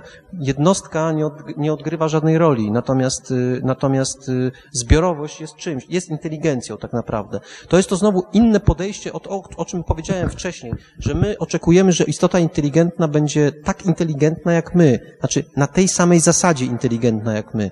Tymczasem może się okazać, że e, nasza inteligencja jest zupełnie różna od tamtej, od tamtej inteligencji i powinniśmy brać to pod uwagę. Ja tu posłużę się też przykładem, który, którego użyłem w radiu, tłumacząc, e, znowu odwołując się do opowiadania E, science fiction Ursuli Le Guin, zapiski na ziarenkach akacji. I ona podaje tam jako przykład, warty przemyślenia, że my czasami nie nieporozumienia pomiędzy na przykład cywilizacjami, ale nawet w naszej ziemskiej kulturze mogą wynikać tylko i wyłącznie z niezrozumienia sensu przekazu. Bo y, w tym opowiadaniu jest mowa o tym, że naukowcy odkryli, odkryli y, na tych przysłowiowych ziarenkach akacji zapiski y, dokonywane przez mrówki. I tam był taki między innymi zapis w górę królową. I wszyscy to odczytali, że te mrówki bardzo tę królową szanowały. A tymczasem ktoś, kolejny badacz, który zaczął to, zaczął to badać, doszedł do wniosku, że to jest nawoływanie do rewolucji. Bo jeśli ktoś wyniesie y, królową mrówek z mrowiska na słońce, to ją zabije po prostu. Ona jest niedostosowana do tego, żeby, żeby y, być na zewnątrz. Ona musi być schowana gdzieś głęboko. I to pokazuje tylko, to oczywiście koncepcja, koncepcja pisarki, która, która wydaje się nazbyt fantastyczna, ale ona myślę została stworzona tylko po to, żeby pokazać, że te nasze, to nasze rozpatrywanie inteligencji, nasze wyobrażenia o istotach inteligencji, inteligentnych oraz rozumienie tego, co do nas mówią, może być czasami bardzo opaczne. Yy, to, to jeśli chodzi, jeśli chodzi mm, o różne dziwne istoty, no właściwie powiem tak, żeby już nie mnożyć poszczególnych istot. To, to jest tak, że y, właściwie nie ma takiego środowiska, y, takiej przestrzeni, y, takiej rasy, czy takiej, takiego, takiej dziwnej koncepcji, której już by pisarze science fiction nie wyeksploatowali. Właściwie, właściwie już wszystko, już były myślące ryby, ptaki, y, właściwie wszystko, wszystko co było, robaki, były też myślące, y, y, były też myślące nawet myślące mikroorganizmy, które znowu działały troszkę na zasadzie, na zasadzie e, mrowiska. Same, sama, sama pojedyncza, sam pojedynczy mikroorganizm nie znaczył nic, ale razem tworzyły świadomość. I takich, takich opowiadań jest, jest kilka, chociażby w takim zbiorku w stronę piątego wymiaru jest opowiadanie o, o istotach, które przybyły na Ziemię były właśnie takimi, y, nawet pamiętam, planeta nazywała się Glantok i przybyły na tę Ziemię tutaj tylko po to, żeby, aha, i poruszały się, ożywiały ludzi, tworzyły rodzaj zombie. To opowiadanie z lat 50., a już zombie funkcjonowało. Więc tworzyły, y, opanowywały, opanowywały człowieka i, i były w stanie nim poruszać, ponieważ to był, one tak naprawdę narodziły się na planecie, w której opanowywały y, jakieś żyjące, jakieś żyjące zwierzęta, i dzięki nim e, były w stanie uzyskać na przykład e, różnego rodzaju e, zdolności manualne. Same w sobie nie mogły wytworzyć narzędzi, ale za pomocą, za pomocą różnych istot wyższych jak najbardziej. No i mówię, ja bym tak jeszcze, proszę Państwa, mógł tutaj gadać przez dwie godziny przynajmniej. To myślę, myślę że dla wspólnego dobra proponuję zabrać mi mikrofon. Nie, to nie? E, tak, fascynujące jest to, co mówi Marek, bo mm, zwraca uwagę na e, odmienność inteligencji, z którą mamy do czynienia. Natomiast e, mm, jeżeli chodzi o ufologię, najciekawszym jej elementem są bliskie spotkania. A najciekawszym elementem z najciekawszych elementów są bliskie spotkania w Polsce, o których powie zaraz Marek Sęk. Ale zanim on o tym powie, to ja zrobię tutaj mały wstęp i opowiem o przypadku, który wypłynął niedawno, o przypadku, który wypłynął niedawno, który nie został jeszcze opisany Byłem tam w kwietniu tego roku. To jest miejscowość Gowarzów, yy, koło Pławna. To jest koło Radomska ogólnie. To jest województwo łódzkie. Radomsko to jest miasto między e, Częstochową a Łodzią. Dość no, średniej wielkości miasto, ale jak to się mówi, galante, szykarne, ładne. To było w roku 2011 lub 2010. Ci świadkowie nie byli w stanie do końca tego określić. Świadkami była para starszych ludzi. Dziś mieli, no, byli po 70. Ten pan główny świadek miał 70 kilka lat. I oni twierdzą, że w styczniu 2011 roku, może jeszcze zacznę od tego, że Gowarzów to jest wieś, która leży troszeczkę w polach. E, wieś, e, przez którą wiedzie bardzo wąska droga, wieś, która, taka typowa ulicówka, domek przy domku, bardzo zwarta zabudowa, z tyłu stodoły, e, prawie na każdym placu stodoły, wąziutka droga, oczywiście na środku sklep taki stary GS-owski. I oni mówią tak, to się działo właśnie w tym styczniu, kiedy ich, ich kuzynka już, jak to się mówi, e, była u końca kresu swoich dni. Była to osoba chora, którą odwiedzali. I oni tam co, co wieczór chodzili do tej kuzynki, siedzieli z nią i około tam dziewiątej wracali do domu. I oni mówią, że pewnego wieczora, to był, ja nie pamiętam dnia teraz, Mam notatki, które wtedy tam robiłem. O, wracali pewnego wieczora i nagle zobaczyli, że po prostu z tyłu nad lasem leci kula. To była duża kula, taka krwisto-czerwona, jak mówił ten pan. E, I w pewnym momencie ona zaczęła obniżać swój lot, leciała na zachód. Dobrze, mówi ten pan. No, leci w kierunku naszego domu. Jeżeli tam dojdziemy, to e, prawdopodobnie ją zobaczymy. Po dojściu do tego domu, a państwo W, czyli świadkowie, mieszkali w, w zasadzie w jedynym domu, który był wysunięty w głąb. Wszystkie domy były prawie przy drodze. O, ich dom był wysunięty w głąb. I kiedy ten pan stanął przy swojej stodole, to był w stanie zobaczyć, że te i ta odległość na niego była oceniana na jakieś 300 metrów. To jest daleko. Natomiast w, tamtych, w tamtym e, czasie to był zupełnie inny teren, bo ten teren przeszedł e, pewną, pewną zmianę. Na przykład ja już zastałem to miejsce zupełnie innym niż było w tym 2011 roku, bo się okazało, że e, wysuszono na przykład staw, który tam był. Zmieniła, zmienił się w ogóle układ. I to miejsce, to miejsce, gdzie ten obiekt wylądował, ono cały czas jest, bo okazało się, że to było pole, na którym rosły truskawki, myśmy nie mogli tam wejść. Yy, żadnych śladów nie zostało. W każdym bądź razie ten pan, stojąc przy swojej stodole, zobaczył, że ten obiekt wylądował. Żadne dźwięki temu nie towarzyszyły. Obiekt był, on był przez niego widoczny, on był widoczny z, z jego placu wtedy. I co ciekawe, obiekt prawdopodobnie stał na ziemi. Wokół obiektu natomiast krzątały się małe postaci. Było ich kilka, on nie był w stanie ich policzyć. Te postaci, y, obieg miał jakieś 5-6 metrów. Był wielki. I on stał, no, jeżeli tu są domy, tu jest las i ten obieg stał na tym polu tutaj. Tak? Czyli był zasłonięty przez stodołę i przez las. A pan Zenon, który tam go obserwował, widział go, dlatego że mieszkał trochę dalej. I co się okazuje? Wokół tego obiektu tańcowały, podskakiwały, ruszały się bardzo szybko istoty. Te istoty, jak on mówił, musiały się znajdować na jakiejś rampie, Dlatego, że one nie chodziły po ziemi. One tak, ani się nie unosiły w powietrzu, ani nie chodziły po ziemi. Były na ten. I on twierdzi, co najciekawsze i co sprawia, że ten przypadek jest ewenementem w skali polskiej, a i światowej, on słyszał ich głosy. On mówi, że jak on doszedł do ogrodzenia, noc była cicha. Mówi, że słyszał, jak te postaci krzyczały. I on mówi, że to tak, to było tak jak głos dzieci, podekscytowany. Takie miał wrażenie. Nie, nie rozumiał słów oczywiście, nawet tych słów nie słyszał, ale słyszał głosy dochodzące z tamtej strony. I one się ruszały, ruszały, ruszały, ruszały. To trwało kilka minut, on to obserwował. Pani, która mu towarzyszyła, czyli jego żona, uciekła, schowała się. Natomiast ci ufonauci poruszali się wokół tego świecącego obiektu. W pewnym momencie, mówi, zniknęli.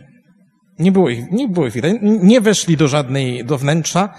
E, zniknęli, rozpłynęli się, tak? E, e, co ciekawe, ten obiekt miał jeszcze u góry takie, mm, takie jakby palczaste wyrostki, które były niczym reflektory. W pewnym momencie ten obiekt, jak ten pan mówił, odbił się od ziemi niczym piłka i wystrzelił i był jeszcze widoczny, kiedy leci, leci pod chmurami. Pytanie, co to było? Czy to byli przybysze z obcej planety, którzy przylecieli do Gowarzowa, żeby osiąść na polu wtedy żyta, bo tam wtedy rosło żyto, potem truskawki, żeby wylądować na tym polu żyta przy stawie, potańczyć, pocieszyć się i uciec. Może kosmici rzeczywiście są dziwni, może są dziwni, ale to, co się zdarzyło w Gowarzu, ja ten pan, który o tym opowiadał, był tak cholernie konkretny, że y, byłem, byłem zaskoczony. No ja mówię, może się wam coś wydawało. Nie. I on mówi, że co najdziwniejsze, to było, to było około 21. Żadnego pijaka przy sklepie nie było, bo gdyby był pijak, to on by od razu krzyczał, nie? Chodź, zobacz. Yy, właściciel tego pola, na którym to wylądowało rzekomo, yy, nic nie widział. Spotkaliśmy go tam, nic nie widział. Nie było żadnego śladu. Na drugi dzień pan Zenon tam poszedł ze swoim sąsiadem, żeby, żeby zobaczyć, czy tam coś się po, pozostało. Nie było żadnego śladu. To, co, co najciekawsze, ta pani mówi, że e, kiedy odwiedzili tam kuzynkę następnego dnia, to był tam ksiądz, no jako u chorej. E, I ona się pyta tego księdza, e, księże proboszczu, myśmy widzieli takie coś, co to mogło być? A on zrobił tak. I tyle jego komentarza. Marku, masz nam do... Z, z, a, jeszcze, jeszcze wyjaśnię jedną rzecz. Y, jest to element, y, który miał się pojawić, a który się niestety nie pojawi z braku ograniczeń czasowych. Y, są to zdjęcia z Wicia jedne z najciekawszych zdjęć UFO w Polsce. Dlaczego najciekawszych? Bo y, pewnie Państwo znacie te zdjęcia z licznych opracowań, kiedy, kiedy ten obieg jest przedstawiany w odwrotną stronę. On w rzeczywistości pokaz, on w rzeczywistości wyglądał tak. To była bardzo ciekawa historia z 1983 roku z miejscowości Wicie, kiedy trzy domy wczasowe y, i, i cała, grupa wczasowiczów obserwowała taki obiekt trzykrotnie w trzech rzutach. Najpierw pojawił się nad morzem, potem był coraz bliżej e, i wypuszczał w dół taki, jak mówił ten świadek, ogarek. E, ale miało być to zaprezentowane w takiej e, większym zbiorze, ale niestety zbliżamy się do kresu naszego panelu. Oddam jeszcze głos ostatniej prezentacji, którą przygotował Marek, a dotyczy ona bliskich spotkań z ufonautami w Polsce, tych znanych i tych mniej znanych.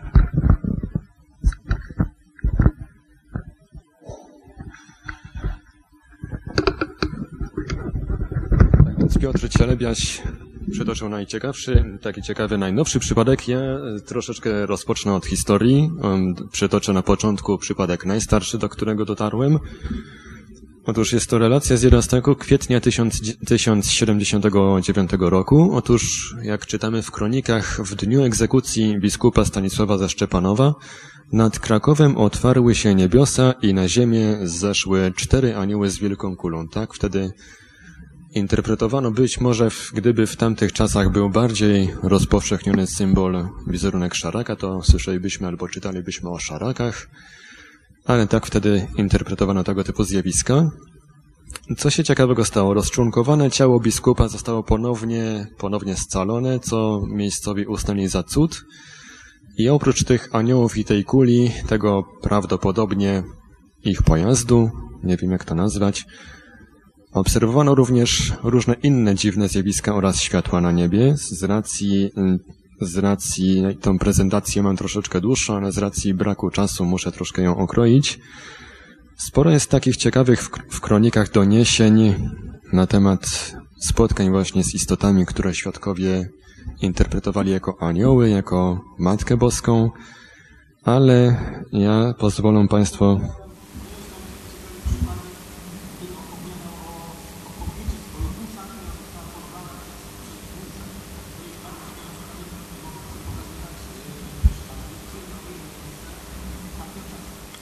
Tak, to jest relacja z 1577 roku. Młoda dziewczyna została wówczas porowana podczas e, silnego szkwału.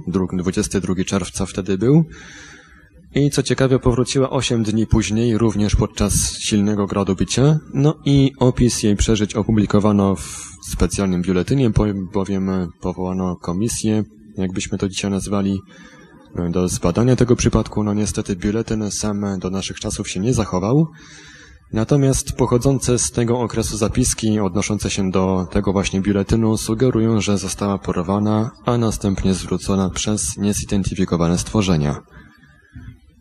Natomiast e, mm, skupiając się bardziej na przypadkach, w których widziano również obiekt jakiś latający, taka ciekawa historia z Gietrzwałdu z 1877 roku, właściwie była cała seria różnych zdarzeń do siebie podobnych.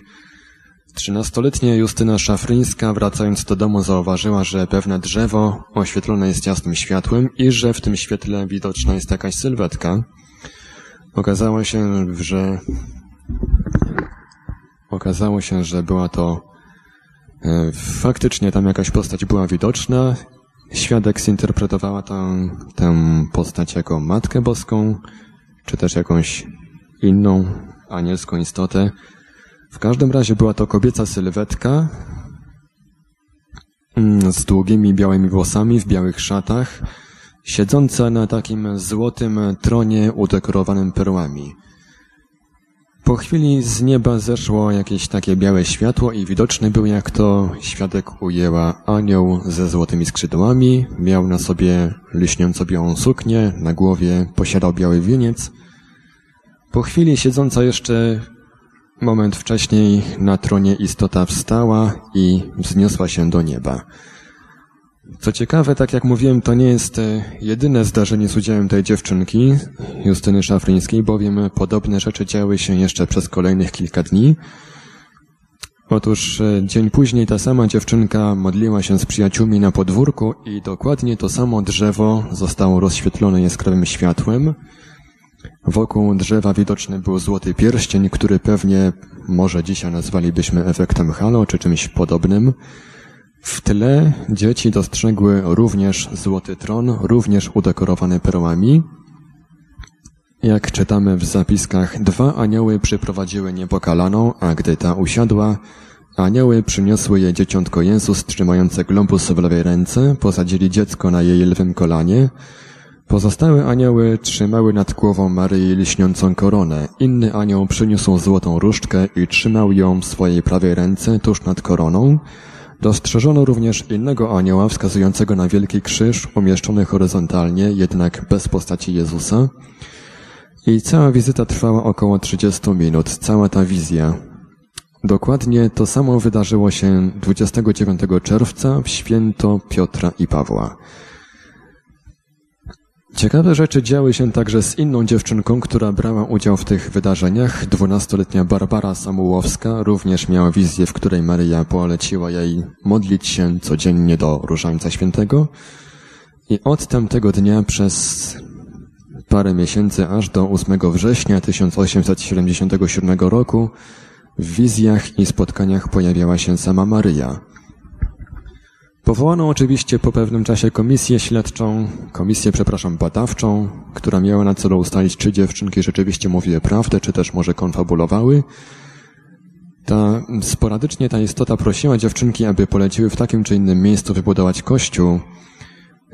Owa komisja wspomniana nie dopatrzyła się jednak jakichkolwiek konfabulacji. Z takich mniej znanych relacji mam tu jeszcze relację z 1916 roku, przekazaną przez y, nieaktywnego ufologa, nieaktywnego obecnie ufologa pana Roberta Leśniakiewicza. Lato 1916 roku żołnierz Bolesław Leśniakiewicz postanowił wówczas spędzić noc w zrujnowanej cegielni w miejscowości Alwernia. Koło północy zbudził owego żołnierza jakiś taki dziwny głos, którego nie mógł zidentyfikować.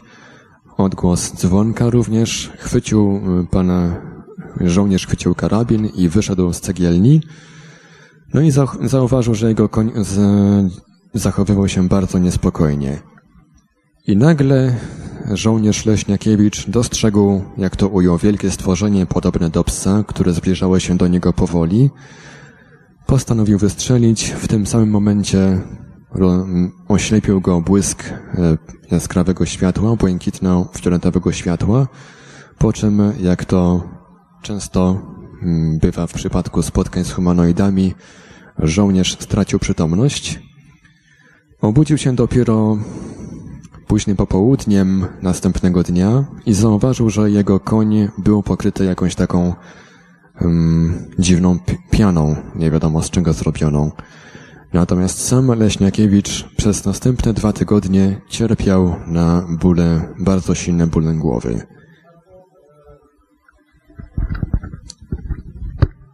E, W tych przypadkach, które prezentujesz, jest jeszcze e, bardzo ciekawa sprawa, która jest często omijana, a dotyczy wydarzenia w nowinach koło hełmu. To jest rok 43. I to jest jedna ze spraw, które bardzo rzadka, bo to jest historia pokazująca, że te mm, zdarzenia wysokiej dziwności, które znamy z Francji, z Niemiec, te lądujące karły w latających jajach i tak dalej, działy się także w Polsce.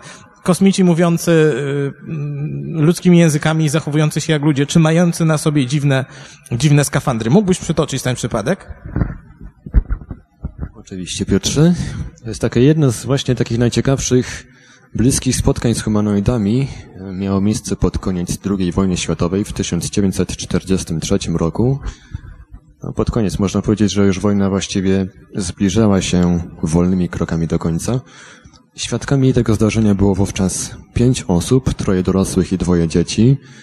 Przy czym e, Zdarzenie zostało zgłoszone w 1987 roku, dopiero w e, czasie, gdy już, e, gdy żyła tylko jedna z tych osób. Miała wówczas w trakcie tego zdarzenia 16 lat.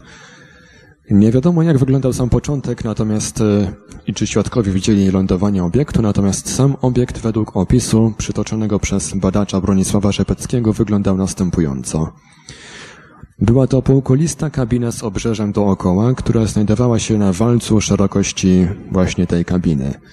Na półkuli widoczny był rząd okienek, natomiast w walcu był otwór z przesuwanymi drzwiami oraz drabinką.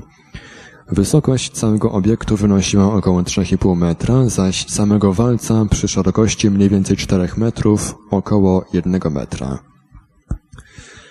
Obiekt zna znajdował się blisko dwójki świadków, którzy przebywali wówczas na podwórku. Pozostali świadkowie obserwowali całe zdarzenie z domu. I w pobliżu obiektu zauważono około 8 lub 9 istot o wzroście około 1,5 metra, przy czym jedna z nich miała być niższa od pozostałych. Wszystkie istoty miały okrągłe nakrycia głowy z paskami pod brody, tak jak żołnierze mają, dwuczęściowe seledynowe kostiumy, niektórzy mieli rozpięte, oraz buty. Istoty miały przypominać ludzi i posługiwały się piskliwą, niezrozumiałą mową, przypominającą tak na ucho język japoński. Swoją drogą ciekawe skąd takie skojarzenie. Przez pewien czas istoty rzekomo gestykulując miały zapraszać świadków do, do wejścia na pokład pojazdu. No, wydaje się jednak, że w pewnym momencie zmieniły zdanie. Otóż jedna z istot wykonała taki ruch odganiający i w tym momencie świadkowie znajdujący się na podwórku upadli i upadli po prostu na ziemię.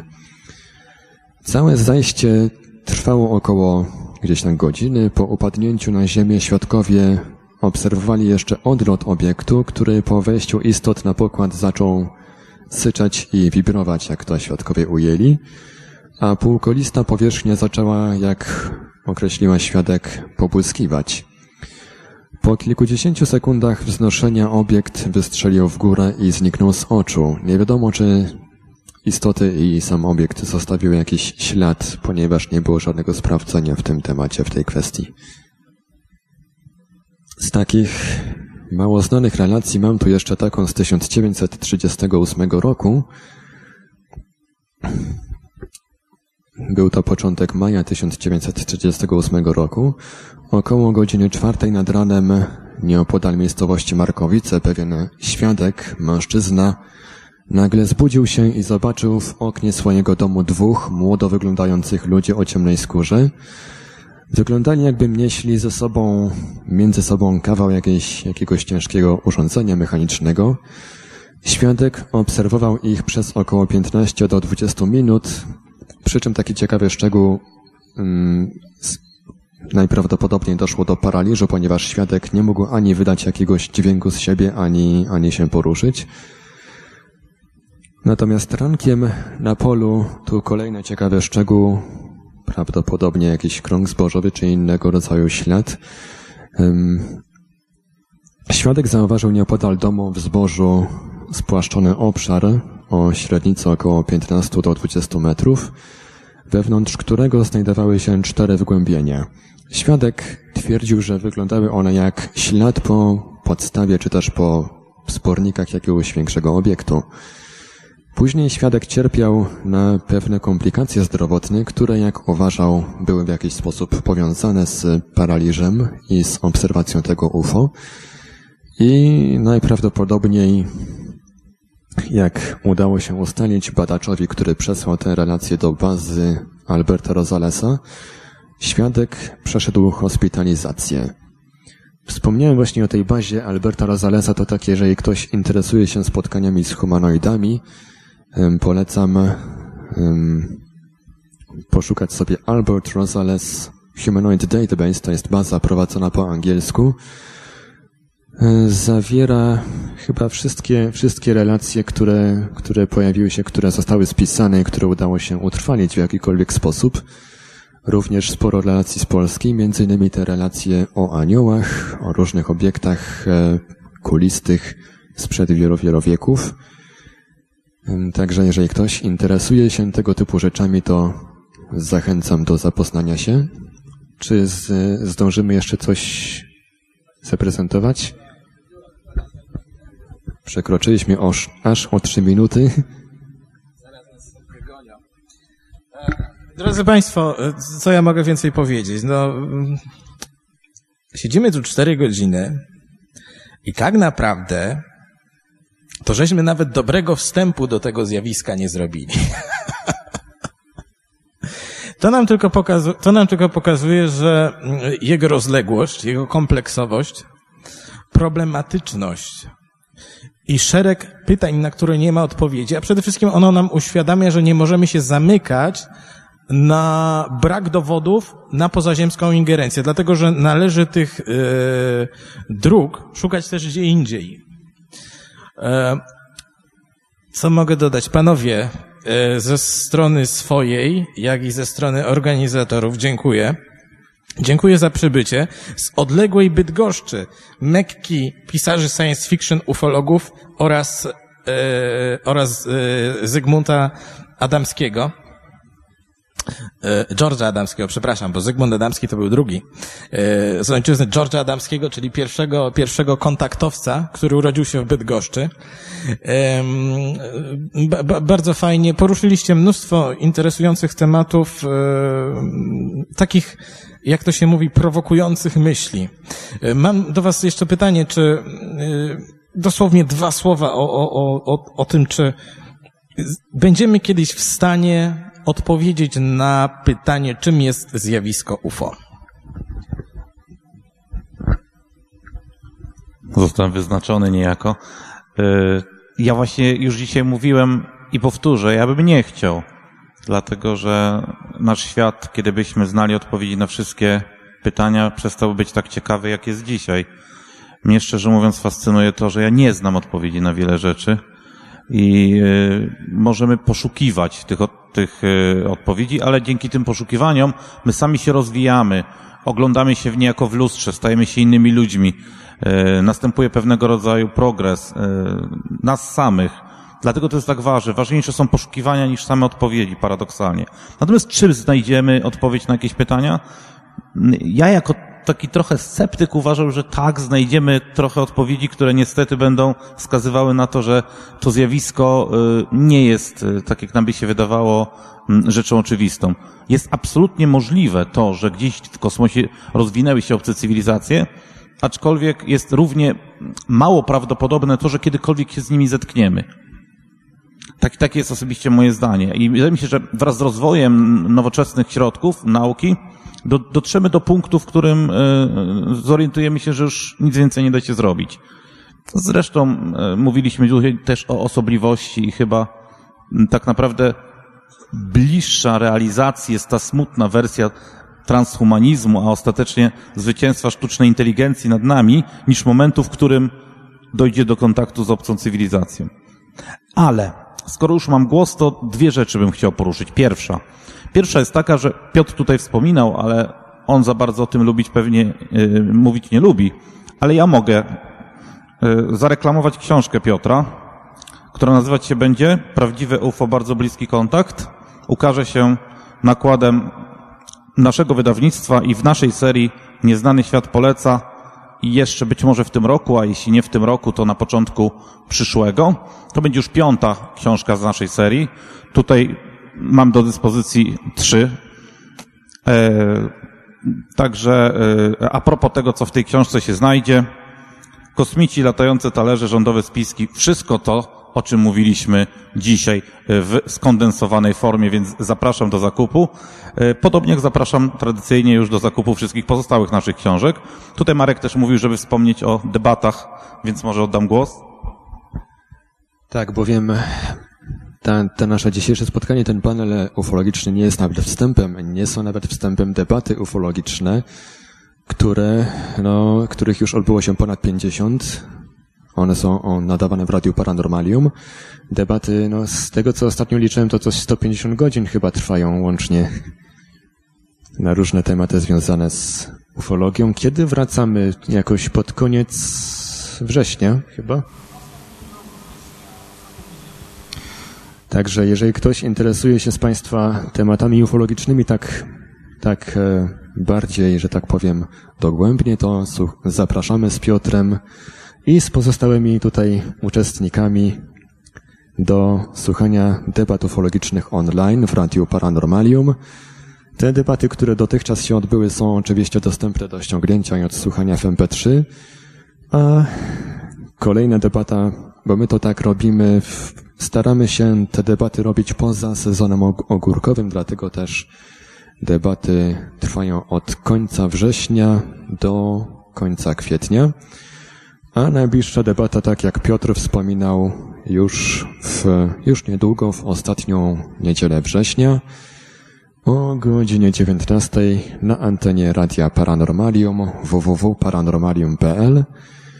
Ja ze, ze swojej strony również chciałbym podziękować tutaj za przybycie wszystkim Państwu oraz wszystkim naszym uczestnikom. No i do usłyszenia na falach Radia Paranormalium. No i do zobaczenia na kolejnym spotkaniu. Marku? Odnośnie tego, czy kiedyś zrozumiemy zjawisko UFO, e, powiem tak. Myślę, że y, istoty w kosmosie, jakaś inteligencja, cywilizacje istnieją. Być może się z nimi zetkniemy, ale ja mam jakieś takie głębokie przeczucie, bo tylko o tym możemy mówić, o wierze albo przeczuciu, więc mam przeczucie, że zjawisko UFO, do, wbrew takiej utartej opinii, nie do końca jest związane z inną inteligencją e, pochodzącą gdzieś z głębi kosmosu. No, z inteligencją owszem, ale nie, nie tak prosto to wszystko moim zdaniem wygląda, że przylecieli skądś z jakiegoś układu i właśnie penetru, penetrują e, okolice naszej planety. Myślę, że e, wbrew sceptycyzmowi y, Przemka, myślę, że kiedyś, kiedyś dokopiemy się do tego, y, jak to wygląda, albo też zostaniemy, zostanie nam dokopane. To znaczy, jeżeli to jest element jakiegoś wielkie, większego planu i, i, i on kiedyś będzie sfinalizowany, to dowiemy się. Nie wiem, czy to nie będzie jedna, jedna z tych ostatnich informacji, które do nas dotrą, bo ja mam dosyć, y, dosyć sceptyczne stanowisko odnośnie UFO. Ja bym raczej traktował to, to zjawisko jako, jako zjawisko, którego należy się obawiać. Nie wiem jeszcze tak do końca, pewno moglibyśmy zrobić następną debatę o tym, czy się należy obawiać i dlaczego. Pewno kilka argumentów by się znalazło. Mam po prostu, tak jak już powiedziałem, zostańmy przy tym słowie, głębokie przeczucie, że to jest zjawisko, które w jakiś sposób y, nie w taki prosty, że nam zagraża tu inwazja jakaś nastąpi. Nie, myślę, że to nie tak, ale w jakiś sposób y, nam jako cywilizacji, jako ludzkości zagraża, a w każdym razie powinno budzić nasz niepokój. To jest jedna sprawa, a druga, o której powiedziałem wcześniej, e, jeżeli są jakieś istoty w kosmosie, to ja bardzo chętnie i bardzo, e, ba, bardzo chętnie e, bym przyjął wiadomość o, o jakimś kontakcie. Natomiast tak jak powiedziałem, powtórzę się, nie do końca wiązałbym oba zjawiska ze sobą. Dziękuję bardzo. No i na koniec chciałbym podziękować Wam wszystkim, drodzy Państwo, bo wiem, że mm, są tutaj goście z różnych stron Polski. Naprawdę doceniamy to, że przyjechaliście i chcieliście popatrzeć na nas, chociaż nie wiem, czy było na co popatrzeć, bo posłuchać na pewno było. Dziękuję, do usłyszenia i mam nadzieję, że do zobaczenia.